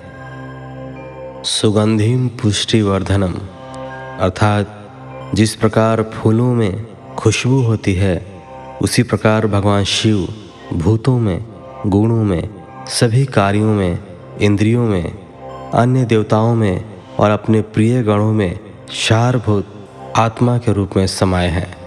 उनकी सुगंध से ही सबकी ख्याति एवं प्रसिद्धि है। पुष्टिवर्धनम, अर्थात वे भगवान शिव ही प्रकृति का पोषण करते हैं। वे ही ब्रह्मा, विष्णु, मुनियों एवं सभी देवताओं का पोषण करते हैं। उर्वा रुकमिव बंधनान मृत्युर्मुक्षी यमामृतात अर्थात, जिस प्रकार खरबूजा पक जाने पर लता से टूटकर अलग हो जाता है, उसी प्रकार मैं भी मृत्यु रूपी बंधन से मुक्त होकर मोक्ष को प्राप्त करूँ। हे रुद्रदेव, आपका स्वरूप अमृत के समान है, जो पुण्य कर्म तपस्या, स्वाध्याय, योग और ध्यान से उनकी आराधना करता है उससे नया जीवन प्राप्त होता है। भगवान शिव अपने भक्त को मृत्यु के बंधनों से मुक्त कर देते हैं और उसे मोक्ष प्रदान करते हैं। जैसे उर्वा रूप, अर्थात ककड़ी को उसकी बेल अपने बंधन में बांधे रखती है और पक जाने पर स्वयं ही उसे बंधन मुक्त कर देती है। यह महामृत्युंजय मंत्र, संजीवनी मंत्र है। तुम नियम पूर्वक भगवान शिव का स्मरण करके इस मंत्र का जाप करो। इस मंत्र से अभिमंत्रित जल को पियो। इस मंत्र का जाप करने से मृत्यु का भय नहीं रहता। इसके विधिवत पूजन करने से भगवान शिव प्रसन्न होते हैं। वे सभी कार्यों के सिद्धि करते हैं तथा सभी बंधनों से मुक्त कर मोक्ष प्रदान करते हैं। ब्रह्मा जी बोले, नारद, दधीची मुनि को इस प्रकार उपदेश देकर शुक्राचार्य अपने निवास पर चले गए। उनकी बातों का दधीची मुनि पर बड़ा प्रभाव पड़ा और वे भगवान शिव का स्मरण कर उन्हें प्रसन्न करने के लिए तपस्या करने वन में चले गए।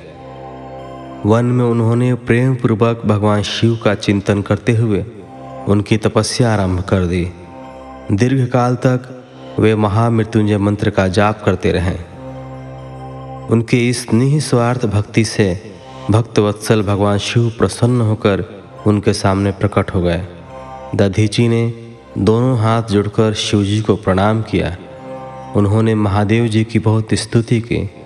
शिव ने कहा, मुनिश्रेष्ठ दधीची, मैं तुम्हारी इस उत्तम आराधना से बहुत प्रसन्न हुआ हूँ। तुम वर मांगो। मैं तुम्हें मनोवांछित वस्तु प्रदान करूँगा। यह सुनकर दधीची हाथ जोड़े नतमस्तक होकर कहने लगे हे देवादिदेव करुणा निधान महादेव जी अगर आप मुझ पर प्रसन्न हैं तो कृपा कर मुझे तीन वर प्रदान करें। पहला यह कि मेरी अस्थियाँ वज्र के समान हो जाए। दूसरा, कोई मेरा वध न कर सके, अर्थात मैं हमेशा अवध्य रहूँ। और तीसरा, कि मैं हमेशा अधीन रहूँ, कभी दीन न हूँ शिवजी ने तथास्तु कहकर तीनों वर दधीची को प्रदान कर दिए। तीनों मनचाहे वरदान मिल जाने पर दधीची मुनि बहुत प्रसन्न थे। वे आनंद मग्न होकर राजा छू के स्थान की ओर चल दिए। वहाँ पहुंचकर दधीची ने छू के सिर पर लात मारी। छू विष्णु जी का परम भक्त था। राजा होने के कारण वह भी अहंकारी था। उसने क्रोधित हो तुरंत दधीची पर वज्र से प्रहार कर दिया। परंतु छूप के प्रहार से दधीची मुनि का बाल भी बांका नहीं हुआ। यह सब महादेव जी के वरदान से ही हुआ था। यह देखकर शुभ को बड़ा आश्चर्य हुआ। तब उन्होंने वन में जाकर इंद्र के भाई मुकुंद की आराधना शुरू कर दी। तब विष्णु जी ने प्रसन्न होकर छू को दिव्य दृष्टि प्रदान की। छू ने विष्णु जी को प्रणाम कर उनकी भक्ति भाव से स्तुति की। तत्पश्चात छू बोले, भगवान, मुनिश्रेष्ठ दधीची पहले मेरे मित्र थे, परंतु बाद में हम दोनों के बीच में विवाद उत्पन्न हो गया। दधीची ने परम पूजनीय भगवान शिव की तपस्या, महामृत्युंजय मंत्र से कर उन्हें प्रसन्न किया तथा अवध्य रहने का वरदान प्राप्त कर लिया। तब उन्होंने मेरी राजसभा में मेरे समस्त दरबारियों के बीच मेरा घोर अपमान किया। उन्होंने सबके सामने मेरे मस्तक पर अपने पैरों से आघात किया। साथ ही उन्होंने कहा कि मैं किसी से नहीं डरता। भगवान, मुनि दधीची को बहुत घमंड हो गया है। ब्रह्मा जी बोले, नारद, जब श्रीहरि को इस बात का ज्ञान हुआ कि दधीची मुनि को महादेव जी द्वारा अवध्य होने का आशीर्वाद प्राप्त है तो वे कहने लगे कि शुभ, महादेव जी के भक्तों को कभी भी किसी प्रकार का भी भय नहीं होता है। यदि मैं इस विषय में कुछ करूँ तो दधीची को बुरा लगेगा और वे शाप भी दे सकते हैं। उन्हीं दधीची के शाप से दक्ष यज्ञ में मेरी शिव जी से पराजय होगी। इसलिए मैं इस संबंध में कुछ नहीं करना चाहता, परंतु ऐसा कुछ ज़रूर करूँगा जिससे आपको विजय प्राप्ति हो। भगवान विष्णु के ये वचन सुनकर राजा चुप हो गए। उनतालीसवां अध्याय। दधीची का शाप और छू पर अनुग्रह। ब्रह्मा जी बोले, नारद श्री हरि विष्णु, अपने प्रिय भक्त, राजा छू के हितों की रक्षा करने के लिए एक दिन ब्राह्मण का रूप धारण करके दधीची मुनि के आश्रम में पहुँचे। विष्णु जी भगवान शिव की आराधना में मग्न रहने वाले ब्रह्मर्षि दधीची से बोले कि, हे प्रभु, मैं आपसे एक वर माँगता हूँ। दधीची श्री विष्णु को पहचानते हुए कहने लगे, मैं सब समझ गया हूँ कि आप कौन हैं और क्या चाहते हैं। इसलिए मैं आपसे क्या कहूँ?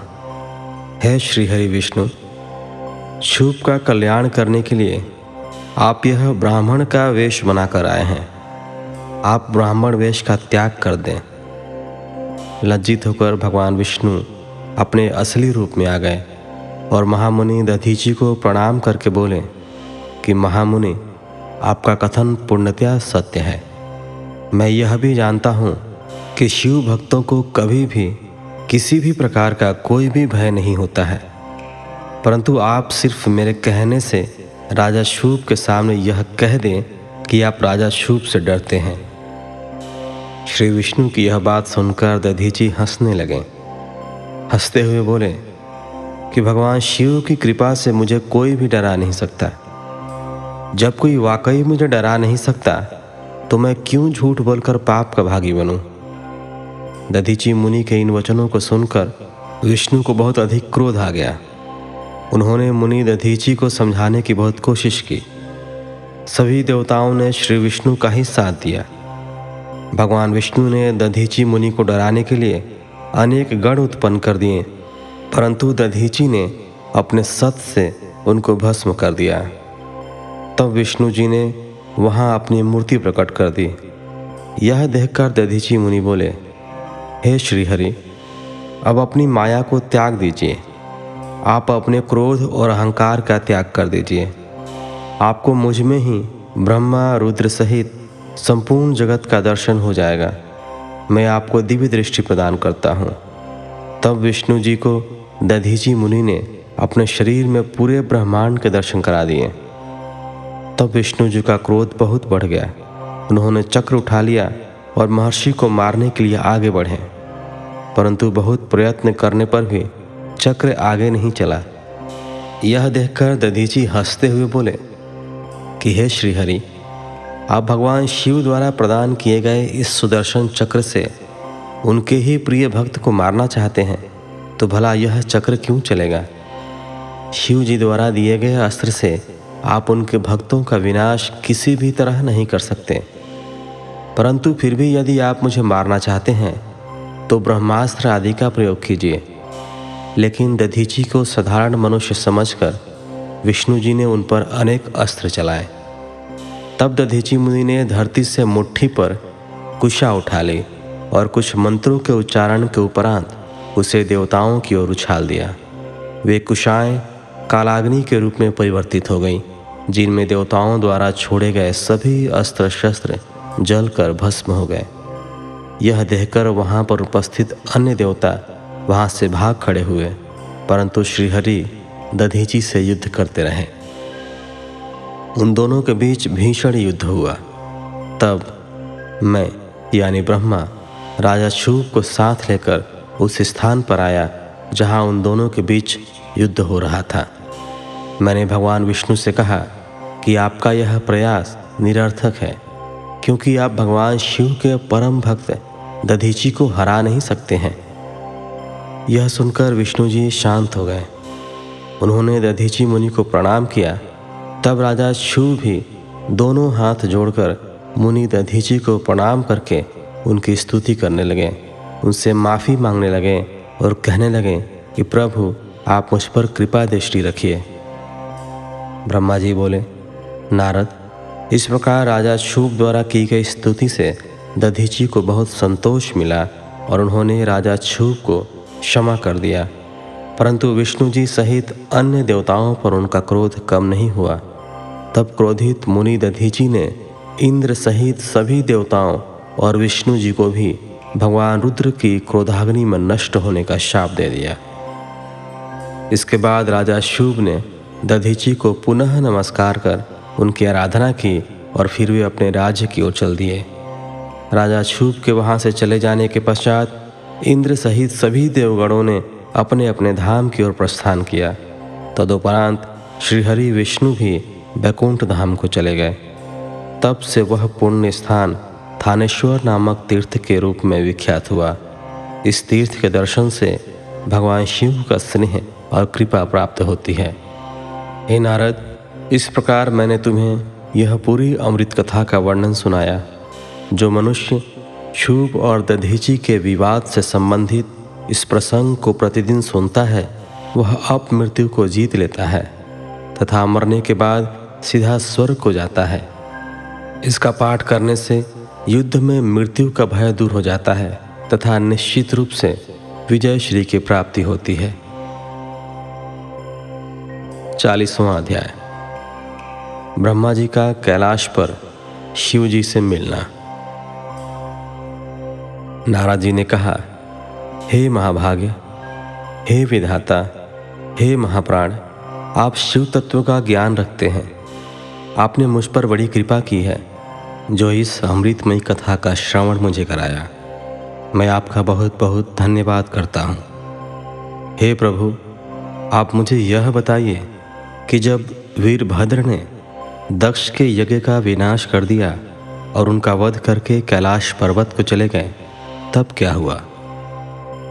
ब्रह्मा जी बोले, हे मुनिश्रेष्ठ नारद, जब भगवान शिव द्वारा भेजी गई उनकी विशाल सेना ने यज्ञ में उपस्थित सभी देवताओं और ऋषियों को पराजित कर दिया और उन्हें पीट पीट कर वहाँ से भाग जाने को मजबूर कर दिया तो वे सभी वहाँ से भागकर मेरे पास आ गए। उन्होंने मुझे प्रणाम करके मेरी स्तुति की तथा वहाँ का सारा वृतांत मुझे सुनाया। तब अपने पुत्र दक्ष की मुझे बहुत चिंता होने लगी और मेरा दिल पुत्र शोक के कारण व्यथित हो गया।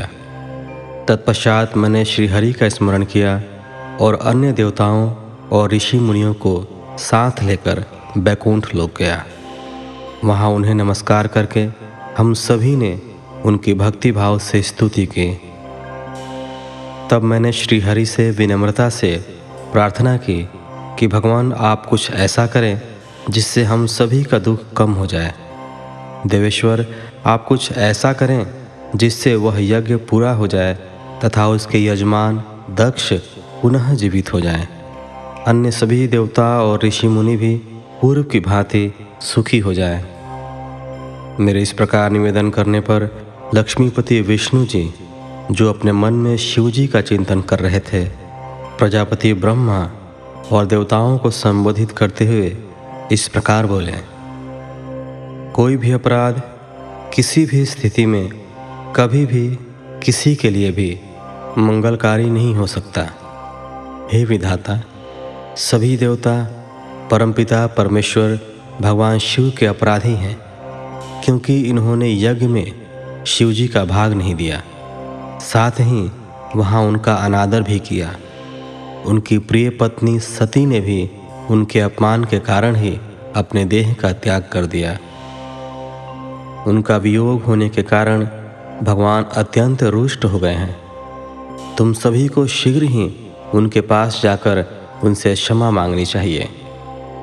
भगवान शिव के पैर पकड़कर उनकी स्तुति करके उन्हें प्रसन्न करो, क्योंकि उनके कुपित होने से संपूर्ण जगत का विनाश हो सकता है। दक्ष ने शिव जी के लिए अपशब्द कहकर उनके हृदय को विदीर्ण कर दिया है। इसलिए उनसे अपने अपराधों के लिए क्षमा मांगो। उन्हें शांत करने का यही सर्वोत्तम उपाय है। वे भक्त वत्सल हैं। यदि आप लोग चाहें तो मैं भी आपके साथ चलकर उनसे क्षमा याचना करूँगा। ऐसा कहकर भगवान श्रीहरि, मैं और अन्य देवता एवं ऋषि मुनि आदि कैलाश पर्वत की ओर चल दिए। वह पर्वत बहुत ही ऊँचा और विशाल है। उसके पास में ही शिव जी के मित्र कुबेर का निवास स्थल अलकापुरी है। अलकापुरी महादिव्य एवं रमणीय है। वहाँ चारों ओर सुगंध फैली हुई थी। अनेक प्रकार के पेड़ पौधे शोभा पा रहे थे।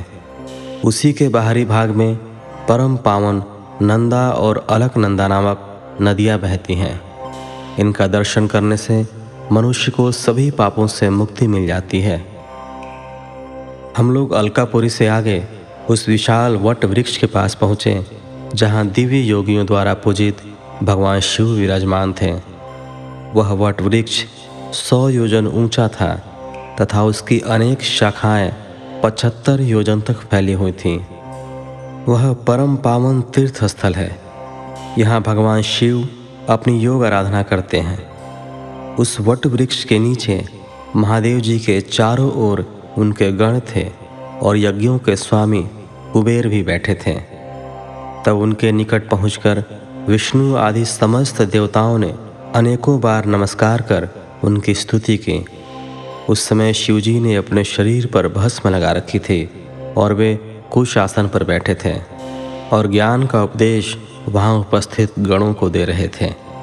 उन्होंने अपना बायां पैर अपनी दाई जांग पर रखा था और बाएँ हाथ को बाएँ पैर पर रख रखा था। उनके दाएँ हाथ में रुद्राक्ष की माला थी।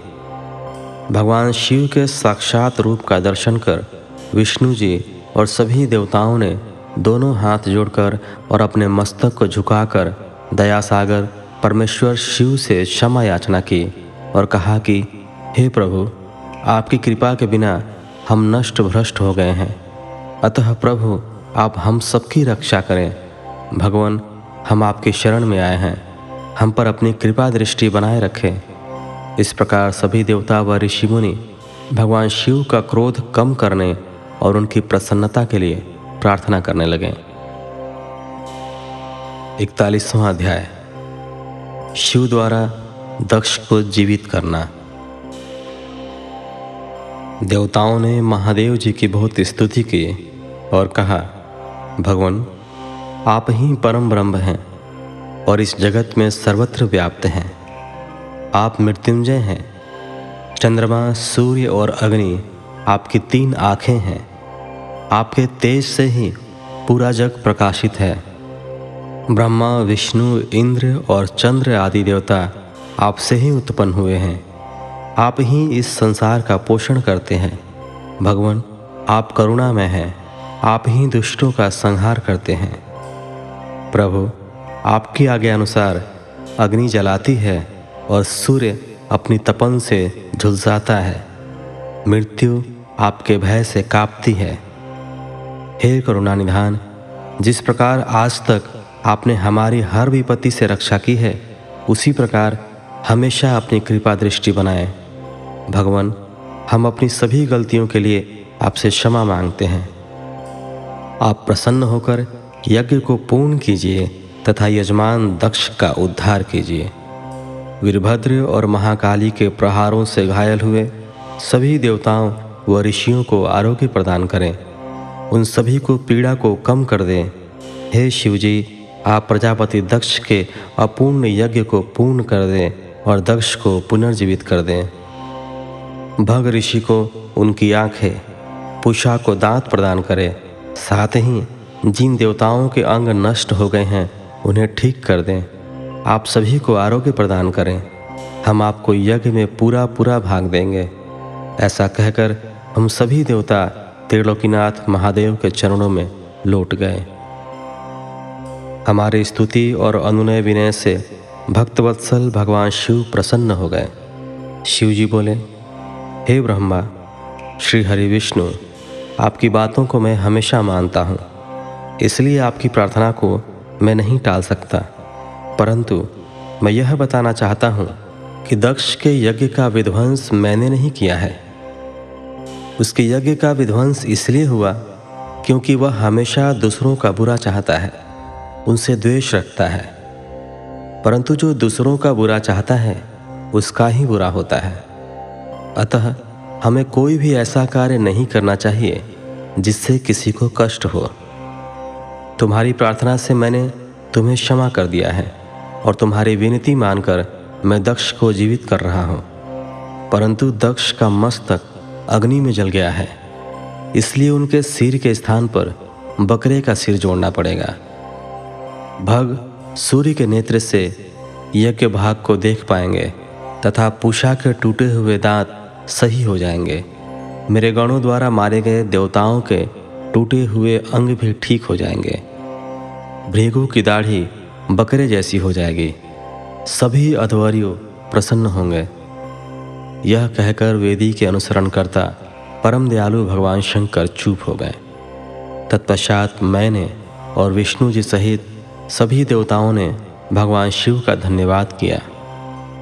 फिर देवर्षियों सहित शिवजी को उस यज्ञ में आने के लिए आमंत्रित कर हम लोग यज्ञ के स्थान पर गए, जहाँ दक्ष ने अपना यज्ञ आरंभ किया था। उस कनखल नामक यज्ञ क्षेत्र में शिवजी भी पधारे। तब उन्होंने वीरभद्र द्वारा किए गए उस विध्वंस को देखा। स्वाहा, सधा, पूषा, तुष्टि, धृति, समस्त ऋषि, पितर, अग्नि व यज्ञ, गंधर्व और राक्षस वहाँ पड़े हुए थे। कितने ही लोग अपने प्राणों से हाथ धो चुके थे। तब भगवान शिव ने अपने परम पराक्रमी सेनापति वीरभद्र का स्मरण किया। याद करते ही वीरभद्र तुरंत वहाँ प्रकट हो गए और उन्होंने भगवान शिव को नमस्कार किया। तब शिव जी हँसते हुए बोले, कि हे वीरभद्र, तुमने तो थोड़ी सी देर में सारा यज्ञ विध्वंस कर दिया और देवताओं को भी दंड दे दिया। हे वीरभद्र, तुम इस यज्ञ का आयोजन करने वाले दक्ष को जल्दी से मेरे सामने ले आओ। भगवान शिव की आज्ञा पाकर वीरभद्र गए और दक्ष का शरीर वहाँ लाकर रख दिया, परंतु उसमें सिर नहीं था। दक्ष के शरीर को देखकर शिवजी ने वीरभद्र से पूछा कि दक्ष का सिर कहाँ है। तब वीरभद्र ने बताया कि दक्ष का सिर काटकर उसने यज्ञ की अग्नि में ही डाल दिया था। तब शिवजी के आदेशानुसार बकरे का सिर दक्ष के धड़ में जोड़ दिया गया। जैसे ही शिवजी की कृपा दृष्टि दक्ष के शरीर पर पड़ी, वह जीवित हो गया। दक्ष के शरीर में प्राण आ गए और वह इस प्रकार उठ बैठा जैसे गहरी नींद से उठा हो। उठते ही उसने अपने सामने महादेव जी को देखा। उसने उठकर उन्हें प्रणाम किया और उनकी स्तुति करने लगा। दक्ष के हृदय में प्रेम मड़ाया और उसके प्रसन्नचित होते ही उसका कुलशित हृदय निर्मल हो गया। तब दक्ष को अपनी पुत्री का भी स्मरण हो गया और इस कारण दक्ष बहुत लज्जित महसूस करने लगा। तत्पश्चात अपने को संभालते हुए दक्ष ने करुणानिधान भगवान शिव से कहा, हे कल्याणमय महादेव जी, आप ही इस जगत के आदि और अंत हैं। आपने ही इस सृष्टि की रचना का विचार किया है। आपके द्वारा ही हर जीव की उत्पत्ति हुई है। मैंने आपके लिए अपशब्द कहे और आपको यज्ञ में भाग भी नहीं दिया। मेरे बुरे वचनों से आपको बहुत चोट पहुँची है। फिर भी आप मुझ पर कृपा कर यहाँ मेरा उद्धार करने आ गए। भगवान, आप ऐश्वर्य से संपन्न हैं। आप ही परमपिता परमेश्वर हैं। प्रभु, आप मुझ पर एवं यहाँ उपस्थित सभी जनों पर प्रसन्न हुए और हमारी पूजा अर्चना को स्वीकार कीजिए। ब्रह्मा जी बोले, नारद, इस प्रकार भगवान शिव की स्तुति करने के पश्चात दक्ष चुप हो गए। तब श्रीहरि विष्णु जी ने भगवान शिव की बहुत स्तुति की। तत्पश्चात मैंने भी महादेव जी की बहुत स्तुति की। भगवान, आपने मेरे पुत्र दक्ष पर अपनी कृपा दृष्टि की और उसका उद्धार किया। देवेश्वर, अब आप प्रसन्न होकर सभी शापों से हमें मुक्ति प्रदान करें। महामुनि, इस प्रकार महादेव जी की स्तुति करके मैं दोनों हाथ जोड़कर और सिर झुकाकर खड़ा हो गया। हम सभी देवगणों की स्तुति सुनकर भगवान शिव प्रसन्न हो गए और उनका मुख खेल उठा। तब वहाँ उपस्थित इंद्र सहित अनेक सिद्धों, ऋषियों और प्रजापतियों ने भी भक्त वत्सल करुणानिधान भगवान शिव की अनेकों बार स्तुति की। यज्ञशाला में उपस्थित अनेक उपदेवों, नागों तथा ब्राह्मणों ने भगवान शिव को प्रणाम किया और उनका प्रसन्न मन से स्तमन किया। इस प्रकार सभी देवों के मुख से अपना स्तमन सुनकर भगवान शिव को बहुत संतोष प्राप्त हुआ। बयालीसवां अध्याय। दक्ष का यज्ञ को पूर्ण करना। ब्रह्मा जी कहते हैं, नारद मुनि, इस प्रकार श्रीहरि मेरे देवताओं और ऋषि मुनियों की स्तुति से भगवान शंकर बहुत प्रसन्न हुए। वे हम सबको कृपा दृष्टि से देखते हुए बोले, प्रजापति दक्ष, मैं तुम सभी पर प्रसन्न हूँ। मेरा अस्तित्व सबसे अलग है। मैं स्वतंत्र ईश्वर हूँ। फिर भी मैं सदैव अपने भक्तों के अधीन ही रहता हूँ। चार प्रकार के पुण्यात्मा मनुष्य ही मेरा भजन करते हैं। उनमें पहला आर्त, दूसरा जिज्ञासु तीसरा अर्थार्थी और चौथा ज्ञानी है। परंतु ज्ञानी को ही मेरा खास सानिध्य प्राप्त होता है। उसे मेरा ही स्वरूप माना जाता है।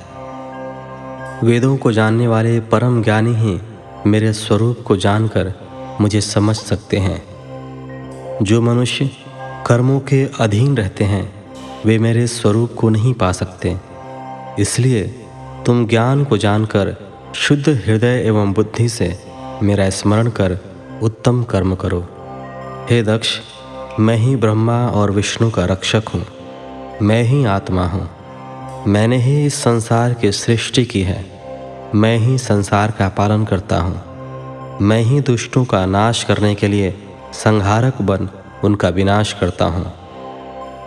बुद्धिहीन मनुष्य, जो कि सदैव सांसारिक बंधनों और मोह माया में फंसे रहते हैं कभी भी मेरा साक्षात्कार नहीं कर सकते। मेरे भक्त सदैव मेरे ही स्वरूप का चिंतन और ध्यान करते हैं। हम तीनों, अर्थात ब्रह्मा, विष्णु और रुद्रदेव, एक ही हैं, जो मनुष्य हमें अलग न मानकर हमारा एक ही स्वरूप मानता है। उसे सुख, शांति और समृद्धि की प्राप्ति होती है। परंतु जो अज्ञानी मनुष्य हम तीनों को अलग अलग मानकर हम में भेदभाव करते हैं, वे नरक के भागी होते हैं। हे प्रजापति दक्ष, यदि कोई श्रीहरि का परम भक्त मेरी निंदा या आलोचना करेगा, या मेरा भक्त होकर ब्रह्मा और विष्णु का अपमान करेगा, उसे निश्चय ही मेरे कोप का भागी होना पड़ेगा। तुम्हें दिए गए सभी शाप उसको लग जाएँगे। भगवान शिव के इन वचनों को सुनकर सभी देवताओं, ऋषि मुनियों तथा श्रेष्ठ विद्वानों को हर्ष हुआ तथा दक्ष भी प्रभु की आज्ञा मानकर अपने परिवार सहित शिव जी की भक्ति में मग्न हो गया। सब देवता भी महादेव जी का ही गुणगान करने लगे। वे शिव भक्ति में लीन हो गए और उनके भजनों को गाने लगे। इस प्रकार जिसने जिस प्रकार से भगवान शिव की स्तुति और आराधना की, भगवान शिव ने प्रसन्नतापूर्वक उसे ऐसा ही वरदान प्रदान किया। तत्पश्चात भक्तवत्सल भगवान शंकर जी से आज्ञा लेकर प्रजापति दक्ष ने अपना यज्ञ पुनः आरंभ किया। उस यज्ञ में उन्होंने सर्वप्रथम शिव जी का भाग दिया।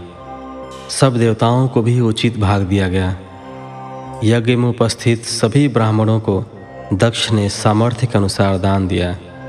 महादेव जी का गुणगान करते हुए दक्ष ने यज्ञ के सभी कर्मों को भक्तिपूर्वक संपन्न किया। इस प्रकार सभी देवताओं, मुनियों और ऋत्विजों के सहयोग से दक्ष का यज्ञ सानंद संपन्न हुआ।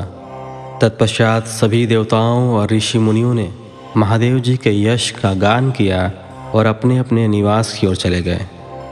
वहाँ उपस्थित अन्य लोगों ने भी शिवजी से आज्ञा मांगकर वहाँ से प्रस्थान किया।